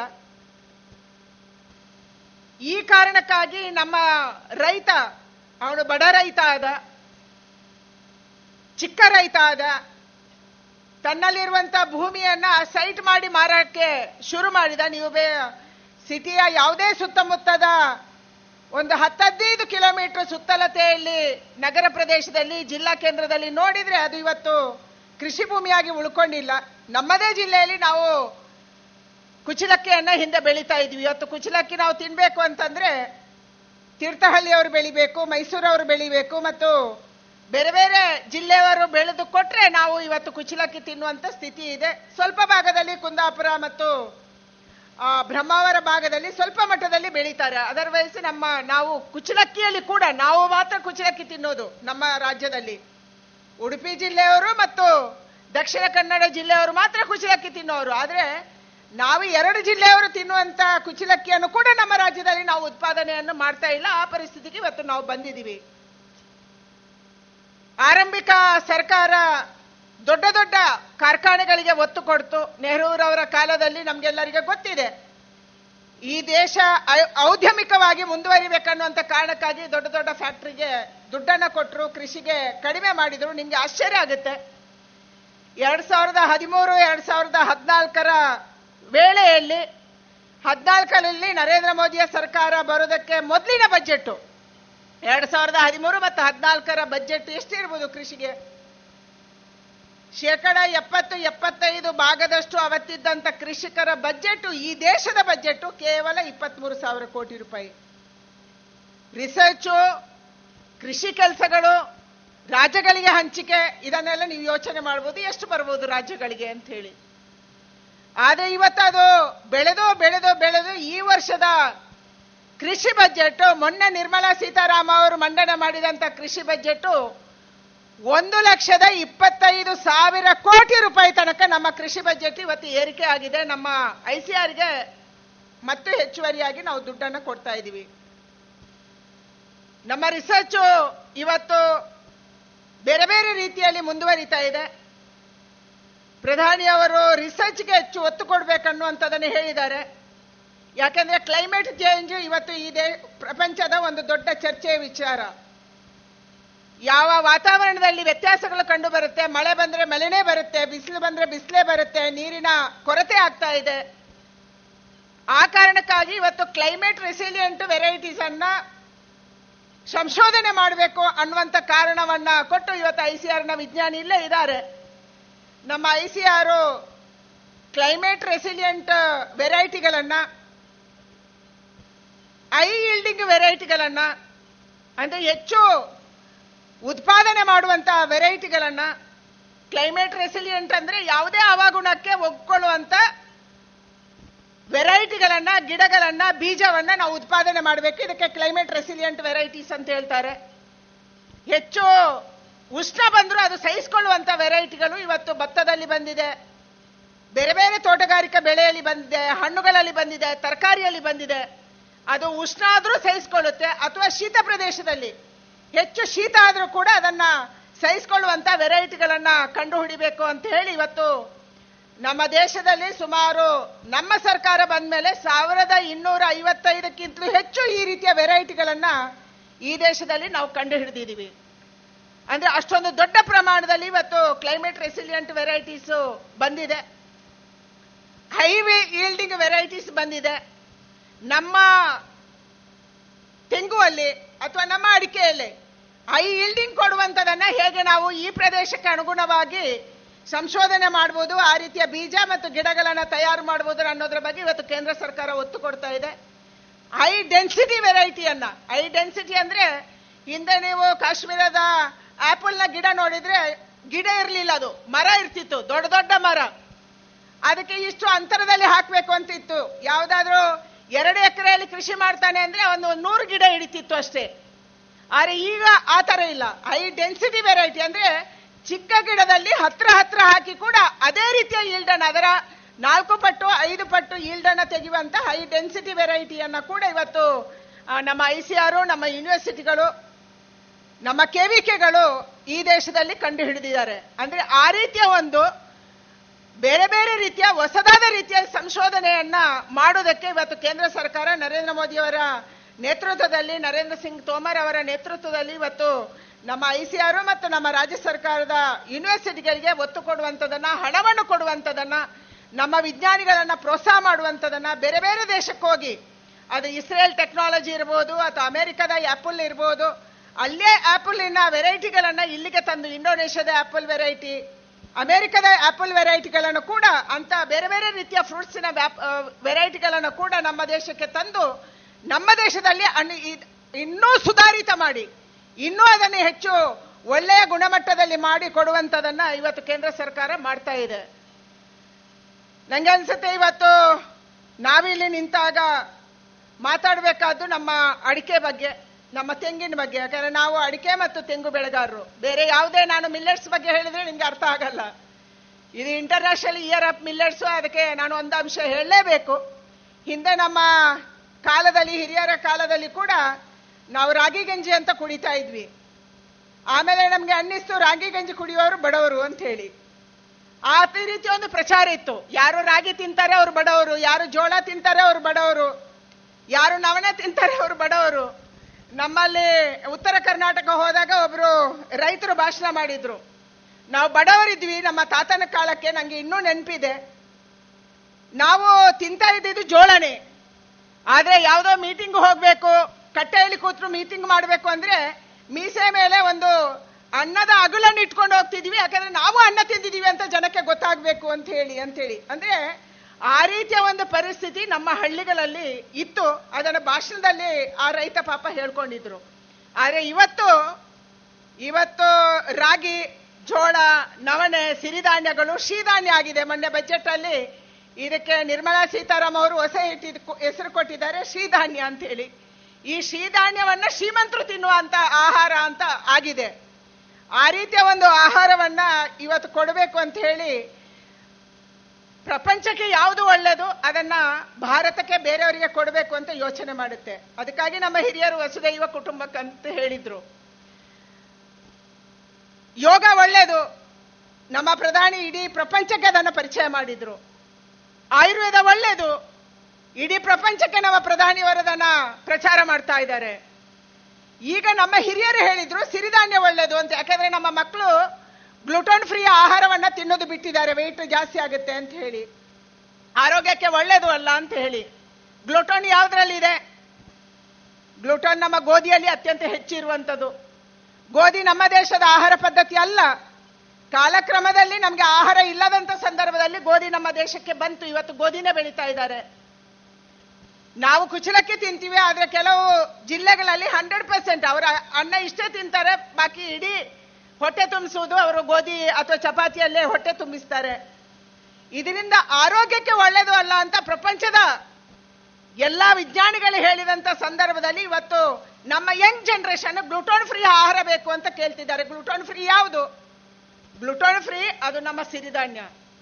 ಅದಕ್ಕಾಗಿ ನಮ್ಮ ಪ್ರಧಾನಿಯವರು ಯುಎನ್ಎದಲ್ಲಿ ಈ ಒಂದು ವಿಚಾರವನ್ನು ತಗೊಂಡೋದ್ರು. ಯುನೈಟೆಡ್ ನೇಷನ್ಸ್ ಆರ್ಗನೈಸೇಷನ್ಗೆ ಅಲ್ಲಿ ಎರಡು ವರ್ಷಗಳ ಹಿಂದೆ ಪ್ರಸ್ತಾಪವನ್ನು ಸಲ್ಲಿಸಿದ್ರು. ನಮ್ಮ ದೇಶ ಆರೋಗ್ಯಕರವಾಗಿತ್ತು. ಯಾಕೆಂದ್ರೆ ನಾವು ಸಿರಿಧಾನ್ಯ ತಿಂತಾ ಇದ್ವಿ ಮಿಲ್ಲೆಟ್ಸ್ ತಿಂತಾ ಇದ್ವಿ. ಆದ್ರೆ ಇವತ್ತು ಪ್ರಪಂಚ ಮಿಲ್ಲೆಟ್ ಅನ್ನ ಬಿಡ್ತಾ ಇದೆ. ಈ ಕಾರಣಕ್ಕಾಗಿ ಇಂಟರ್ನ್ಯಾಷನಲ್ ಇಯರ್ ಆಫ್ ಮಿಲ್ಲೆಟ್ಸ್ ಅಂತ ಆಚರಣೆ ಮಾಡಿ ಮತ್ತೊಂದ್ಸರಿ ಪ್ರಪಂಚದಲ್ಲಿ ನಾವು ಮಿಲ್ಲೆಟ್ ಅನ್ನು ಕೊಡುವ ರೀತಿಯಲ್ಲಿ ಆಗ್ಬೇಕು ಅಂತ ಯೋಚನೆ ಮಾಡಿದ್ರು. ಇವನ್ನು ಕಳೆದ ವರ್ಷ ಇಂಟರ್ನ್ಯಾಷನಲ್ ಇಯರ್ ಆಫ್ ಮಿಲ್ಲೆಟ್ಸ್ ಅಂತ ಎರಡು ಸಾವಿರದ ಇಪ್ಪತ್ತ್ಮೂರು ಈ ವರ್ಷವನ್ನು ಘೋಷಣೆ ಮಾಡಿದೆ. ಇವತ್ತು ಪ್ರಪಂಚದಾದ್ಯಂತ ಭಾರತದ ಪ್ರಧಾನಿಯ ಕೋರಿಕೆಯ ಮೇಲೆ ಏನು ಇವನ್ನು ಘೋಷಣೆ ಮಾಡ್ತು. ಇಡೀ ಇಡೀ ಪ್ರಪಂಚದಲ್ಲಿ ಮಿಲ್ಲೆಟ್ಸಿನ ಮೇಲೆ ನಡೀತಾ ಇದೆ. ಮಿಲ್ಲೆಟ್ಸ್ ಅಲ್ಲಿ ಯಾವ ಪೋಷಕಾಂಶ ಇದೆ ಅನ್ನುವಂತ ಚರ್ಚೆ ನಡೀತಾ ಇದೆ. ಮಿಲ್ಲೆಟ್ಸ್ ಅನ್ನು ಇಡೀ ಪ್ರಪಂಚಕ್ಕೆ ಪರಿಚಯ ಮಾಡುವಂಥದ್ದು ನಡೀತಾ ಇದೆ. ನಮ್ಮ ದೇಶದಲ್ಲಿ ಕೂಡ ಮೊದಲು ಮೊನ್ನೆ ಮಿಲ್ಲೆಟ್ಸಿನ ಮೊದಲ ಒಂದು ಉದ್ಘಾಟನೆಯನ್ನ ರೋಮಲ್ಲಿ ನಾವೆಲ್ಲರೂ ಹೋಗಿ ಮಾಡಿ ಬಂದ್ವಿ. ಅದಾದ್ಮೇಲೆ ಇವತ್ತು ಜಿ ಟ್ವೆಂಟಿಯ ಒಂದು ಅವಕಾಶ ಕೂಡ ಭಾರತಕ್ಕೆ ಮೊದಲ ಒಂದು ಅಧ್ಯಕ್ಷತೆ ಸಿಕ್ಕಿರುವಂಥ ಕಾರಣಕ್ಕಾಗಿ ಜೂ ಜಿ ಟ್ವೆಂಟಿ ಮತ್ತು ಇಂಟರ್ನ್ಯಾಷನಲ್ ಇಯರ್ ಆಫ್ ಮಿಲ್ಲರ್ಸ್ ಅನ್ನ ಒಟ್ಟಿಗೆ ಇಟ್ಕೊಂಡು ನಾವು ಇದನ್ನ ದೊಡ್ಡ ಪ್ರಮಾಣದಲ್ಲಿ ಬೇರೆ ದೇಶಕ್ಕೆ ಕಳಿಸ್ಬೇಕು ಅನ್ನುವಂಥ ಯೋಚನೆಯನ್ನು ಮಾಡ್ತಿದ್ವಿ ಯಾಕೆಂದ್ರೆ ಪ್ರಪಂಚದ ಎಕ್ಸ್ಪೋರ್ಟ್ ಮಾಡುವ ದೇಶಗಳಲ್ಲಿ ಇಪ್ಪತ್ತು ಶೇಕಡದಷ್ಟು ಭಾರತ ಎಕ್ಸ್ಪೋರ್ಟ್ ಮಾಡುತ್ತೆ. ಏಷ್ಯಾದಲ್ಲಿ ಏಯ್ಟಿ ಪರ್ಸೆಂಟ್ ಭಾರತ ಎಕ್ಸ್ಪೋರ್ಟ್ ಮಾಡುತ್ತೆ. ಈ ಕಾರಣಕ್ಕಾಗಿ ಇದನ್ನ ನಾವು ಪ್ರಚಾರ ಮಾಡ್ತಾ ಇದ್ದೀವಿ ಮತ್ತು ನಾವು ಕೂಡ ಮತ್ತೊಂದ್ಸರಿ ರಾಗಿ ಗಂಜಿಗೆ ಹೋಗ್ಬೇಕು ಅನ್ನುವಂಥದ್ದನ್ನು ಕೂಡ ಯೋಚನೆಯನ್ನ ಮಾಡಬೇಕು ಅನ್ನುವಂಥ ವಿನಂತಿಯನ್ನು ನಿಮಗೆ ಮಾಡ್ತಾ ಇದ್ದೀನಿ. ಇವತ್ತು ನಮ್ಮ ಅಡಿಕೆ, ಅಡಿಕೆಯ ಕೇಸು ನಿಮ್ಗೆಲ್ಲರಿಗೆ ಗೊತ್ತಿದೆ, ಸುಪ್ರೀಂ ಕೋರ್ಟ್ ಅಲ್ಲಿ ಇದೆ, ಕ್ಯಾಂಪ್ಕೋದವರು ಮತ್ತು ಇಲ್ಲಿರುವಂತ ಎಲ್ಲರೂ ನಮ್ಮ ಚುನಾಯಿತ ಪ್ರತಿನಿಧಿಗಳು, ಕ್ಯಾಂಪ್ಕೋ, ಮ್ಯಾಮ್ಕೋಸು, ಬೇರೆ ಬೇರೆ ಸೊಸೈಟಿಗಳು ರೈತರು ಎಲ್ಲರಿಗೂ ಆತಂಕ ಇರುವಂಥದ್ದು ನಮ್ಮ ಅಡಿಕೆಯ ಪರಿಸ್ಥಿತಿ ಏನಾಗುತ್ತೆ? ಒಂದು ಅಡಿಕೆಗೆ ರೋಗ ಬಂದಿದೆ ಎರಡನೇದು ಅಡಿಕೆ ಆರೋಗ್ಯಕ್ಕೆ ಹಾನಿಕಾರಕ ಅನ್ನುವಂಥ ಕೇಸು ಸುಪ್ರೀಂ ಕೋರ್ಟ್ ಅಲ್ಲಿ ಇದೆ. ಎರಡು ಆ, ಹಿಂದಿರುವಂತ ಯು ಪಿ ಎ ಸರ್ಕಾರ ಇಂದಿರಾ ಜಯಸಿಂಗ್ ಅವರ ನೇತೃತ್ವದಲ್ಲಿ ಅಡಿಕೆ ಹಾನಿಕಾರಕ ಅನ್ನುವಂತ ಒಂದು ವರದಿಯನ್ನ ಸುಪ್ರೀಂ ಕೋರ್ಟ್ಗೆ ಕೊಟ್ಟರು ಸಹಜವಾಗಿ ಸುಪ್ರೀಂ ಕೋರ್ಟ್ ಅಥವಾ ಉತ್ತರ ಭಾರತದಲ್ಲಿ ಕೂತವರಿಗೆ ಅಡಿಕೆ ಹೇಗೆ ಬೆಳೆಯುತ್ತೆ, ಎಲ್ಲಿ ಬೆಳೆಯುತ್ತೆ ಗೊತ್ತಿಲ್ಲ. ಅಡಿಕೆಯನ್ನು ನೋಡಿರೋದು ಅವ್ರ ಪ್ಯಾಕೆಟ್ ಮೇಲೆ ಮಾತ್ರ. ಅಡಿಕೆ ಅಂತಂದ್ರೆ ಅದು ಸ್ಯಾಚೇಟು. ಅಡಿಕೆ ಅಂದ್ರೆ ಅದು ಗುಡ್ಕ. ಈ ಒಂದು ಮಾನಸಿಕತೆ ಇವತ್ತು ಸಹಜವಾಗಿ ಉತ್ತರ ಭಾರತದಲ್ಲಿ ಇದೆ ಯಾಕೆಂದ್ರೆ ಉತ್ತರ ಭಾರತದಲ್ಲಿ ಅಡಿಕೆ ಬೆಳೆಯಲ್ಲ, ಅಡಿಕೆ ಮರ ಅವ್ರು ನೋಡಿಲ್ಲ. ಒರಿಜಿನಲ್ ಅಡಿಕೆ ಏನು ಅಂತ ಗೊತ್ತಿಲ್ಲ. ಕೇಸು ಪದೇ ಪದೇ ಬರ್ತಾ ಇತ್ತು. ನಮಗೂ ಒತ್ತಡ ಇಲ್ಲಿಂದ ಜಾಸ್ತಿ ಆಗ್ತಾ ಇತ್ತು. ನಾವು ಆರೋಗ್ಯ ಸಚಿವರನ್ನ ಭೇಟಿ ಮಾಡಿದ್ವಿ. ಕೊನೆಯಲ್ಲಿ ಪ್ರಧಾನಿಯವ್ರನ್ನ ಭೇಟಿ ಮಾಡಿದ್ವಿ. ನಾವೆಲ್ಲರೂ ಎಂ ಪಿಗಳು ಹೋಗಿ. ಪ್ರಧಾನಿ ಹೇಳಿದ್ರು, ಒರಿಜಿನಲ್ ಅಡಿಕೆ ವಿಷಕಾರಕ ಅಲ್ಲ, ಯಾಕಂದ್ರೆ ಒರಿಜಿನಲ್ ಅಡಿಕೆ ನಮ್ಮ ರಾಜ್ಯಕ್ಕೆ ಬರ್ತಾ ಇದೆ, ದೇಶಕ್ಕೆ, ಪ್ರಪಂಚಕ್ಕೆ ಹೋಗ್ತಾ ಇದೆ. ಒರಿಜಿನಲ್ ಅಡಿಕೆಯನ್ನ ನಾವು ಗಣಪತಿ ಅಂತ ಪೂಜೆ ಮಾಡ್ತೀವಿ ಅಂತ ಸ್ವತಃ ಪ್ರಧಾನಿಯವರು ನರೇಂದ್ರ ಮೋದಿ ಅವರು ನಮಗೆ ಹೇಳಿದ್ರು. ನಮ್ಗೊಂಥರ ಖುಷಿ ಆಯ್ತು. ಅಟ್ಲೀಸ್ಟ್ ಕನಿಷ್ಠ ಕನಿಷ್ಠ ಒರಿಜಿನಲ್ ಅಡಿಕೆ ಬಗ್ಗೆ ನಮ್ಮ ಪ್ರಧಾನಿಗೆ ಗೊತ್ತಿದೆ ಅಂತ ಹೇಳಿ. ನಾವು ಹೇಳಿದ್ವಿ ಈ ತರ ಸುಪ್ರೀಂ ಕೋರ್ಟ್ ಅಲ್ಲಿ ಕೇಸ್ ಇದೆ, ಇಂದಿರಾ ಜಯಸಿಂಗ್ ಅವರು ಇದು ಎಡವಟ್ಟು ಮಾಡಿದ್ದಾರೆ. ನಾವು ಸುಪ್ರೀಂ ಕೋರ್ಟ್ ಅಲ್ಲಿ ಬಲವಾದಂತ ವಕೀಲರನ್ನ ಹಾಕಿ ವಾದ ಮಾಡದೇ ಇದ್ದರೆ ಯಾವತ್ತಾದರೂ ನಮ್ಮ ನೆತ್ತಿ ಮೇಲೆ ಕತ್ತಿ ಇದೆ ಅದು. ಅದಕ್ಕಾಗಿ ಇದಕ್ಕೆ ಒಂದು ಒಳ್ಳೆಯ ತಂಡವನ್ನ ಹಾಕಬೇಕು, ವಕೀಲರ ತಂಡ ಅಂತ ಪ್ರಧಾನಿಗೆ ಕೇಳ್ಕೊಂಡಿವಿ. ಇವತ್ತು ಪ್ರಧಾನಿಯವರು ಒಂದು ಒಳ್ಳೆಯ ವಕೀಲರ ತಂಡವನ್ನ ನೇಮಕ ಮಾಡಿ ನಮ್ಮ ಅಡಿಕೆಯನ್ನ ರಕ್ಷಣೆ ಮಾಡಬೇಕು ಅನ್ನುವಂಥ ದೃಷ್ಟಿಯಿಂದ ಯೋಚನೆಯನ್ನು ಮಾಡಿದ್ದಾರೆ. ಅದರ ಜೊತೆಗೆ ಇವತ್ತು ಅಡಿಕೆಯಲ್ಲಿ ಬೇರೆ ಬೇರೆ ರೀತಿಯ ಸಂಶೋಧನೆಗಳನ್ನ ನಡೆಸ್ತಾ ಇದ್ದಾರೆ. ನಮ್ಮ C P C R I ಅವರು ನಡೆಸ್ತಾ ಇದ್ದಾರೆ ಐ ಸಿ ಆರ್ ನಡೆಸ್ತಾ ಇದ್ದಾರೆ. ಅದ್ರ ಜೊತೆಗೆ ನಂಗೆ ಯಾರೋ ಒಬ್ರು ನಮ್ದೇ ರಾಜ್ಯದಿಂದ ಹೋದಂತ ಯುವಕರ, ಯಂಗ್ ಸೈಂಟಿಸ್ಟಿನ ತಂಡ ಕೆನಡಾದಲ್ಲಿ ಸಿಕ್ಕಿತು ಕೆನಡದವರಿಗೂ ನಾನು ಅಡಿಕೆ ಮತ್ತು ನಮ್ಮ ಹಳದಿ ಎಲೆ ಮತ್ತು ಚುಕ್ಕೆ ಎಳೆ ರೋಗವನ್ನ ಸಂಶೋಧನೆ ಮಾಡಬೇಕು ಅನ್ನುವಂಥದ್ದನ್ನ ಅಧಿಕೃತವಾಗಿ ಅವರಿಗೆ ಅಡಿಕೆ ಮತ್ತು ಎಲೆಯನ್ನ ಕಳಿಸಲಾಗಿದೆ. ಆದರೆ ಅಧಿಕೃತ ವರದಿ ಕೆನಡದಲ್ಲಿ ಏನಾಗುತ್ತೆ ಅನ್ನುವಂಥದ್ದನ್ನು ನಾವು ಕಾಯಬೇಕಾಗಿದೆ. ಈ ರೀತಿ ಬೇರೆ ಬೇರೆ ರೀತಿಯ ಯೋಚನೆಗಳಾಗತ್ತೆ, ಆಗ್ತಾ ಇದೆ. ಎರಡನೇದು, ಅಡಿಕೆಗೆ ಬೆಲೆ ಇರಲಿಲ್ಲ. ನಿಮಗೆಲ್ಲ ಗೊತ್ತಿದೆ. ಆದರೆ ನಿರ್ಮಲಾ ಸೀತಾರಾಮ ಅವರು ಕಾಮರ್ಸ್ ಮಿನಿಸ್ಟರ್ ಇರುವಂತ ಸಂದರ್ಭದಲ್ಲಿ ಅಡಿಕೆಯ ಎಂ ಐ ಪಿ ಅನ್ನ ಮಿನಿಮಮ್ ಇಂಪೋರ್ಟ್ ಪ್ರೈಸ್ ಅನ್ನ ಇನ್ನೂರ ಐವತ್ತೊಂದು ರೂಪಾಯಿ ಅವತ್ತು ಮಾಡಿರುವ ಕಾರಣಕ್ಕಾಗಿ ನಮ್ಮ ಅಡಿಕೆಯ ಬೆಲೆ ಜಾಸ್ತಿ ಆಯಿತು, ನಮ್ಮ ಅಡಿಕೆಯ ಮಾನ ಉಳಿಯಿತು ಇವತ್ತು ನಾವು ಉಸಿರಾಡ್ಬೋದು ಕಳೆದ ಎರಡು ಮೂರು ವರ್ಷಗಳಲ್ಲಿ ಅಂತಂದ್ರೆ ಇವತ್ತು M I F M I P ಅನ್ನ ಜಾಸ್ತಿ ಮಾಡಿರುವ ಕಾರಣಕ್ಕಾಗಿ ಇವತ್ತು ನಮ್ಮ ಬೇಡಿಕೆ ಇದೆ. ನಮ್ಮ ರೈತರು ಕ್ಯಾಂಪ್ಕೋದವರು ದಿನ ನಮ್ಮ ಕಿಶೋರ್ ಕುಮಾರ್ ಅವರು ಫೋನ್ ಮಾಡ್ತಾರೆ ಕೊಡುಗೆ ಅವರು ನಂಗೆ ಎಂ ಐ ಪಿ ಅನ್ನ ಮುನ್ನೂರ ಐವತ್ತೊಂದು ರೂಪಾಯಿ ಮಾಡಬೇಕು ಅನ್ನುವಂಥ ಫೈಲ್ ನಮ್ಮ ಡಿಪಾರ್ಟ್ಮೆಂಟ್ ಇಂದ ಇವತ್ತು ಡಿ ಜಿ ಎಫ್ ಟಿಗೆ ಹೋಗಿದೆ. ಡಿ ಜಿ ಎಫ್ ಟಿಯಿಂದ ಕ್ಲಿಯರ್ ಆಗಿ ಅದು ಕಾಮರ್ಸ್ ಡಿಪಾರ್ಟ್ಮೆಂಟ್ಗೆ ಹೋಗುತ್ತೆ. ಎಂ ಐ ಪಿ ಅನ್ನ ನಾವು ಮುನ್ನೂರ ಐವತ್ತೊಂದು ರೂಪಾಯಿ ಮಾಡ್ಬೇಕು ಅನ್ನೋದ ಪ್ರಸ್ತಾಪನೆಯನ್ನ ನಮ್ಮ ಇಲಾಖೆಯಿಂದ ನಾವು ಕಳಿಸಿದ್ದೀವಿ ಆ ಥರ ಏನಾದರೂ ಆದರೆ ನಮ್ಮ ಅಡಿಕೆಯ ರೇಟ್ ಇನ್ನೂ ಜಾಸ್ತಿ ಆಗುತ್ತೆ ಅನ್ನುವಂಥದ್ದನ್ನು ಬಹಳ ಖುಷಿಯಿಂದ ನಾವು ಇವತ್ತಿಲ್ಲಿ ಹೇಳ್ಬೋದು. ಅದಕ್ಕಾಗಿ ಆದಷ್ಟು ಬೇಗನೆ ಈ ಪಾರ್ಲಿಮೆಂಟಿನ ಸೆಷನ್ ಮುಗ್ದ ತಕ್ಷಣ, ಯಾಕಂದ್ರೆ ಪಾರ್ಲಿಮೆಂಟ್ ನಡೀತಾ ಇರುವಂತ ಸಂದರ್ಭ ಇದ್ದು, ಇದು ಇವತ್ತು ನಡೀತಾ ಇದೆ. ಇವತ್ತು ಆದರೂ ಕೂಡ ಈ ಒಂದು ಕಾರ್ಯಕ್ರಮದಲ್ಲಿ ಭಾಗವಹಿಸಬೇಕು ಅಂತ ನಾನು ಬಂದಿದ್ದೀನಿ. ಆದರೆ ಎಂ ಐ ಪಿ ಅನ್ನ ನಾವು ಮುನ್ನೂರ ಐವತ್ತೊಂದು ರೂಪಾಯಿ ಮಾಡುವುದಕ್ಕೆ ಬದ್ಧರಿದ್ದೀವಿ. ಇದಕ್ಕೆ ಇದನ್ನ ಕಾಮರ್ಸ್ ಡಿಪಾರ್ಟ್ಮೆಂಟು ಮಾಡಬೇಕು. ನಮ್ಮ ಇಲಾಖೆಯಿಂದ ಅದು ಡಿ ಜಿ ಎಫ್ ಟಿಗೆ ಹೋಗಿ ಡಿ ಜಿ ಎಫ್ ಟಿಯಿಂದ ಇವತ್ತು ಕಾಮರ್ಸ್ ಡಿಪಾರ್ಟ್ಮೆಂಟ್ ಅಲ್ಲಿ ಫೈನಲ್ ಆಗಿ ಅದು ಆಗಬೇಕು, ಆದರೆ ಇದನ್ನು ಖಂಡಿತವಾಗಿ ಬರುವಂಥ ದಿನದಲ್ಲಿ ನಾವು ಮಾಡ್ತೀವಿ ಅನ್ನುವಂಥ ಮಾತನ್ನ ಹೇಳ್ತಾ ಬಹಳ ಖುಷಿ ಇದೆ. ನರೇಂದ್ರ ಮೋದಿ ಅವರ ಸರ್ಕಾರ ಬಂದ ಮೇಲೆ ಇವತ್ತು ತುಂಬಾ ಜನಕ್ಕೆ, ಸುಮಾರು ಈ ಜಿಲ್ಲೆಯಲ್ಲೇ ಸುಮಾರು ನಾಲ್ನೂರ ಐವತ್ತು ಕೋಟಿಯಷ್ಟು ಪಿ ಎಂ ಕಿಸಾನ್ಗೆ ನಮ್ಮ ರೈತರಿಗೆ ಅಕೌಂಟ್ಗೆ ದುಡ್ಡು ಬರುತ್ತೆ. ನನಗೆ ನಂಗೆ ಅನ್ಸುತ್ತೆ ಈ ತಿಂಗಳ ಕೊನೆಯಲ್ಲಿ ಇನ್ನೊಂದು ಕಂತು ಪಿ ಎಂ ಕಿಸಾನ್ ಅನ್ನ ನಮ್ಮ ರಾಜ್ಯಕ್ಕೆ, ನಮ್ಮ ಪ್ರಧಾನಿಯವರು ಬಂದು ಸನ್ಮಾನ ಯಡಿಯೂರಪ್ಪನವರ ಹುಟ್ಟುಹಬ್ಬದ ಕೊಡುಗೆಯಾಗಿ ಶಿವಮೊಗ್ಗದಲ್ಲಿ ಆ ಕಾರ್ಯಕ್ರಮ ಮಾಡಬೇಕು ಅನ್ನುವಂಥದ್ದನ್ನು ಕೂಡ ಇಪ್ಪತ್ತೇಳನೇ ತಾರೀಕು ನಾವು ಯೋಚನೆ ಮಾಡಿದ್ದೀವಿ ಆ ದೃಷ್ಟಿಯಲ್ಲಿ ಪ್ರಧಾನಿಯವರು ಶಿವಮೊಗ್ಗದಲ್ಲೇ ಪಿ ಎಂ ಕಿಸಾನಿಗೆ ಈ ತಿಂಗಳ ಕಂತನ್ನು ಹಾಕಬೇಕನ್ನುವಂಥದ್ದು ಕೂಡ ಆಲ್ಮೋಸ್ಟ್ ನಿರ್ಧಾರ ಆಗಿದೆ. ಈ ದೃಷ್ಟಿಯಿಂದ ಇವತ್ತು ಪಿ ಎಂ ಕಿಸಾನ್ ಇರ್ಬೋದು ಮೆಕನೈಸೇಷನ್ ಯೋಜನೆ ಇರ್ಬೋದು, ನಾವು ಯಾವಾಗಲೂ ನಮ್ಮ ರೈತರಿಗೆ ಹೇಳುವಂಥದ್ದು, ಕೃಷಿಯಲ್ಲಿ ದಯಮಾಡಿ ಮಿಶ್ರ ಕೃಷಿಯನ್ನು ಮಾಡಿ ಅಂತ ಹೇಳಿ. ಇವತ್ತು ನಮ್ಮ ದೇಶ ಆಹಾರದಲ್ಲಿ ಸರ್ಪ್ಲಸ್ ಇದೀವಿ, ಆದರೆ ಖಾದ್ಯ ತೈಲದಲ್ಲಿ ಇಲ್ಲ.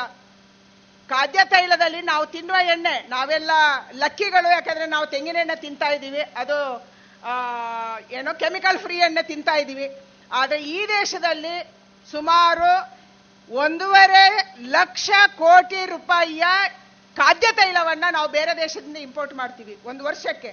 ಒಂದೂವರೆ ಲಕ್ಷ ಕೋಟಿ ರೂಪಾಯಿದು. ಅದು ಏಯ್ಟಿ ಪರ್ಸೆಂಟ್ ಖಾದ್ಯ ತೈಲ ನಮಗೆ ಬೇರೆ ದೇಶದಿಂದ ಬರುತ್ತೆ. ಇಂಡೋನೇಷ್ಯಾ ಮತ್ತು ಮಲೇಷ್ಯಾದಿಂದ ಪಾಮೋಲಿನನ್ನ ತರಿಸ್ಕೊಂಡು ಅದನ್ನ ಇವತ್ತು ಬ್ಲೆಂಡ್ ಮಾಡಿ. ಹೆಸರು ಮಾತ್ರ ಇದೆ. ನೀವು ಯಾರಾದರೂ ಸನ್ಫ್ಲವರ್ ಎಣ್ಣೆ ಸಾಫ್ಲವರ್ ಎಣ್ಣೆ ಅಥವಾ ಕಡಲೆಕಾಯಿ ಎಣ್ಣೆ ಅಂತ ತಗೊಂಡ್ರೆ ಖಂಡಿತ ಅದು ಕಡಲೆಕಾಯಿ ಎಣ್ಣೆ ಸನ್ಫ್ಲವರ್ ಎಣ್ಣೆ ಅಲ್ಲ. ಅದರಲ್ಲಿ ಏಯ್ಟಿ ಪರ್ಸೆಂಟ್ ಪಾಮೋಲಿನ್ ಇದೆ. ಕೇವಲ ಹೆಸರು ಮಾತ್ರ, ಅದು ಬ್ರ್ಯಾಂಡ್ ಮಾತ್ರ, ಅದರಲ್ಲಿ ಚಿತ್ರ ಮಾತ್ರ ಇರುತ್ತೆ. ಕಡಲೆಕಾಯಿದು ಮತ್ತು ಸನ್ಫ್ಲವರ್ ಇದ್ದು. ಯಾಕಂದ್ರೆ ನಮ್ಮ ದೇಶದಲ್ಲಿ ಸನ್ಫ್ಲವರ್ ಅಷ್ಟೊಂದು ಬೆಳೆಯಲ್ಲ ನಮ್ಮ ದೇಶದಲ್ಲಿ ಕಡಲೆಕಾಯಿ ಅಷ್ಟೊಂದು ಬೆಳೆಯಲ್ಲ ನಮ್ಮದೇ ರಾಜ್ಯದಲ್ಲಿ ಹಿಂದೆ ಹತ್ತು, ಹದಿನೈದು ವರ್ಷದ ಹಿಂದೆ ಹನ್ನೆರಡೂವರೆ ಲಕ್ಷ, ಹದಿಮೂರು ಲಕ್ಷ ಎಕರೆಯಲ್ಲಿ ಕಡಲೆಕಾಯಿ ಎಣ್ಣೆ ಮತ್ತು ಸನ್ಫ್ಲವರ್ ಬೆಳೀತಾ ಇದ್ರು, ಅದು ಮೂರು ಲಕ್ಷ ಎಕರೆಗೆ ಇವತ್ತು ಬಂದಿದೆ. ಅದಕ್ಕಾಗಿ ಖಾದ್ಯ ತೈಲದಲ್ಲಿ ನಾವು ಸರ್ಪ್ಲಸ್ ಇಲ್ಲ, ನಾವು ಸ್ವಾವಲಂಬಿ ಇಲ್ಲ, ನಾವು ಆತ್ಮನಿರ್ಭರ ಇಲ್ಲ. ಅದಕ್ಕಾಗಿ ಇವತ್ತು ಪ್ರಧಾನಿಯವರು ಹೇಳ್ತಾ ಇದ್ದಾರೆ, ದಯಮಾಡಿ ನಮ್ಮ ತೆಂಗಿನ ಎಣ್ಣೆಯನ್ನು ನಾವು ಬೇರೆ ಕಡೆ ಎಕ್ಸ್ಪೋರ್ಟ್ ಮಾಡುವಾಗ ಆಗಬೇಕು. ನಮ್ಮ ಖಾದ್ಯ ತೈಲವನ್ನ ನಮ್ಮ ಗ್ರೌಂಡ್ ನೆಟ್ ನಮ್ಮ ಸನ್ಫ್ಲವರ್ ಅನ್ನ ನಾವೇ ಬೆಳ್ಕೊಂಡು ಇವತ್ತು ದೇಶದ ಜನಕ್ಕೆ ಉಣಬಡಿಸುವಂಗ ಆಗ್ಬೇಕು ಅನ್ನುವಂಥ ಕಾರಣಕ್ಕಾಗಿ ಇವತ್ತು ಆಯಿಲ್ ಪಾಮ್ ಮಿಷನ್ ಆಗಿದೆ. ಎಲ್ಲೆಲ್ಲಿ ನಾವು ತೆಂಗಿನ ಮರವನ್ನ ಬೆಳಿಬಹುದು ಎಲ್ಲಿ ಅಡಿಕೆ ಮರ ಬೆಳಿಬಹುದು ಅಲ್ಲಿ ಪಾಮಲಿನನ್ನು ಬೆಳಿಬಹುದು ಅನ್ನುವಂಥ ಸಾಬೀತಾಗಿದೆ. ನಾನು ನಮ್ಮ ಕ್ಯಾಂಪ್ಕೋದವರು ಡೆಲ್ಲಿಗೆ ಬಂದಾಗ ನಾನು ಅವರಿಗೆ ವಿನಂತಿ ಮಾಡಿದ್ದೆ. ನಮ್ಮ ರೈತರಿಗೆ, ಕನಿಷ್ಠ ಪಕ್ಷ ನಮ್ಮ ತೆಂಗಿನ ಗಿಡದ ಮಧ್ಯೆ, ನಮ್ಮ ಅಡಿಕೆ ಗಿಡದ ಮಧ್ಯೆ ತಾಳೆ ಮರವನ್ನು ಹಾಕಕ್ಕೆ ನಾವು ಯೋಚನೆಯನ್ನು ಮಾಡಬಹುದಾ ಮತ್ತು ಆ- ರೀತಿಯಲ್ಲಿ ನಾವು ಪ್ರೋತ್ಸಾಹವನ್ನು ಕೊಡಬಹುದಾ ನಂಬರ್ ಒನ್ ಸುಳ್ಯದ ಕೆಲವು ಭಾಗದಲ್ಲಿ ತಾಳೆ ಗಿಡ ಇದೆ. ಚಿಕ್ಕಮಂಗ್ಳೂರಿನ ಕೆಲವು ಭಾಗದಲ್ಲಿ ತಾಳೆ ಮರ ಇದೆ ಇವತ್ತಿಗೂ. ಆದರೆ ನಮಗೆ ಪ್ರೊಸೆಸಿಂಗ್ ಯೂನಿಟ್ ಇಲ್ಲ. ಅದಕ್ಕಾಗಿ ನಮ್ಮ ಕ್ಯಾಂಪ್ಕೋದಲ್ಲಿ ಇವತ್ತು ಪ್ರಧಾನಿಯ ಸಂಕಲ್ಪ ಏನಿದೆ? ಭಾರತವನ್ನ ಖಾದ್ಯ ತೈಲದಲ್ಲಿ ಸ್ವಾವಲಂಬಿ ಮಾಡಬೇಕನ್ನುವಂಥ ಸಂಕಲ್ಪ ಏನಿದೆ? ರಸಗೊಬ್ಬರದಲ್ಲಿ ಸ್ವಾವಲಂಬಿ ಆಗಬೇಕು. ನಾವು ಖಾದ್ಯ ತೈಲದಲ್ಲಿ ಸ್ವಾವಲಂಬಿ ಆಗಬೇಕು. ಇದು ಎರಡು ನಾವು, ಇದು ಎರಡಕ್ಕೆ ನಾವು ಹೊರದೇಶಕ್ಕೆ ದುಡ್ಡು ಕೊಡ್ತಾ ಇದ್ದೀವಿ. ಈ ಕಾರಣಕ್ಕಾಗಿ ಇವತ್ತು ನಮ್ಮ ಖಾದ್ಯ ತೈಲದಲ್ಲಿ ಸ್ವಾವಲಂಬಿ ಮಾಡೋಕ್ಕೆ ಕ್ಯಾಂಪ್ಕೋದ ಒಂದು ಸಹಾಯ ನಮಗೆ ಬೇಕಾಗಿದೆ. ನಾವು ಒಂದು ನಮ್ಮ ತೋಟದಲ್ಲಿ ಕನಿಷ್ಠ, ನಾನು ಎಲ್ಲ ಎಲ್ಲ ರಾಜ್ಯಕ್ಕೂ ಹೋದಾಗ ಹೇಳ್ತೀನಿ, ಎಲ್ಲ ಜಿಲ್ಲೆಗಳಿಗೆ ಹೋದಾಗ ಹೇಳ್ತೀನಿ. ನಮಗೆ ಹತ್ತು ಎಕರೆ ತೋಟ ಇದೆ, ನಮಗೆ ಎರಡು ಎಕರೆ ತೋಟ ಇದೆ. ಅಟ್ಲೀಸ್ಟ್ ಅದರಲ್ಲಿ ಒಂದು ಒನ್ ಫೋರ್ತ್ ನಾವು ತಾಳೆ ಗಿಡಗಳನ್ನ ಹಾಕ್ಬೋದಾ? ಹತ್ತು ಎಕರೆ ತೋಟ ಇದ್ರೆ ಕನಿಷ್ಠ ಒಂದು ಎಕರೆ ನಾವು ತಾಳೆ ಗಿಡವನ್ನ ಹಾಕಿ ಪ್ರಯೋಗ ಮಾಡಬಹುದಾ ಈ ದೃಷ್ಟಿಯಿಂದ ಇವತ್ತು ಕೇಂದ್ರ ಸರ್ಕಾರ ಯೋಚನೆ ಮಾಡ್ತಾ ಇದೆ. ಅದಕ್ಕಾಗಿ ನಮ್ಮ ಈ ಜಿಲ್ಲೆಯ ರೈತರ ಸಹಕಾರ ಕೂಡ ಬೇಕು ನಿಮ್ಮ ತೆಂಗಿನ ಮಧ್ಯದ ಮಧ್ಯ ತಾಳೆ ಗಿಡ ಹಾಕಿ, ನಿಮ್ಮ ತೋಟದ ಮಧ್ಯೆ ತಾಳೆ ಗಿಡ ಹಾಕಿ ಒಂದು ಪ್ರಯೋಗ ಮಾಡೋಣ. ನಾವು ಖೋಖೋ ಪ್ರಯೋಗ ಮಾಡಿದೀವಿ. ನಾವು ಬೇರೆ ಬೇರೆ ನಾವು ಇನ್ಯಾವುದು ಹೇಳಿದ್ರಲ್ಲ ಬೀನ್ಸು ವೆನಿಲಾ ವೆನಿಲಾ ಪ್ರಯೋಗ ಮಾಡಿದ್ದೀವಿ ಬೇರೆ ಬೇರೆ ಸಂದರ್ಭದಲ್ಲಿ ನಾವು ಬೇರೆ ಬೇರೆ ಪ್ರಯೋಗ ಮಾಡಿದ್ದೀವಿ ಅದಕ್ಕಾಗಿ ತಾಳೆ ಗಿಡವನ್ನು ಒಂದು ಪ್ರಯೋಗ ಮಾಡಬೇಕು. ಇದರಿಂದ ದೇಶಕ್ಕೆ ಆದಾಯ ಉಳಿಯುತ್ತೆ. ದೇಶ ಹೊರ ದೇಶಕ್ಕೆ ದುಡ್ಡು ಕೊಡೋದು ಉಳಿಯುತ್ತೆ. ಈ ದೃಷ್ಟಿಯಿಂದ ನಾವು ಯೋಚನೆಯನ್ನು ಮಾಡಬೇಕು. ಒಂದು, ನಾವು ನಮ್ಮ ತೋಟದ ಜೊತೆಗೆ ಪೂರಕ ಕೃಷಿಯನ್ನು ಮಾಡಬೇಕು ಮತ್ತು ಮಿಶ್ರ ಕೃಷಿ ಮಾಡಬೇಕು. ಯಾರ್ಯಾರು ಮಿಶ್ರ ಕೃಷಿ ಮಾಡಿದ್ದಾರೆ? ಯಾರು ತಮ್ಮ ತೋಟದ ಜೊತೆ, ತಮ್ಮ ಕೃಷಿ ಜೊತೆ ಅರ್ಧ ಎಕರೆ ನಾನು ಬೇರೆ ಬೇರೆ ಊರಿಗೆ ಹೋಗ್ತೀನಿ. ಅರ್ಧ ಎಕರೆ ಅವ್ರು ಕಬ್ಬು ಬೆಳೀತಾರೆ, ಅರ್ಧ ಎಕರೆ ರಾಗಿ ಹಾಕ್ತಾರೆ, ಅರ್ಧ ಎಕರೆ ನೆಲಗಡಲೆ ಹಾಕ್ತಾರೆ, ಅರ್ಧ ಎಕರೆ ಬೇರೆ ಯಾವುದೋ ಕೃಷಿ ಮಾಡ್ತಾರೆ ಅಂದ್ರೆ ಒಂದಲ್ಲ ಒಂದು ಕೃಷಿ ಅವನ ರೈತನ ಕೈ ಹಿಡಿಯುತ್ತೆ. ಈ ದೇಶದಲ್ಲಿ ಒಂದು ವರದಿ ಇದೆ. ಯಾರು ಮಿಶ್ರ ಕೃಷಿ ಮಾಡಿದ್ದಾರೆ ಮತ್ತು ಪೂರಕ ಕೃಷಿ ಮಾಡಿದ್ದಾರೆ. ಪೂರಕ ಕೃಷಿ ಅಂದ್ರೆ ಯಾವುದು? ಹೈನುಗಾರಿಕೆ ಮಾಡಿದ್ದಾರೆ, ಜೇನು ಸಾಕಣೆ ಮಾಡಿದ್ದಾರೆ, ಮೀನು ಸಾಕಣೆ ಮಾಡಿದ್ದಾರೆ, ಪಾಲ್ಟ್ರಿ ಮಾಡಿದ್ದಾರೆ, ಅಗ್ರೋ ಫಾರೆಸ್ಟ್ರಿ ಮಾಡಿದ್ದಾರೆ ಈ ದೇಶದಲ್ಲಿ. ನಮ್ಮ ರಾಜ್ಯದಲ್ಲಿ ಅಗ್ರೋ ಫಾರೆಸ್ಟ್ ಮಾಡಿದ್ರು ಕೂಡ ಮರ ಕಡಿಯಕ್ಕೆ ನಮ್ಗೆ ಅವಕಾಶ ಇರಲಿಲ್ಲ. ಇವತ್ತು ನಮ್ಮ ಒಂದೇ ಒಂದು ರಾಜ್ಯ, ನಮ್ಮ ತೋಟದಲ್ಲಿರುವಂತ ಮರ ಕೂಡ ಕಡಿಯಕ್ಕೆ ಕೂಡ ನಮ್ಮ ಫಾರೆಸ್ಟ್ ಇಲಾಖೆಯವರು ಇಷ್ಟೊಂದು ತೊಂದರೆ ಕೊಡ್ತಾ ಇದ್ದಿದ್ದು. ಬೇರೆ ಯಾವ ರಾಜ್ಯದಲ್ಲಿ ಇಲ್ಲ. ಎಲ್ಲ ರಾಜ್ಯದಲ್ಲಿ ಕೂಡ ಅವರ ತೋಟದಲ್ಲಿ ಬೆಳೆದ ಮರವನ್ನ ಅವರು ಫ್ರೀಯಾಗಿ ಕಡ್ಕೋಬಹುದು ಅದಕ್ಕೆ ನಮ್ಮ ರಾಜ್ಯಕ್ಕೂ ನಾವು ಕೇಳ್ಕೊಂಡಿದೀವಿ. ಈ ಒಂದು ಕಾನೂನು ನಮ್ಮ ರಾಜ್ಯದಲ್ಲೂ ಬರಬೇಕು. ನಾವ್ಯಾವ ಬೆಳೆ ಬಾಳುವಂತ ಮರವನ್ನ ಬೆಳಿತೀವಿ ಅದನ್ನು ಕಡಿದು ಮಾರಕ್ಕೆ ಅವಕಾಶ ಇರಬೇಕು ಅಂತ ಪ್ರಧಾನಿ ಹೇಳಿದ್ದಾರೆ. ಅದಕ್ಕಾಗಿ ಅಗ್ರೋ ಫಾರೆಸ್ಟ್ರಿ ಪಾಲಿಸಿಯನ್ನು ತಂದಿದ್ದಾರೆ ಇವತ್ತು. ಈ ದೃಷ್ಟಿಯಿಂದ ಜೇನು ಸಾಕಣೆ, ಪೋಲ್ಟ್ರಿ, ಫಿಶಿಂಗು, ಹೈನುಗಾರಿಕೆ, ಅಗ್ರೋ ಫಾರೆಸ್ಟ್ರಿ ಇದೆಲ್ಲವನ್ನ ಸೇರಿ ನಾವು ನಮ್ಮ ಕೃಷಿಯನ್ನ ಮಾಡುವಂಥದ್ದು, ಪೂರಕ ಕೃಷಿಯನ್ನು ಮಾಡುವಂಥದ್ದು. ಜೊತೆಗೆ ಮಿಶ್ರ ಕೃಷಿಯನ್ನ ಕೂಡ ನಮ್ಮ ತೋಟದಲ್ಲಿ. ಇವತ್ತು ತೆಂಗಿಗೆ ಹಳದಿ ಎಲೆ ರೋಗ ಬಂದಿದೆ ಮತ್ತು ಚುಕ್ಕೆ ಎಲೆ ರೋಗ ಬಂದಿದೆ. ನಮ್ಮ ವಿಜ್ಞಾನಿಗಳಿಗೆ ನಾವೊಂದು ಟೀಮನ್ನು ಮಾಡಿದ್ದೀವಿ. ಈ ಹಳದಿ ಎಲೆ ಮತ್ತು ಚುಕ್ಕೆ ಎಲೆ ರೋಗವನ್ನ ಅಧ್ಯಯನ ಮಾಡಬೇಕು, ರೈತರ ಅನುಭವನ ತಗೋಬೇಕು. ಯಾಕಂದ್ರೆ ನಮ್ಗೆ ಅನುಭವ ಇಲ್ಲ. ಸೈಂಟಿಸ್ಟ್ಗೂ ಅನುಭವ ಇಲ್ಲ ಇದು. ಚುಕ್ಕೆ ರೋಗ ಮೊದಲಿಂದ ಇತ್ತು. ಯಾಕಂದ್ರೆ ಅದು ಈಗ ಹವಾಮಾನದ ವೈಪರೀತ್ಯದಿಂದಾಗಿ ಕ್ಲೈಮೇಟ್ ಚೇಂಜಿಂದಾಗಿ ಅದು ಹೆಚ್ಚೆಚ್ಚು ಬರ್ತಾ ಇದೆ. ನಮ್ಮ ಅಧಿಕಾರಿಗಳು ಹೇಳುವ ಪ್ರಕಾರ ಆ ಫಂಗಸ್ ಬಹಳ ಹಿಂದಿಂದಲೇ ಇತ್ತು. ಆದ್ರೆ ಅದು ಅದರ ಮೇಲ್ಗೈಯನ್ನು ತೋರಿಸಿರ್ಲಿಲ್ಲ. ಅದು ಹೆಚ್ಚು ಬಂದಿರಲಿಲ್ಲ. ಅದು ಅಡಗಿ ಕೂತಿತ್ತು ಆ ವೈರಸ್ ಆದ್ರೆ ಈಗ ಯಾವಾಗ ಕ್ಲೈಮೇಟ್ ಚೇಂಜ್ ಆಯಿತು, ಆವಾಗ ಇದು ಹೆಚ್ಚು ವಿಸ್ತಾರವಾಗಿ ಆಗ್ತಾ ಇದೆ ಅನ್ನುವಂಥದ್ದನ್ನು ವಿಜ್ಞಾನಿಗಳು ಹೇಳ್ತಾರೆ. ಅದಕ್ಕೆ ಔಷಧಿ ಹಾಕ, ಯಾವ್ದು ಹಾಕಬೇಕು, ರೈತರ ಪ್ರಯೋಗ ಏನು? ರೈತರ ಹತ್ರ ಕೂತ್ಕೊಂಡು ಮಾತಾಡಿ ಇದನ್ನ ಒಂದು ನಿಷ್ಕರ್ಷಗೆ ಬರಬೇಕು ಅನ್ನುವಂಥದ್ದನ್ನು ನಾವು ಹೇಳಿದ್ದೀವಿ ಇದಕ್ಕೆ ವೈದ್ಯರ ವಿಜ್ಞಾನಿಗಳ ತಂಡ ಆಗಿದೆ.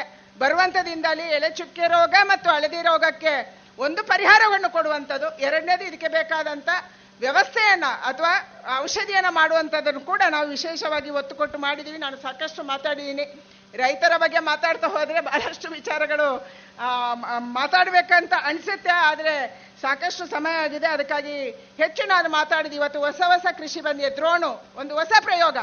ಈ ದೇಶದಲ್ಲಿ ಸ್ಟಾರ್ಟ್ಅಪ್ಸ್ ಅನ್ನ ಮಾಡಬೇಕು ಅಂತ ಪ್ರಧಾನಿ ಅವರು ಕರೆ ಕೊಟ್ಟರು ಸುಮಾರು ಒಂಬತ್ತುವರೆ ಸಾವಿರ ಸ್ಟಾರ್ಟ್ಅಪ್ಸ್ ಕೇವಲ ಎರಡು ಮೂರು ವರ್ಷದಲ್ಲಿ ಇವತ್ತು ದೇಶದಲ್ಲಿ ಆಗಿದೆ ಹೊಸ ಹೊಸ ವಿಜ್ಞಾನಿಗಳು ಬಂದಿದ್ದಾರೆ, ಹೊಸ ಹೊಸ ಹುಡುಗರು ಬಂದಿದ್ದಾರೆ. ಬೇರೆ ಬೇರೆ ರೀತಿಯಲ್ಲಿ ಬಂದಿದೆ. ಇವತ್ತು ಫುಡ್ ಪ್ರೊಸೆಸಿಂಗ್ ಮಾಡುವಂಥದ್ದನ್ನು ಬಹಳ ದೊಡ್ಡ ಪ್ರಮಾಣದಲ್ಲಿ ನಮ್ಮ ಸ್ಟಾರ್ಟ್ಅಪ್ ಕಂಪನಿಗಳು ಯಂಗ್ ಹುಡುಗರು ಮಾಡಿದ್ದಾರೆ. ಡ್ರೋನ್ ಕೂಡ ಅದರಲ್ಲಿ ಒಂದು. ಡ್ರೋನ್ ಅಲ್ಲಿ ಇವತ್ತು ಹೊಸ ಟೆಕ್ನಾಲಜಿ ಬಂದಿದೆ. ನಾವು ಎಷ್ಟು ಎಕರೆಗೆ ಎಷ್ಟು ಸಿಂಪಡಣೆ ಮಾಡಬೇಕು ಅಂತ ದ್ರೋಣಲ್ಲಿ ನೀವು ಫೀಡ್ ಮಾಡಿ ಕೊಟ್ರೆ ಅದು ಅಷ್ಟೇ ಮಾಡಿ ಬರುತ್ತೆ. ಒಂದು ಎಕರೆ ನಿಮ್ಮ ಬಾರ್ಡರ್ ಇದು ಅಂತಂದ್ರೆ ಆ ಒಂದು ಎಕರೆಗೆ ಅದು ಸಿಂಪಡಣೆ ಮಾಡಿ ವಾಪಸ್ ಬರುವಂತ ಹೊಸ ಟೆಕ್ನಾಲಜಿ ದ್ರೋಣು ಮನುಷ್ಯರ ಸಂಖ್ಯೆಯನ್ನು ಕಡಿಮೆ ಮಾಡುವಂಥದ್ದು. ಯಾಕಂದ್ರೆ ಸಹಜವಾಗಿ ರಾಸಾಯನಿಕ ಸಿಂಪಡಣೆ ಮಾಡುವಾಗ ಮನುಷ್ಯನಿತ ಆಗುತ್ತೆ, ಬೇರೆ ಬೇರೆ ಕಾಯಿಲೆ ಬರುತ್ತೆ ಅಂತ ಹೇಳ್ತಾರೆ. ಅದಕ್ಕಾಗಿ ಈ ಡ್ರೋನ್ ಟೆಕ್ನಾಲಜಿಯ ಮೂಲಕ ನಮ್ಮ ತರಕಾರಿ, ನಮ್ಮ ತೋಟ, ನಮ್ಮ ಯಾವುದಕ್ಕೆ ಕೂಡ ಅದನ್ನ ಔಷಧಿ ಸಿಂಪಡಣೆ ಮಾಡೋದಕ್ಕೆ ಅಥವಾ ನೀಮು, ಇವತ್ತು ಯಾವುದು ಬಂದಿದೆ ನಮ್ಮ ನ್ಯಾನೋ ಯೂರಿಯಾ, ಆ ಯೂರಿಯಾವನ್ನು ಕೂಡ ಸಿಂಪಡಣೆ ಮಾಡೋಕ್ಕೆ ನಮಗೆ ಇನ್ನು ಮುಂದೆ ಮಿಷಿನ್ಗಳು ಸಾಕು. ಇದನ್ನು ಕೂಡ ಕಸ್ಟಮರಿಂಗ್ ಸೆಂಟರ್ ಅಲ್ಲಿ ನಾವು ಇಡಬೇಕು ಅನ್ನುವಂಥ ಯೋಚನೆಯನ್ನು ಮಾಡಿದ್ದೀವಿ ಅದಕ್ಕಾಗಿ ಈ ಹೊಸ ಟೆಕ್ನಾಲಜಿಯ ಬಳಕೆಯನ್ನು ನಾವೆಲ್ಲರೂ ಮಾಡ್ಕೋಬೇಕು.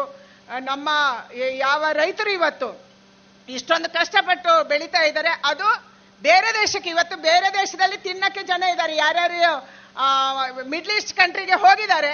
ಅಲ್ಲಿ ಗೊತ್ತಿದೆ, ಅಲ್ಲಿ ಏನು ಬೆಳೆಯಲ್ಲ. ಪೆಟ್ರೋಲಿಯಂ ಪ್ರಾಡಕ್ಟ್ ಮಾತ್ರ ಅವ್ರು ಮಾಡೋದು. ಅಲ್ಲಿ ತಿನ್ನಕ್ಕೆ ಜನ ಇದ್ದಾರೆ. ನಾವಿವತ್ತು ಉತ್ಪಾದನೆ ಮಾಡಿದನ್ನ ತಿನ್ನುವ ಕೈಗಳಿಗೆ ತಲುಪಿಸುವಂತ ಕೆಲಸ ಮಾಡಿದ್ರೆ ನಮ್ಮ ರೈತನ ಡಬಲ್ ದಿ ಫಾರ್ಮರ್ ಇನ್ಕಮ್ ಆಗಕ್ಕೆ ಸಾಧ್ಯ? ನಮ್ಮ ಪ್ರಧಾನಿಯ ಕನಸು ನನಸಾಗಕ್ಕೆ ಸಾಧ್ಯ? ಈ ದೃಷ್ಟಿಯಿಂದ ಇವತ್ತು ಫುಡ್ ಪ್ರೊಸೆಸಿಂಗ್ಗೆ ಹೆಚ್ಚು ಒತ್ತು ಕೊಡುವಂಥದ್ದನ್ನು ಮಾರ್ಕೆಟಿಂಗ್ ಮಾಡೋದಕ್ಕೆ ಹೆಚ್ಚು ಒತ್ತು ಕೊಡೋದನ್ನು ಕೇಂದ್ರ ಸರ್ಕಾರ ಮಾಡುತ್ತೆ. ನಾವು ಬೆಳೆದಿರುವಂತ ಯಾವುದೇ ಆಹಾರ ಪದಾರ್ಥ ಅದು ವೇಸ್ಟ್ ಆಗಬಾರ್ದು, ಅದು ಕೊಳೆತು ಹೋಗಬಾರ್ದು.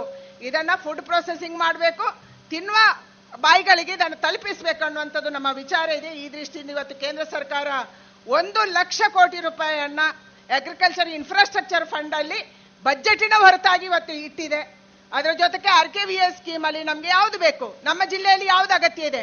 ನಮಗೆ ಫುಡ್ ಟೆಸ್ಟಿಂಗ್ ಲ್ಯಾಬ್ ಬೇಕಾ? ನಮಗೆ ಕೋಲ್ಡ್ ಸ್ಟೋರೇಜ್ ಬೇಕಾ? ನಮಗೆ ವೇರ್ ಹೌಸ್ ಬೇಕಾ? ನಮಗೆ ನಮ್ಗೆ ಮಣ್ಣು ಪರೀಕ್ಷಾ ಕೇಂದ್ರಗಳು ಬೇಕಾ? ಯಾವುದು ಬೇಕು ನಮ್ಮ ಜಿಲ್ಲೆಗೆ? ಇವತ್ತು ನಮ್ಮ ರೋಗವನ್ನು ಸ್ಟಡಿ ಮಾಡೋಕ್ಕೆ ಲ್ಯಾಬ್ ಬೇಕಾ? ಇದನ್ನ ಕೇಂದ್ರ ಸರ್ಕಾರದ ಹಣದಲ್ಲಿ ಮಾಡಿಸ್ಕೊಳ್ಳಕ್ಕೆ ನಮಗೆ ಇವತ್ತು R K V S scheme ಮತ್ತು ಬೇರೆ ಬೇರೆ ಸ್ಕೀಮಲ್ಲಿ ಅವಕಾಶ ಇದೆ. ಕೇಂದ್ರ ಸರ್ಕಾರ ಆ ರೀತಿಯ ವ್ಯವಸ್ಥೆಯನ್ನ ಆ, ಮಾಡಿಟ್ಟಿದೆ ಅಷ್ಟೊಂದು ದೊಡ್ಡ ಪ್ರಮಾಣದ ಹಣವನ್ನ ಇವತ್ತು ಈ ರೀತಿಯ ವ್ಯವಸ್ಥೆಯಲ್ಲಿ ಖರ್ಚು ಮಾಡೋಕ್ಕೆ ಕೇಂದ್ರ ಸರ್ಕಾರ ದುಡ್ಡಿಟ್ಟಿದೆ. ಇದನ್ನ ರಾಜ್ಯಗಳು ರಾಜ್ಯ ಸಹಜವಾಗಿ ಕೃಷಿ ರಾಜ್ಯದ ಸಬ್ಜೆಕ್ಟು ರಾಜ್ಯ ಕೇಂದ್ರ ದುಡ್ಡು ಕೊಡ್ಬೋದು. ಆದರೆ ಉಳಿದಂತೆ ಎಲ್ಲ ವ್ಯವಸ್ಥೆಯನ್ನ ಕೆಳಗಿನ ತನಕ ತಲುಪಿಸುವಂಥದ್ದು ನಮ್ಮ ರಾಜ್ಯ ರಾಜ್ಯದ ಅಧಿಕಾರಿಗಳು ತೋಟಗಾರಿಕಾ ಮತ್ತು ಕೃಷಿ ಅಧಿಕಾರಿಗಳು. ಈ ದೃಷ್ಟಿಯಿಂದ ಕೂಡ ಹಲವಾರು ಸಲಹೆಗಳನ್ನು ನಾವು ಕೊಟ್ಟಿದ್ದೀವಿ. ನಮ್ಮ ಡಿ ಜಿ ಎಫ್ ಟಿಯನ್ನು ನಮ್ಮ ಅಪೆಡವನ್ನ ಯಾವೊಂದು ಫುಡ್ ಪ್ರೋಸೆಸನ್ನು ನಮ್ಮ ತೆಂಗು ಇದೆ. ಇವತ್ತು ತೆಂಗಿನ ಹಾಲಿಗೆ ಬೇಡಿಕೆ ಇದೆ ವರ್ಲ್ಡ್ ಅಲ್ಲಿ. ತೆಂಗಿನ ಎಣ್ಣೆಗೆ ಬೇಡಿಕೆ ಇದೆ. ತೆಂಗಿನ ಹಾಲಿನಿಂದ ತೆಗೆದಂತ ಎಣ್ಣೆಗೆ ಬೇಡಿಕೆ ಇದೆ. ತೆಂಗಿನ ಚಿಪ್ಸ್ಗೆ ಬೇಡಿಕೆ ಇದೆ. ತೆಂಗಿನ ಸಕ್ಕರೆಗೆ. ನಂಗೆ ಮೊನ್ನೆ ಯಾರು ಅಮೆರಿಕದಿಂದ ಫೋನ್ ಮಾಡಿದ್ರು. ನಮ್ಗೊಂದು ನೂರು ಕೆಜಿ ತೆಂಗಿನ ಶುಗರ್ ಬೇಕು ಅಂತ. ಅಂದ್ರೆ ಕೋಕೋನಟ್ ಶುಗರ್ ಬೇಕು ಅಂತ. ಅವ್ರು ಎಲ್ಲೋ ಇಂಟರ್ನೆಟ್ ಅಲ್ಲಿ ನೋಡಿದ್ದಾರೆ. ನಾನು ನಮ್ಮ ರಾಜ್ಯದಲ್ಲಿ ವಿಚಾರಿಸಿದೆ ಎಲ್ಲೂ ಇಲ್ಲ. ಕೊನೆಗೆ ಕೊಚ್ಚಿನಿಂದ ಅವರಿಗೆ ಕಳಿಸುವಂತದ್ದಾಯ್ತು. ಆ ರೀತಿ ಕೋಕೋಪಿಟ್ ನಾವು ಇಷ್ಟೊಂದು ತೆಂಗು ಬೆಳಿತೀವಿ. ಪ್ರಪಂಚದ ಯಾವುದೇ ನರ್ಸರಿಗೆ ಹೋದ್ರು ತಮಿಳ್ನಾಡು ಅಥವಾ ಕೇರಳದ ಕೋಕೋಪಿಟ್ ಸಿಗುತ್ತೆ. ಕೋಕೋಪಿಟ್ ಅಂದ್ರೆ ಪುಡಿ. ನರ್ಸರಿಗೆ ಗಿಡಗಳನ್ನ ಬೆಳೆಸಕ್ಕೆ ಅದರ ಚಿಪ್ಪಿನ ಪುಡಿಯನ್ನ ಉಪಯೋಗಿಸ್ತಾರೆ. ನೀವು ಎಲ್ಲೇ ಹೋಗಿ ಕಾಶ್ಮೀರಕ್ಕೆ ಹೋಗಿ ಇದು ಚೆನ್ನೈನಿಂದ ಬಂತು ಅಂತ ಹೇಳ್ತಾರೆ. ನಮ್ಮ ರಾಜ್ಯದಲ್ಲಿ ನಾವು ಇಷ್ಟೊಂದು ತೆಂಗು ಬೆಳೀತಾ ಇದ್ರು ಕೂಡ ಇದನ್ನ ಪ್ರೋಸೆಸ್ ಮಾಡಕ್ಕೆ ನಮ್ಗೆ ಆಗಿಲ್ಲ. ತೆಂಗಿನ ಎಣ್ಣೆಯನ್ನು ನಾವು ಎಕ್ಸ್ಪೋರ್ಟ್ ಮಾಡ್ತಾ ಇಲ್ಲ ಬಹಳ ದೊಡ್ಡ ಪ್ರಮಾಣದಲ್ಲಿ. ತೆಂಗಿನ ಹಾಲನ್ನು ಮಾಡ್ತಾ ಇಲ್ಲ, ತೆಂಗಿನ ಚಿಪ್ಸ್ ಮಾಡ್ತಾ ಇಲ್ಲ ಕೋಕೋ ಪಿಟ್ಟಿ ಇಲ್ಲ, ಎಲ್ಲವೂ ನಮ್ಮಲ್ಲಿ ಹಾಳಾಗೋಗುತ್ತೆ. ಅದಕ್ಕಾಗಿ ನಮ್ಮ ಹುಡುಗರು ಇವತ್ತು ಅಗ್ರಿಕಲ್ಚರ್ ಇನ್ಫ್ರಾಸ್ಟ್ರಕ್ಚರ್ ಫಂಡ್ ಮತ್ತು ಕೇಂದ್ರ ಸರ್ಕಾರ, ರಾಜ್ಯ ಸರ್ಕಾರದ ಯೋಜನೆಗಳ ಸೌಲಭ್ಯವನ್ನು ತಿಳ್ಕೊಂಡು ದಯಮಾಡಿ ಇದನ್ನು ಸದುಪಯೋಗ ಮಾಡ್ಕೊಳ್ಳಿ. ಬಹಳ ದೊಡ್ಡ ಅವಕಾಶ ಇದೆ, ಬಹಳ ದೊಡ್ಡ ಮಾರ್ಕೆಟ್ ಇದೆ. ಈ ಮಾರ್ಕೆಟ್ಗೆ ಅಪೆಡ ಇವತ್ತು ತಲುಪಿಸುತ್ತೆ. ಅಪೆಡ ಅನ್ನುವಂತ ನಮ್ಮೊಂದು ಕಂಪನಿ ಇಲ್ಲಿ ಯಾರೋ ಮುಂದೆ ಬಂದರೂ ಕೂಡ ನಾನು ಅಪೆಡದ ಅಧಿಕಾರಿಗಳನ್ನು ಕಳಿಸ್ತೀನಿ. ಅವರ ಜೊತೆ ಕೂತ್ಕೊಂಡು ಯಾವ ದೇಶಕ್ಕೆ ಯಾವ್ದು ಬೇಕು ಅನ್ನುವಂಥ ಪಟ್ಟಿ ಇದೆ. ಯಾವ ರೀತಿಯಲ್ಲಿ ಕೊಡಬೇಕು ಅನ್ನೋಂಥ ಪಟ್ಟಿ ಇದೆ. ಇದನ್ನ ತಯಾರಿ ಮಾಡಿ ನಾವು ಕೊಟ್ರೆ ಗೋವಾದ ಚಿಕ್ಕ ಚಿಕ್ಕ ಮಹಿಳೆಯರು, ಎರಡು ಎಕರೆ ಜಮೀನು ಇರುವಂತ ಕೊಬ್ಬರಿ ಬೆಳೀತಾ ಇರುವಂತ ಮಹಿಳೆಯರು ಇವತ್ತು ಎಕ್ಸ್ಪೋರ್ಟ್ ಮಾಡುವಂತ ಮಟ್ಟಕ್ಕೆ ಬೆಳೆದಿದ್ದಾರೆ ಗೋವಾದಲ್ಲಿ. ಆದರೆ ನಮ್ಮಲ್ಲಿ ನಾವು ಮಾಡೋಕ್ಕಾಗ್ತಾ ಇಲ್ಲ. ಇದನ್ನು ಮಾಡುವಂತ ದೃಷ್ಟಿಯಿಂದ ನಾವೆಲ್ಲರೂ ಯೋಚನೆ ಮಾಡೋಣ. ಕ್ಯಾಂಪ್ಕೋ ಈ ದೃಷ್ಟಿಯಿಂದ ಬಹಳ ದೊಡ್ಡ ಒಂದು ಸಂಸ್ಥೆ. ಕ್ಯಾಂಪ್ಕೋ ಇಷ್ಟು ಎತ್ತರಕ್ಕೆ ಬೆಳೆದಿದೆ. ಸುಮಾರು ಮೂರು ಸಾವಿರ ಕೋಟಿ ರೂಪಾಯಿಯ ಒಂದು ವ್ಯವಹಾರ ನಡೆಸ್ತಾ ಇರುವಂತ ಚಿಕ್ಕ ಸಂಸ್ಥೆಯಿಂದ ಇಷ್ಟು ದೊಡ್ಡ ಸಂಸ್ಥೆ ನಮ್ಮೂರಲ್ಲೇ ಇದೆ. C F T R I ನಮ್ಮಲ್ಲೇ ಇದೆ, C P C R I ನಮ್ಮ ಹತ್ರನೇ ಇದೆ. C F T R I ಇವತ್ತು ಸಿ ಎಫ್ ಟಿ ಆರ್ ಅಲ್ಲಿ ಟ್ರೈನಿಂಗ್ ತಗೊಂಡಂತವರು ಎಕ್ಸ್ಪೋರ್ಟ್ ಮಾಡುವ ಮಟ್ಟಕ್ಕೆ ಬೆಳೆದಿದ್ದಾರೆ. ಕೊರೋನಾ ಟೈಮಲ್ಲಿ ಹೆಚ್ಚು ಸಮಯನೂ ಇಲ್ಲ. ಕೊರೋನಾ ಟೈಮಲ್ಲಿ ಕೆಲವರು ಮಹಿಳೆಯರು ಹೋಗಿ ಮೈಸೂರಿನ ಸಿ ಎಫ್ ಟಿ ಆರ್ ಅಲ್ಲಿ ಫುಡ್ ಪ್ರೊಸೆಸಿಂಗ್ ಅಲ್ಲಿ ಟ್ರೈನಿಂಗ್ ತಗೊಂಡು ಇವತ್ತು ಎಕ್ಸ್ಪೋರ್ಟ್ ಮಾಡುವ ಮಟ್ಟಕ್ಕೆ ಬೆಳೆದಿದ್ದಾರೆ. ಈ ರೀತಿ ಹಲವಾರು ಉದಾಹರಣೆ ನಾನು ಕೇಸ್ ಸ್ಟಡೀಸ್ಗಳನ್ನು ನಿಮಗೆ ಕೊಡ್ಬೋದು. ಆ ರೀತಿಯ ಒಂದು ವ್ಯವಸ್ಥೆ ಇವತ್ತು ನಮ್ಮಲ್ಲಿ ಇರುವಾಗ ಇದನ್ನ ಉಪಯೋಗ ಮಾಡ್ಕೋಬೇಕನ್ನುವಂತ ವಿನಂತಿಯನ್ನು ನಿಮ್ಮೆಲ್ಲರಿಗೆ ಮಾಡಿ ಬಹಳ ಖುಷಿಯಿಂದ ಈ ಒಂದು ಯಂತ್ರ ಮೇಳವನ್ನ ನಾವು ಉದ್ಘಾಟನೆ ಮಾಡಿದೀವಿ. ಇದು ನಮ್ಮ ರೈತರಿಗೆ ಉಪಯೋಗ ಆಗಲಿ. ರೈತರು ಇದರ ಇದರ ಸೌಲಭ್ಯವನ್ನ ಪಡ್ಕೊಂಡು ಇವತ್ತು ನಮಗೆ ಕೂಲಿಗಳೇ ಸಿಗ್ತಾ ಇಲ್ಲ ಕೆಲಸಕ್ಕೆ. ಅದಕ್ಕೆ ಯಂತ್ರ ಒಂದು ಪರ್ಯಾಯ ವ್ಯವಸ್ಥೆ. ಯಂತ್ರಗಳ ಬಳಕೆ ಒಂದು ಪರ್ಯಾಯ ವ್ಯವಸ್ಥೆ. ಈ ದೃಷ್ಟಿಯಿಂದ ಇದನ್ನು ಬಳಕೆ ಮಾಡ್ಕೊಳ್ಳೋಣ ಅನ್ನುವಂಥದ್ದನ್ನು ಹೇಳಿ ಕೆಂಪ್ಕೋದಂಥ ಸಂಸ್ಥೆ ನಾನು ವಿನಂತಿ ಮಾಡ್ತೀನಿ. ನಿಮ್ಮ ಅಡಿಕೆ ಜೊತೆ ನಾವು ಇದ್ದೀವಿ ಆದರೆ ನಮ್ಮ ನಮ್ಮ ಪ್ರಧಾನಿಯ ಸಂಕಲ್ಪ ಇರುವಂಥದ್ದು ತಾಳೆಹಣ್ಣು ಬೆಳೆಸಬೇಕು ಅಂತೇಳಿ. ಅದಕ್ಕೆ ಬೆಳೆಸುವಂಥದ್ದು ಮತ್ತು ಪ್ರೊಸೆಸಿಂಗ್ ಮಾಡುವಂಥದ್ದು. ಎಣ್ಣೆ ತೆಗೆಯುವಂಥ ಪ್ರೊಸೆಸಿಂಗ್ ಯೂನಿಟ್ ಅನ್ನು ಕೂಡ ಕ್ಯಾಂಪ್ಕೋದಲ್ಲಿ ಬರುವಂಥ ದಿನಗಳಲ್ಲಿ ಮಾಡಬೇಕನ್ನುವಂಥದ್ದನ್ನು ನಾನು ಕ್ಯಾಂಪ್ಕೋ ಅಧ್ಯಕ್ಷರಿಗೆ, ಎಲ್ಲ ಡೈರೆಕ್ಟರ್ಸ್ಗೆ ಮತ್ತು ನಮ್ಮ ಅಧಿಕಾರಿಯಾಗಿರುವಂಥ ಕೃಷ್ಣಕುಮಾರ್ ಅವರಿಗೆ ಕೇಳ್ಕೊಂಡು ಈ ದೃಷ್ಟಿಯಿಂದ ನೀವು ಅಧ್ಯಯನ ಮಾಡಿ, ದಯಮಾಡಿ ನಮ್ಮ ರೈತರಿಗೆ ಸಹಾಯ ಮಾಡಿ ಅನ್ನುವಂಥದ್ದನ್ನು ಹೇಳಿ ನಿಮ್ಮೆಲ್ಲರಿಗೆ ಒಂದ್ಸಿ ನಾನು ಮಾತು ಮುಗಿಸ್ತೀನಿ. ನಮಸ್ಕಾರ, ಜೈ ಹಿಂದ್. ಈ ಸಂದರ್ಭದಲ್ಲಿ ಕ್ಯಾಂಪ್ಕೋ ಸಂಸ್ಥೆಯ ಅಧ್ಯಕ್ಷರಾದ ಕಿಶೋರ್ ಕುಮಾರ್ ಕೊಡ್ಗಿ ಅವರು ಮಾತನಾಡಿ, ಹೊಸ ತಂತ್ರಜ್ಞಾನವು ಜನರಿಗೆ ತಲುಪುವುದು ಅತ್ಯಗತ್ಯ ಎಂಬ ಕಲ್ಪನೆಯಿಂದ ಕ್ಯಾಂಕೋ ಸಂಸ್ಥೆ ಕೃಷಿ ಮೇಳದಂತಹ ಹಲವಾರು ಯೋಜನೆಗಳನ್ನು ಹಮ್ಮಿಕೊಂಡಿದೆ. ಭಾರತದ ಕಲ್ಪನೆಯು ಮಾತಿಗಷ್ಟೇ ಸೀಮಿತವಾಗದೆ ಅದು ಸಂಪೂರ್ಣವಾಗಿ ಜಾರಿಗೊಳ್ಳುವಂತೆ ಆಗಬೇಕು ಎಂದು ಅಭಿಪ್ರಾಯವನ್ನ ಪಡುತ್ತಾ ಕ್ಯಾಂಪ್ಕೋ ಮತ್ತು ವಿವೇಕಾನಂದ ವಿದ್ಯಾರ್ಥಕ ಸಂಘ ಒಂದು ರೀತಿಯ ಅವಿಭಾಜ್ಯ ಅಂಗ ಸಂಘ ಆಗಿ ಕೆಲಸ ಮಾಡ್ತಾ ಇದೆ ಕಳೆದ ಕೆಲವು ವರ್ಷಗಳಿಂದ. ಇದು ಐದನೇ ಯಂತ್ರ ಮೇಳ. ತಾವು ಉದ್ಘಾಟನೆ ಮಾಡಿದ್ದೀರಿ. ಹೊಸ ಹೊಸ ತಂತ್ರಜ್ಞಾನ, ಹೊಸ ಹೊಸ ವಿಚಾರಗಳು ಜನರಿಗೆ ಮುಟ್ಟಬೇಕು. ಇದು ಕ್ಯಾಂಪ್ಕೋದ ಮತ್ತು ವಿವೇಕಾನಂದ ಇಂಜಿನಿಯರಿಂಗ್ ಕಾಲೇಜಿನ ಕಲ್ಪನೆ. ಬಹುಶಃ ವಿದ್ಯಾರ್ಥಿಗಳು ತುಂಬ ಜನ ಕೂತಿದ್ದೀರಿ. ಮುಂದಿನ ಜನಾಂಗ, ಬಹುಶಃ ಉದ್ಯೋಗ ಸೃಷ್ಟಿ ಮಾಡ್ತೆ ಅಂತ ಹೇಳಲಿಕ್ಕೆ ಬಹುಶಃ ಕಷ್ಟ ಮೇಡಮ್ ಉದ್ಯೋಗ ಬಹುಶಃ ಕೃಷಿಯಿಂದಲೇ ಡೆವಲಪ್ ಆಗಬೇಕಾಗಿದೆ.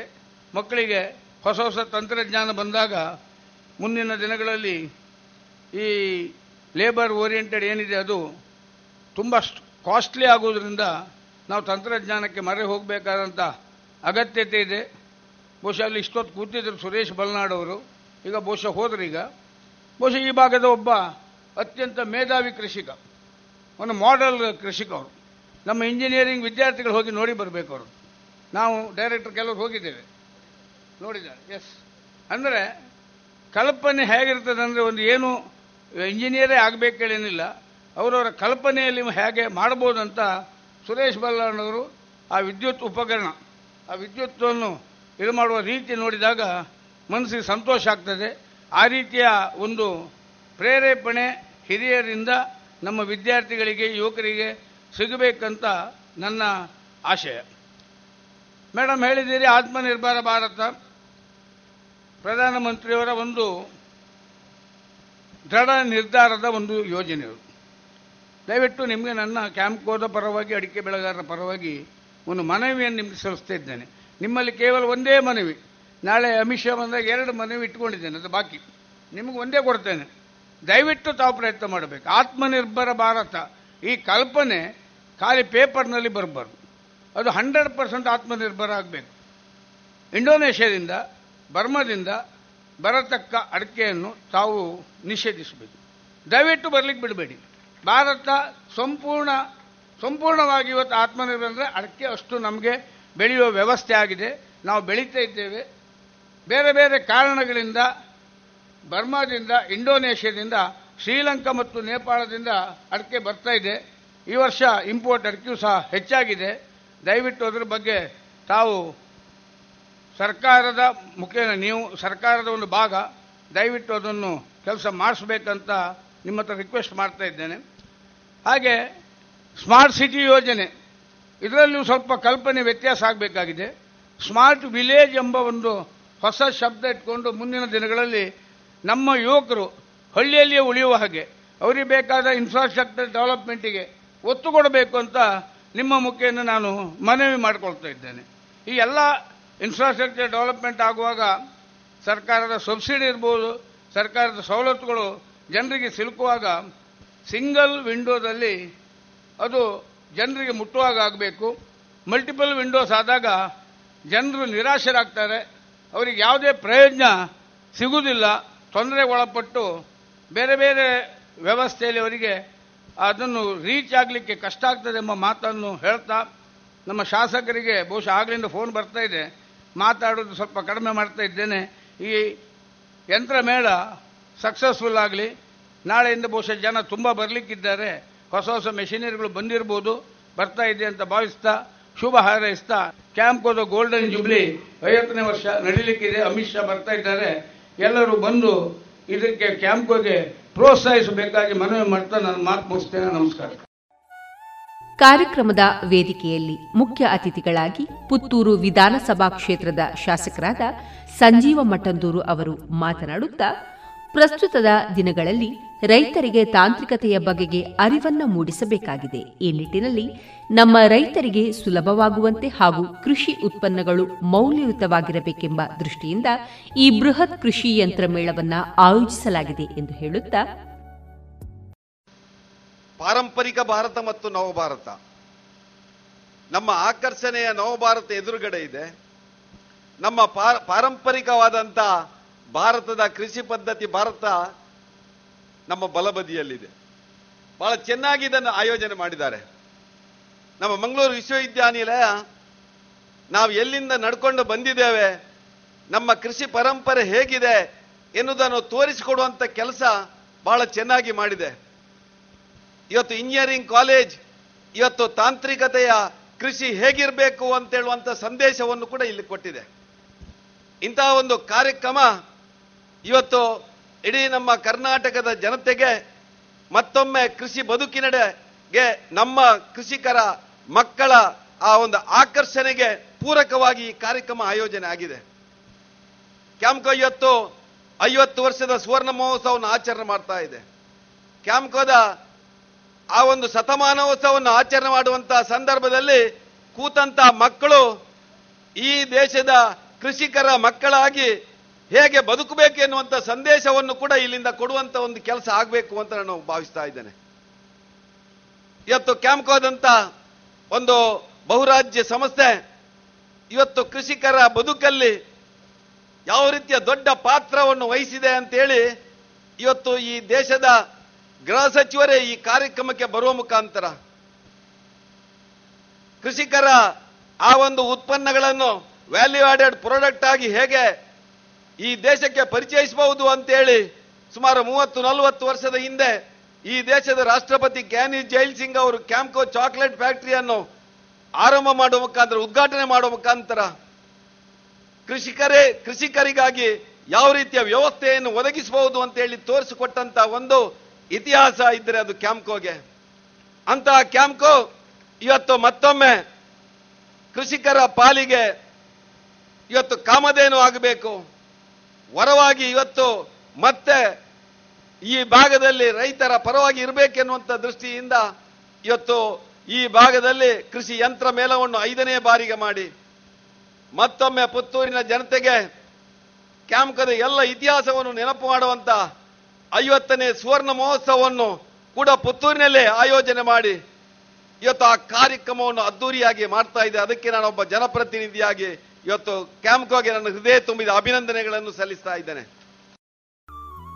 ಕೃಷಿ ಮಳಿಗೆಯನ್ನ ಉದ್ಘಾಟಿಸಿ ಮಾತನಾಡಿದಂತಹ ಸಿಪಿಸಿಆರ್ಐ ಹಾಗೂ ಐಸಿಎಆರ್ ಕಾಸರಗೋಡಿನ ನಿರ್ದೇಶಕರಾದ ಡಾಕ್ಟರ್ ಕೆವಿ ಹೆಬ್ಬಾರ್ ಅವರು ಮಾತನಾಡುತ್ತಾ, ಇಂದಿನ ದಿನಗಳಲ್ಲಿ ಕೃಷಿ ಕ್ಷೇತ್ರದಲ್ಲಿ ಹೆಚ್ಚಿನ ಬದಲಾವಣೆಯಾಗುತ್ತಿದೆ. ಇಂದಿನ ಯುವ ಜನಾಂಗ ಕೃಷಿಯ ಮೇಲಿನ ಒಲವಿನಿಂದ ಹೊಸ ಹೊಸ ಕೃಷಿ ಯಂತ್ರಗಳನ್ನು ಆವಿಷ್ಕಾರ ಮಾಡುತ್ತಿದ್ದಾರೆ. ಇದರ ಸದುಪಯೋಗ ಪ್ರತಿಯೊಬ್ಬ ರೈತನಿಗೆ ಲಭಿಸಲಿ ಎಂದು ಮಾತನಾಡುತ್ತಾ ಎಗ್ರಿಕಲ್ಚರ್ ಅನ್ನ ಎರಡು ಸಾವಿರದ ಹದಿನಾಲ್ಕರವರೆಗೆ ಎಗ್ರಿಕಲ್ಚರ್ ಅಂತ ಕರಿತಾ ಇದ್ವಿ. ಅದು ನಮ್ಮ ಪ್ರಧಾನಿ ಮೋದಿಯವರು ಪ್ರಧಾನಿ ಆದ್ರ ಮೇಲೆ ಹೆಚ್ಚಾಗಿ ಅದನ್ನು ಎಗ್ರಿ ಬಿಸ್ನೆಸ್ ಅಂತ ಕರಿತಾ ಇದ್ವಿ. ಒಂದು ಚೇಂಜ್ ನಾವು ಏನು ನೋಡ್ತಾ ಇದ್ದೀವಿ ಅಂದರೆ ನಾವು ಸಿ ಪಿ ಸಿ ಆರ್ ಐಲಿ ಮೊದಲು ಯಾವುದೇ ಫಂಕ್ಷನ್ ಕರೆದ್ರೆ ಹೆಚ್ಚಾಗಿ ಸ್ವಲ್ಪ ಏಜ್ಡ್ ಫಾರ್ಮರ್ಸ್ ಬಂದು ಅವ್ರಿಗೆ ಏನೇ ನಾವು ಇದನ್ನು ಟೆಕ್ನಾಲಜಿ ಬಗ್ಗೆ ಮಾತಾಡಿದರೆ ಇದಾಗಲ್ಲ, ಇದು ಮಾಡ್ಲಿಕ್ಕೆ ಆಗಲ್ಲ ಅಂತ. ಬಟ್ ಈಗ ನಾವು ಇತ್ತೀಚಿನ ದಿವಸದಲ್ಲಿ ಒಂದು ಚೇಂಜ್ ನೋಡೋದೇನೆಂದರೆ ಬಹಳ ಯುವಕರು ಯೂತ್ ತುಂಬ ಜನ ಈಗ ಇದಕ್ಕೆ ಅಟ್ರಾಕ್ಟ್ ಆಗಿದ್ದಾರೆ. ನಾನು ಹೇಳ್ತಾ ಇದ್ದೀನಿ ನಮ್ಮ ಸಿ ಪಿ ಸಿ ಆರ್ ಐಗೆ ಪ್ರತಿ ದಿವಸ ಒಂದು ಇಪ್ಪತ್ತರಿಂದ ಮೂವತ್ತು ಯುವಕರು ಬಂದು ಎಲ್ಲ ಟೆಕ್ನಾಲಜಿ ಬಗ್ಗೆ ಕೇಳಿ ಹೆಚ್ಚಿನವರು ಅದನ್ನೀಗ ಅಡಾಪ್ಟ್ ಮಾಡ್ತಾ ಇದ್ದಾರೆ. ಆ ಥರದ ಒಂದು ವಾತಾವರಣ ಕ್ರಿಯೇಟ್ ಆಗಿದೆ. ಮೇಡಮ್ ಅವಾಗಲೇ ಹೇಳಿದರು ಇನ್ಫ್ಯಾಕ್ಟ್ ನಾವು ಕೃಷಿಗೆ ಎಸ್ಪೆಷಲಿ ಫುಡ್ ಪ್ರೊಸೆಸಿಂಗ್ ಮತ್ತು ಈ ಟೆಕ್ನಾಲಜಿ ಬಗ್ಗೆ ಬಹಳ ಜಾಸ್ತಿ ಅಲೋಕೇಶನ್ ಮಾಡಿದ್ದೀವಿ ಅಂತ. ಇನ್ಫ್ಯಾಕ್ಟ್ ಅದು ಬಹಳ ಸತ್ಯ ಮತ್ತು ಅದೀಗ ಯೂಸ್ ಆಗ್ತಾ ಇದೆ. ಬಟ್ ನಮ್ ನಿಮಗೆ ಗೊತ್ತಿದೆ, ಈ ಪ್ರದೇಶದಲ್ಲಿ ತೆಂಗು ಮತ್ತು ಅಡಿಕೆ ಬಹಳ ಇಂಪಾರ್ಟೆಂಟ್ ಕ್ರಾಪ್ ಒಂದು ದೊಡ್ಡ ಸಮಸ್ಯೆ ಅಂದರೆ ಇದರಲ್ಲಿ ಮೆಕನೈಸೇಷನ್ ಮಾಡುವಂಥದ್ದು. ಏನೇ ಒಂದು ಇದು ಮಾಡಬೇಕಾದ್ರೆ ಮರ ಹತ್ತಲಿಕ್ಕೆ ಒಂದು ಮೆಷಿನ್ ಬೇಕು. ಮರ ಹತ್ತಿ ಆದ್ರ ಮೇಲೆ ಅದರಲ್ಲಿ ಏನು ಆಗ್ತಾ ಇದೆ? ಫಾರ್ ಎಕ್ಸಾಂಪಲ್ ಈಗ ಲೀಫ್ ಸ್ಪಾಟ್ ಡಿಸೀಸ್ ಅಂತ ಈಗ ಬಂತು. ಹಳದಿ ಎಲೆ ಚುಕ್ಕೆ ರೋಗ ಅಥವಾ ಹಳದಿ ರೋಗ ಅಡಿಕೆಯಲ್ಲಿ. ಅದು ಮರದ ಮೇಲಾಗೋದು. ಅದು ನಮಗೆ ನೋಡಕ್ಕಾಗಲ್ಲ. ಹಾಗಾಗಿ ಈಗ ನಮ್ಮ ಹತ್ರ ತುಂಬ ಟೆಕ್ನಾಲಜಿ ಬಂದಿದೆ ಡ್ರೋನ್ ಟೆಕ್ನಾಲಜಿ ಎಲ್ಲ ಬಂದಿದೆ. ಬಟ್ ಅದನ್ನು ಅಳವಡಿಸಿಕೊಳ್ಳಿಕ್ಕೆ ನಮ್ಮ ಹತ್ರ ಬೇಕಾದ ಡೇಟಾ ಇಲ್ಲ ಇನ್ಫ್ಯಾಕ್ಟ್ ಅದಕ್ಕೆ ಈಗ ನಾವು ಸಿ ಪಿ ಸಿ ಆರ್ ಏನೊಂದು ಹೊಸ ಇನಿಷಿಯೇಟಿವ್ ಮಾಡಿದೀವಿ ಅಂದರೆ, ಒಂದು ಸ್ವಲ್ಪ ಮರಕ್ಕೆ ಒಂದು ಸ್ಕೆಫೋಲ್ಡಿಂಗ್ ಸ್ಟ್ರಕ್ಚರ್ ಮಾಡೋದು. ಸ್ಕೆಫೋಲ್ಡಿಂಗ್ ಸ್ಟ್ರಕ್ಚರ್ ಮಾಡಿ ಪ್ರತಿ ದಿವಸ ಯಾವುದೇ ಸೈಂಟಿಸ್ಟ್ ಇರ್ಬೋದು ಅಥವಾ ಇಂಜಿನಿಯರ್ಸ್ ಅವ್ರು ಬಂದ್ರೆ ಅದು ಮರದ, ಅದ್ರ ಮೇಲೆ ಹತ್ತಿ, ಆ ಮರದಲ್ಲಿ ಏನು ಚೇಂಜ್ ಆಗತ್ತೆ ಅಂತ ನೋಡ್ಬೋದು. ಈಗ ಇನ್ಫ್ಯಾಕ್ಟ್ ಇಂಡಸ್ಟ್ರಿಯಿಂದ ಬಂದು ನಮ್ಮ ಹತ್ರ ತುಂಬ ಜನ ಕೇಳ್ತಾರೆ. ನಮಗೆ ಸೆನ್ಸರ್ಸ್ ಕೊಡಿ. ನಮಗೆ ನೋಡಬೇಕು ಕೋಕೋನಟ್ ಮೆಚುರಿಟಿ ಸ್ಟೇಜಲ್ಲಿ ಇದೆಯಾ? ನಮಗೆ ಟೆಂಡರ್ ಕೋಕೋನಟ್ ಬೇಕು, ಕೆಲವರಿಗೆ ಖಾಲಿ ನೀರೇ ಬೇಕು, ಕೆಲವರಿಗೆ ಅದ್ರ ಒಳಗಡೆ ಸ್ವಲ್ಪ ಮಲಾಯಿ ಆಗಬೇಕು, ಕೆಲವರಿಗೆ ಇನ್ನೂ ಸ್ವಲ್ಪ ಮೆಚೂರ್ ಆಗಿದ್ಬೇಕು ಆ ಥರ ಬೇರೆ ಬೇರೆ ಇದಕ್ಕೆ ನಮ್ಮ ಹತ್ರ ಸೆನ್ಸರ್ ಕೇಳ್ತಾ ಇದ್ದಾರೆ. ಇದೆಲ್ಲ ಮಾಡಬೇಕಂದ್ರೆ ಒಂದಂದ್ರೆ ನಾವು ಬಯೋಲಾಜಿಕಲ್ ಸೈಂಟಿಸ್ಟ್ ನಮ್ಮ ಜೊತೆ ಈ ಇಂಜಿನಿಯರಿಂಗ್ ಗ್ರಾಜ್ಯುಯೇಟ್ಸ್ ಅವರು ನಮ್ಮ ಜೊತೆ ಕೈ ಜೋಡಿಸ್ಬೇಕು. ಇಬ್ರು ಸೇರಿದಾಗ ಫಿಸಿಕ್ಸ್ ಇಂಜಿನಿಯರಿಂಗ್ ಮತ್ತು ಬಯಾಲಜಿಸ್ಟ್ ಜಾಯ್ನ್ ಆದಾಗ ಇದನ್ನು ಮಾಡ್ಲಿಕ್ಕೆ ಸಾಧ್ಯ. ಈ ನಿಟ್ಟಿನಲ್ಲಿ ನಮಗೆ ಬಹಳ ಅವಕಾಶ ಇದೆ. ಈಗ ಇನ್ಫ್ಯಾಕ್ಟ್ ಈ ಗೌರ್ಮೆಂಟ್ ಇರಬೇಕಾದ್ರೆ ಇಷ್ಟೆಲ್ಲ ನಮ್ಮ ಹತ್ರ ಫೈನಾನ್ಷಿಯಲ್ ಅಸಿಸ್ಟೆನ್ಸ್ ಇರಬೇಕಾದ್ರೆ ಈಗ ಟೆಕ್ನಾಲಜಿ ನಾವು ಡೆವಲಪ್ಮೆಂಟ್ ಮಾಡಿದರೆ ಅದನ್ನು ಅಡಾಪ್ಟ್ ಮಾಡ್ಕೊಳ್ಳೋಕೆ ಈಗ ತುಂಬ ಜನ ಇನ್ಫ್ಯಾಕ್ಟ್ ರೆಡಿ ಇದ್ದಾರೆ. ಮೇಡಮ್ ಆವಾಗಲೇ ಹೇಳಿದರು, ತೆಂಗಿನ ಸಕ್ಕರೆ ಬಗ್ಗೆ. ನಾನು ಹೇಳ್ತೀನಿ ಮೇಡಮ್ ಇಡೀ ವರ್ಲ್ಡಲ್ಲಿ ನಮ್ಮ ತೆಂಗಿನ ಸಕ್ಕರೆ ವರ್ಲ್ಡ್ ಅಲ್ಲಿ ಇನ್ಫ್ಯಾಕ್ಟ್ ಅಷ್ಟು ಕ್ವಾಲಿಟಿ ಸಕ್ಕರೆ ಬೇರೆ ಎಲ್ಲಿಯೂ ಸಿಗ್ತಾ ಇಲ್ಲ. ಆ ಥರದ್ದು ಟೆಕ್ನಾಲಜಿ ಮಾಡಿದ್ದೀವಿ ಇನ್ಫ್ಯಾಕ್ಟ್ ಕರ್ನಾಟಕದಲ್ಲಿ ಈಗ ನಾಲ್ಕು ಕಂಪನಿಗಳು ದೊಡ್ಡ ಪ್ರಮಾಣದಲ್ಲಿ ಸಕ್ಕರೆ ಮಾಡ್ತಾ ಇದ್ದಾವೆ ಒಂದು ಕುಣಿಗಲ್ಲಲ್ಲಿದೆ ಒಂದು ಉಡುಪಿಯಲ್ಲಿಗೆ ಸ್ಟಾರ್ಟ್ ಮಾಡಿದ್ದಾರೆ. ಆಮೇಲೆ ಒಂದು ದಾವಣಗೆರೆಯಲ್ಲಿ ಬರ್ತಾ ಇದೆ, ಇನ್ನೊಂದು ಭದ್ರಾವತಿಯಲ್ಲಿ. ಆಮೇಲೆ ನೀವು ಬಿಲೀವ್ ಮಾಡ್ಲಿಕ್ಕಿಲ್ಲ ಮೇಡಮ್ ಒಬ್ಬ ಯಂಗ್ ಹುಡುಗ ಪೊಲ್ಲಾಚಿಯಲ್ಲಿ ಅವನು ಟರ್ನ್ ಓವರ್ ತೆಂಗಿನ ಸಕ್ಕರೆಯಿಂದಾಗ ಐದು ಕೋಟಿ. ಅದು C P C technology adapt ಮಾಡಿ ಮಾಡ್ತಾ ಇದ್ದಾನೆ. ಆ ಥರ ನಮ್ಮ ತೆಂಗಿನಲ್ಲಿ ತುಂಬಾ ಚಾನ್ಸಸ್ ಇದೆ. ನಾನು ಅದೇ ಮೇಡಮಿಗೆ ಹೇಳ್ತಾ ಇದ್ದೆ ಲಾಸ್ಟ್ ಟೈಮು ಅವರು ಸಿಕ್ಕಿದಾಗ ಕುಂದಾಪುರದಲ್ಲಿ ಹೇಳಿದ್ರು, ತೆಂಗಿನಲ್ಲಿ ಬಹಳ ಮೌಲ್ಯವರ್ಧನೆ ತಮಿಳುನಾಡು ಮತ್ತು ಕೇರಳದಲ್ಲಿ ಆಗಿದೆ. ಕರ್ನಾಟಕದ ಈ ಪ್ರದೇಶದ ಜನರಿಗೆ ಅದರ ಬೆನಿಫಿಟ್ ಸಿಗ್ತಾ ಇಲ್ಲ ಅಂತ. ನಾನು ಮೊನ್ನೆ ಒಂದು ಅವಕಾಶ ಇತ್ತು. ಕೊಕೊನಟ್ ಡೆವಲಪ್ಮೆಂಟಿಗೆ ಬೋರ್ಡಿಗೆ ಹೋಗಿದ್ದೆ. ಅಲ್ಲಿ ಹೋಗಿ ಡಿಸ್ಕಸ್ ಆಗಬೇಕಾದ್ರೆ ನಮ್ಮ ಕ್ಯಾಂಪ್ಕೋದವ್ರದ್ದು ಒಂದು ಪೇಪರಲ್ಲಿ ನ್ಯೂಸ್ ನೋಡಿದೆ. ಅವರು ಈಗ ತೆಂಗಿನ ಎಣ್ಣೆ ಬಗ್ಗೆ ಸ್ಟಾರ್ಟ್ ಮಾಡಲಿಕ್ಕೆ ರೆಡಿ ಆಗಿದ್ದಾರೆ ಅಂತ. ನಾವು ಈಗ ಅದನ್ನೇ ಆಲೋಚನೆ ಮಾಡ್ತಾ ಇದ್ದೀವಿ. Campco C P C R ಐಲಿ technology ಇದೆ. ಕೋಕೋನಟ್ ಡೆವಲಪ್ಮೆಂಟ್ ಬೋರ್ಡಲ್ಲಿ ಫೈನಾನ್ಸ್ ಇದೆ. ಕ್ಯಾಂಪ್ಕೋದವ್ರ ಹತ್ರ ಮಾರ್ಕೆಟಿಂಗ್ ಫೆಸಿಲಿಟಿ ಇದೆ. ನಮ್ಮದೇ ಆದ ನೆಚ್ಚಿನ ನಮ್ಮ ರಾಜ್ಯ ಸಚಿವರಿದ್ದಾರೆ. ಅವರ ಮಾರ್ಗದರ್ಶನದಲ್ಲಿ ನಾವೆಲ್ಲ ಸೇರಿ ಒಂದು ಪ್ಲ್ಯಾನ್ ಹಾಕಿ ಒಂದು ಇನಿಷಿಯೇಟಿವ್ ಮಾಡೋಣ ಅಂತ ಇದ್ದೀವಿ. ಇದು ಮಾಡಿದರೆ ನನಗೆ ಹಂಡ್ರೆಡ್ ಪರ್ಸೆಂಟ್ ಶ್ಯೂರ್ ಇದೆ. ಇಲ್ಲಿ ಇದು ಭಾಗದ ಜನರಿಗೆ. ಈಗ ತೆಂಗಿನಕಾಯಿಗೆ ಹತ್ತು ರೂಪಾಯಿ ಸಿಗ್ತಾ ಇದ್ರೆ ಒಂದು ಹದಿನಾಲ್ಕರಿಂದ ಹದಿನೈದು ರೂಪಾಯಿ ಕೊಡ್ಬೋದು ಅಂತ ನಮ್ಮದು ಒಂದು ಗ್ಯಾರಂಟಿ ಇದೆ. ಸೊ ಈ ಥರ ಭಾಳ ಅವಕಾಶ ಅವಕಾಶಗಳಿದ್ದಾವೆ ನಾವು ಅದನ್ನು ಉಪಯೋಗಿಸಿಕೊಂಡ್ರೆ. ಕೃಷಿ ಯಂತ್ರ ಮೇಳ ಈ ಕಾರ್ಯಕ್ರಮದ ಅಧ್ಯಕ್ಷತೆಯನ್ನ ವಹಿಸಿದ್ದ ಪುತ್ತೂರಿನ ವಿವೇಕಾನಂದ ವಿದ್ಯಾವರ್ಧಕ ಸಂಘದ ಅಧ್ಯಕ್ಷರಾದ ಡಾಕ್ಟರ್ ಕಲ್ಲಡ್ಕ ಪ್ರಭಾಕರ ಭಟ್ ಅವರು ಮಾತನಾಡುತ್ತಾ ಕೃಷಿಕರೇ ದೇಶದ ಬೆನ್ನೆಲುಬು ಎಂಬುದರಲ್ಲಿ ಎರಸು ಮಾತಿಲ್ಲ. ಇಂದಿನ ಯುವಕರು ಐಟಿ ಕಂಪನಿಗಳತ್ತ ಒಲವು ಜಾಸ್ತಿ ತೋರಿಸುತ್ತಾರೆ. ಆದರೆ ಹಣವನ್ನ ತಿಂದು ಬದುಕಲು ಸಾಧ್ಯವಿಲ್ಲ. ರೈತನು ಉತ್ಪಾದಿಸಿದಂತಹ ಆಹಾರ ಬೆಳೆಗಳನ್ನಷ್ಟೇ ಸೇವಿಸಿ ಬದುಕಬೇಕಾಗುತ್ತದೆ. ಹಾಗಾಗಿ ಯುವ ಜನತೆ ಕೃಷಿಯತ್ತ ಒಲವು ತೋರಿಸಿದರೆ ಉತ್ತಮ ಎಂದು ಹೇಳುತ್ತಾ ಕೃಷಿಕನೇ ದೇಶದ ಬೆನ್ನೆಲುಬು, ಅದರಲ್ಲಿ ಎರಡು ಪ್ರಶ್ನೆ ಏನಿಲ್ಲ ಇವತ್ತು ಐ ಟಿ ಬಿ ಟಿಗೆ ಬಹಳಷ್ಟು ಜನ ಹೋಗ್ತಾ ಇದ್ದಾರೆ. ಕೊನೆಗೂ ಐ ಟಿ ಬಿ ಟಿಯಲ್ಲಿ ಹಣ ಸಂಪಾದನೆ ಮಾಡಬಹುದು. ಬದುಕಬೇಕು ಅಂತ ಆದರೆ ಹಣವನ್ನು ತಿಂದು ಬದುಕಲಿಕ್ಕೆ ಆಗೋದಿಲ್ಲ. ಅದು ರೈತ ಮಾಡಿದಂಥ ಆಹಾರ ಪದಾರ್ಥಗಳನ್ನು ತಿಂದೇ ಬದುಕಬೇಕು. ಅದಕ್ಕೋಸ್ಕರ ರೈತ ಇಲ್ಲದೆ ಬದುಕಲಿಕ್ಕೆ ಸಾಧ್ಯನೇ ಇಲ್ಲ.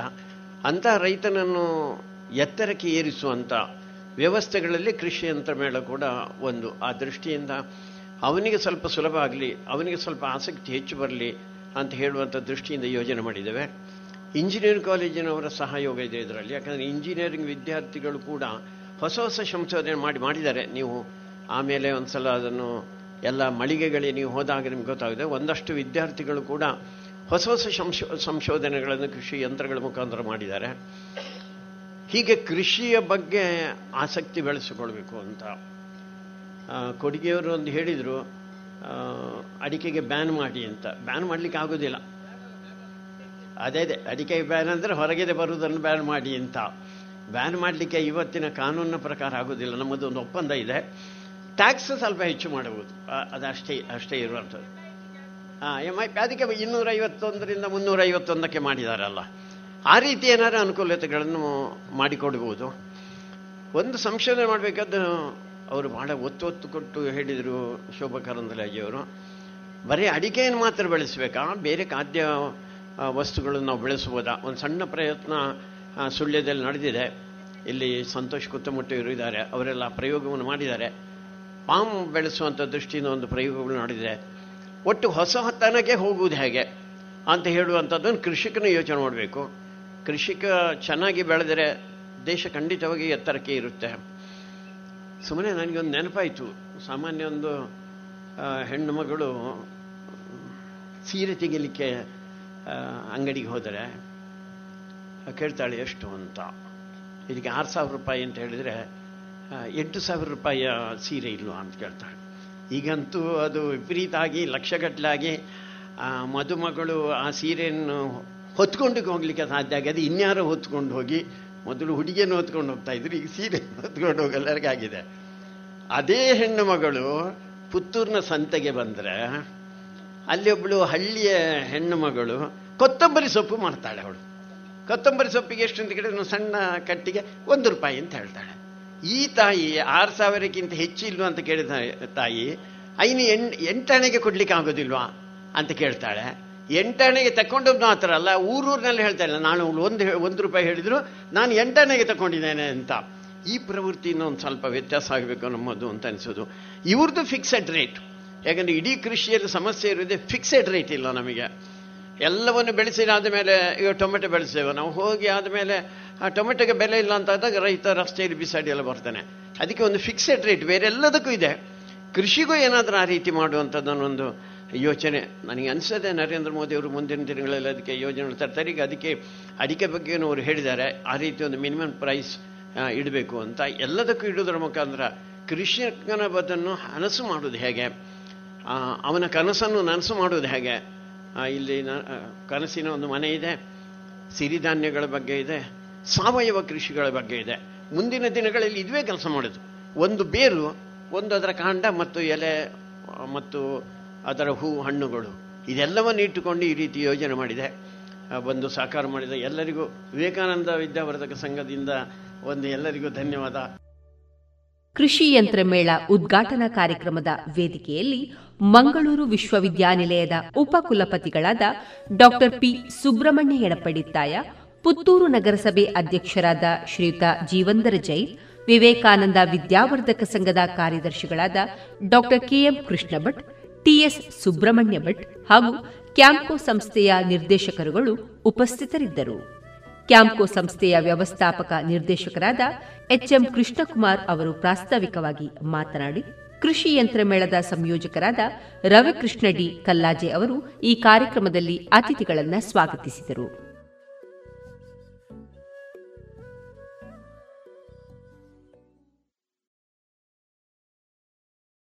ಇದುವರೆಗೆ ರಾಜ್ಯ ಮಟ್ಟದ ಕೃಷಿ ಯಂತ್ರ ಮೇಳ ಐದು. ಬಾನುಲಿ ವರದಿಯನ್ನ ಕೇಳಿದಿರಿ. ಪ್ರತಿಷ್ಠಿತ ಕ್ಯಾಂಕೋ ಸಂಸ್ಥೆ ಅಡಿಕೆ ಸಂಶೋಧನೆ ಮತ್ತು ಅಭಿವೃದ್ಧಿ ಪ್ರತಿಷ್ಠಾನ ಹಾಗೂ Vivekananda college of engineering and technology ಇದರ ಸಂಯುಕ್ತ ಆಶ್ರಯದಲ್ಲಿ ಐದನೇ ಕೃಷಿ ಯಂತ್ರ ಮೇಳ ಎರಡು ಸಾವಿರದ ಇಪ್ಪತ್ತ ಮೂರು ಹಾಗೂ ಕನಸಿನ ಮನೆ ಎನ್ನುವ ಬೃಹತ್ ಪ್ರದರ್ಶನ. ವಿವೇಕಾನಂದ ಇಂಜಿನಿಯರಿಂಗ್ ಕಾಲೇಜಿನ ಆವರಣ ಪುತ್ತೂರಿನಲ್ಲಿ. ಇದೆ ಫೆಬ್ರವರಿ ಹತ್ತು, ಹನ್ನೊಂದು ಮತ್ತು ಹನ್ನೆರಡರಂದು. ಬದಲಾಗುತ್ತಿರುವಂತಹ ತಂತ್ರಜ್ಞಾನವನ್ನ ಕೃಷಿಕರಿಗೆ ತಲುಪಿಸುವ ಮಹತ್ವಾಕಾಂಕ್ಷಿ ಯೋಜನೆಯಾದ ಈ ಮೇಳದ ಪೂರ್ಣ ಪ್ರಯೋಜನವನ್ನ ಪಡೆದುಕೊಳ್ಳಿ. ಬನ್ನಿ, ಭಾಗವಹಿಸಿ. ಪ್ರವೇಶ ಉಚಿತ.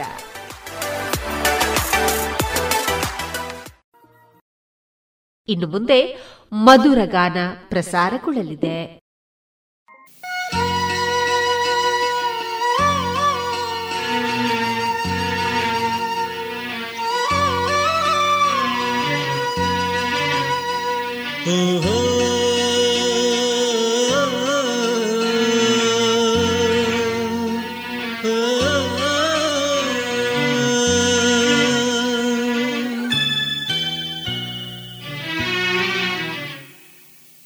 ಚಂದ ಮಾಮ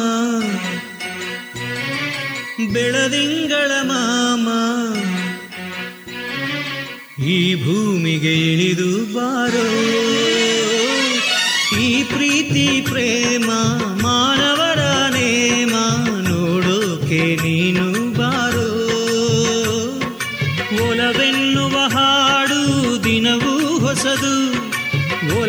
ಒಲವಿಲ್ಲದೆ ಇಲ್ಲಿ ಏನೂ ಇರದು. ಬಿಡುವಿದ್ದರೆ ನೋಡಯ್ಯ ಸುರಲೋಕಾಯಿದು ಓ ಚಂದ ಮಾಮ ಬೆಳರಿಂಗಳ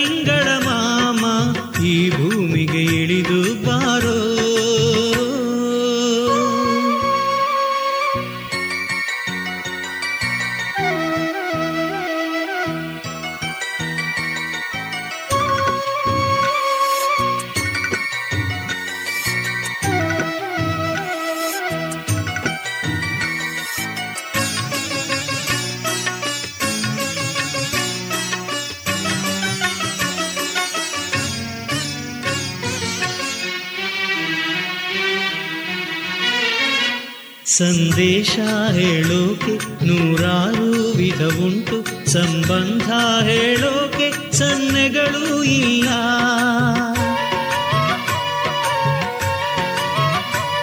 ಕಣ್ಣೆರಡು ಕನಸೊಂದೆ ಭಾವನೆಗೆ ಭ್ರಮೆಯುಂಟು. ಒಲವೆಂಬ ಪದವೊಂದೇ ಭಾಷೆನೇ ಇಲ್ಲ. ಒಲವಿರುವ स्या वयके सङ्गीता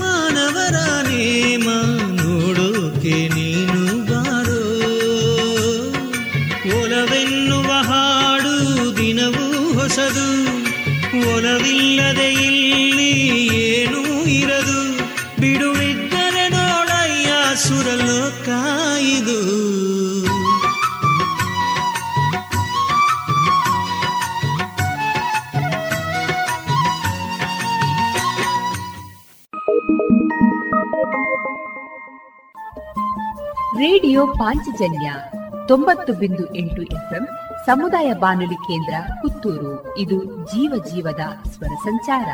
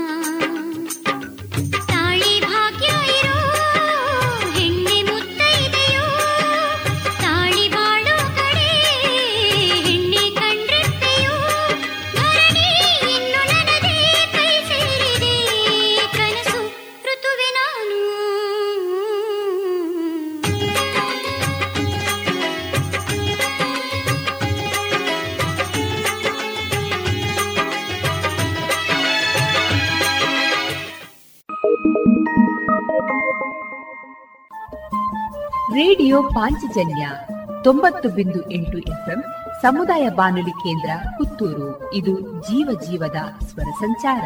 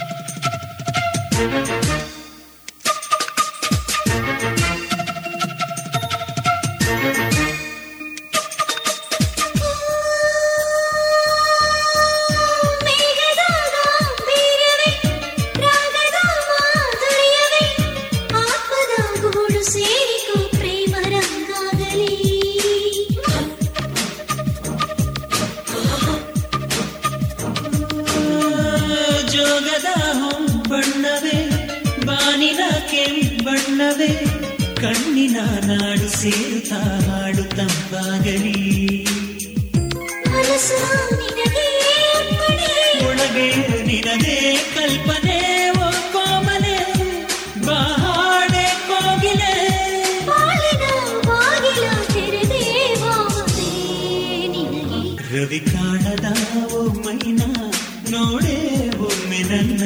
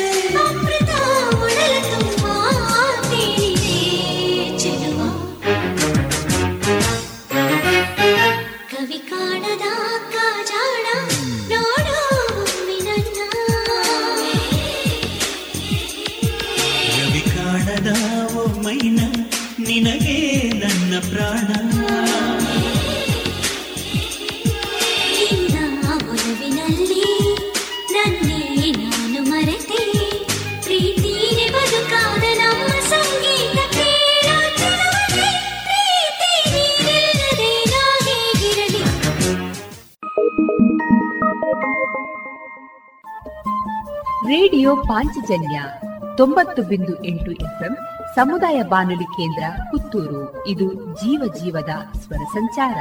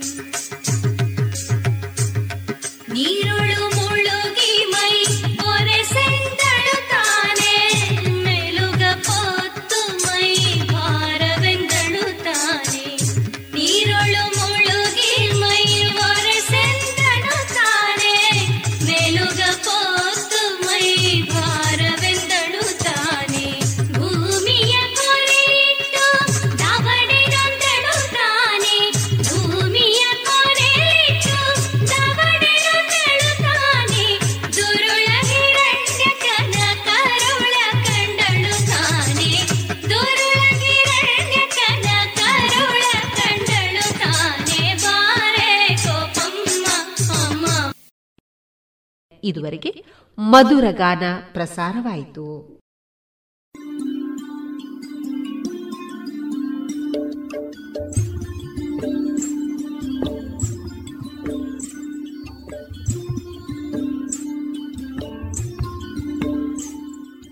ರೇಡಿಯೋ ಪಾಂಚಜನ್ಯ ಸಮುದಾಯ ಬಾನುಲಿ ಕೇಂದ್ರದಿಂದ ನಿಮ್ಮ ಕಾರ್ಯಕ್ರಮಗಳು ಪ್ರಸಾರವಾಗಬೇಕೆ? ಹಾಗಿದ್ದರೆ ನಮ್ಮನ್ನು ಸಂಪರ್ಕಿಸಿ. ನಮ್ಮ ದೂರವಾಣಿ ಸಂಖ್ಯೆ ಸೊನ್ನೆ ಎಂಟು ಎರಡು ಐದು ಒಂದು ಎರಡು ಒಂಬತ್ತು ಎಂಟು ನಾಲ್ಕು ಒಂಬತ್ತು ಒಂಬತ್ತು.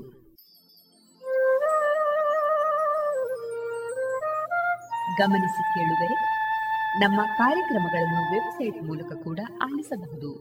ನಮ್ಮ ವೆಬ್ಸೈಟ್ ವಿಳಾಸ W W W dot radio Panchajanya dot com. ಇಲ್ಲಿ ಆರ್ಕೈವ್ಸ್ನ ಭಾಗಕ್ಕೆ ಹೋಗಿ ಕ್ಲಿಕ್ ಮಾಡಿದರೆ ಹಳೆ ಕಾರ್ಯಕ್ರಮಗಳನ್ನು ಕೂಡ ಆಲಿಸಬಹುದು.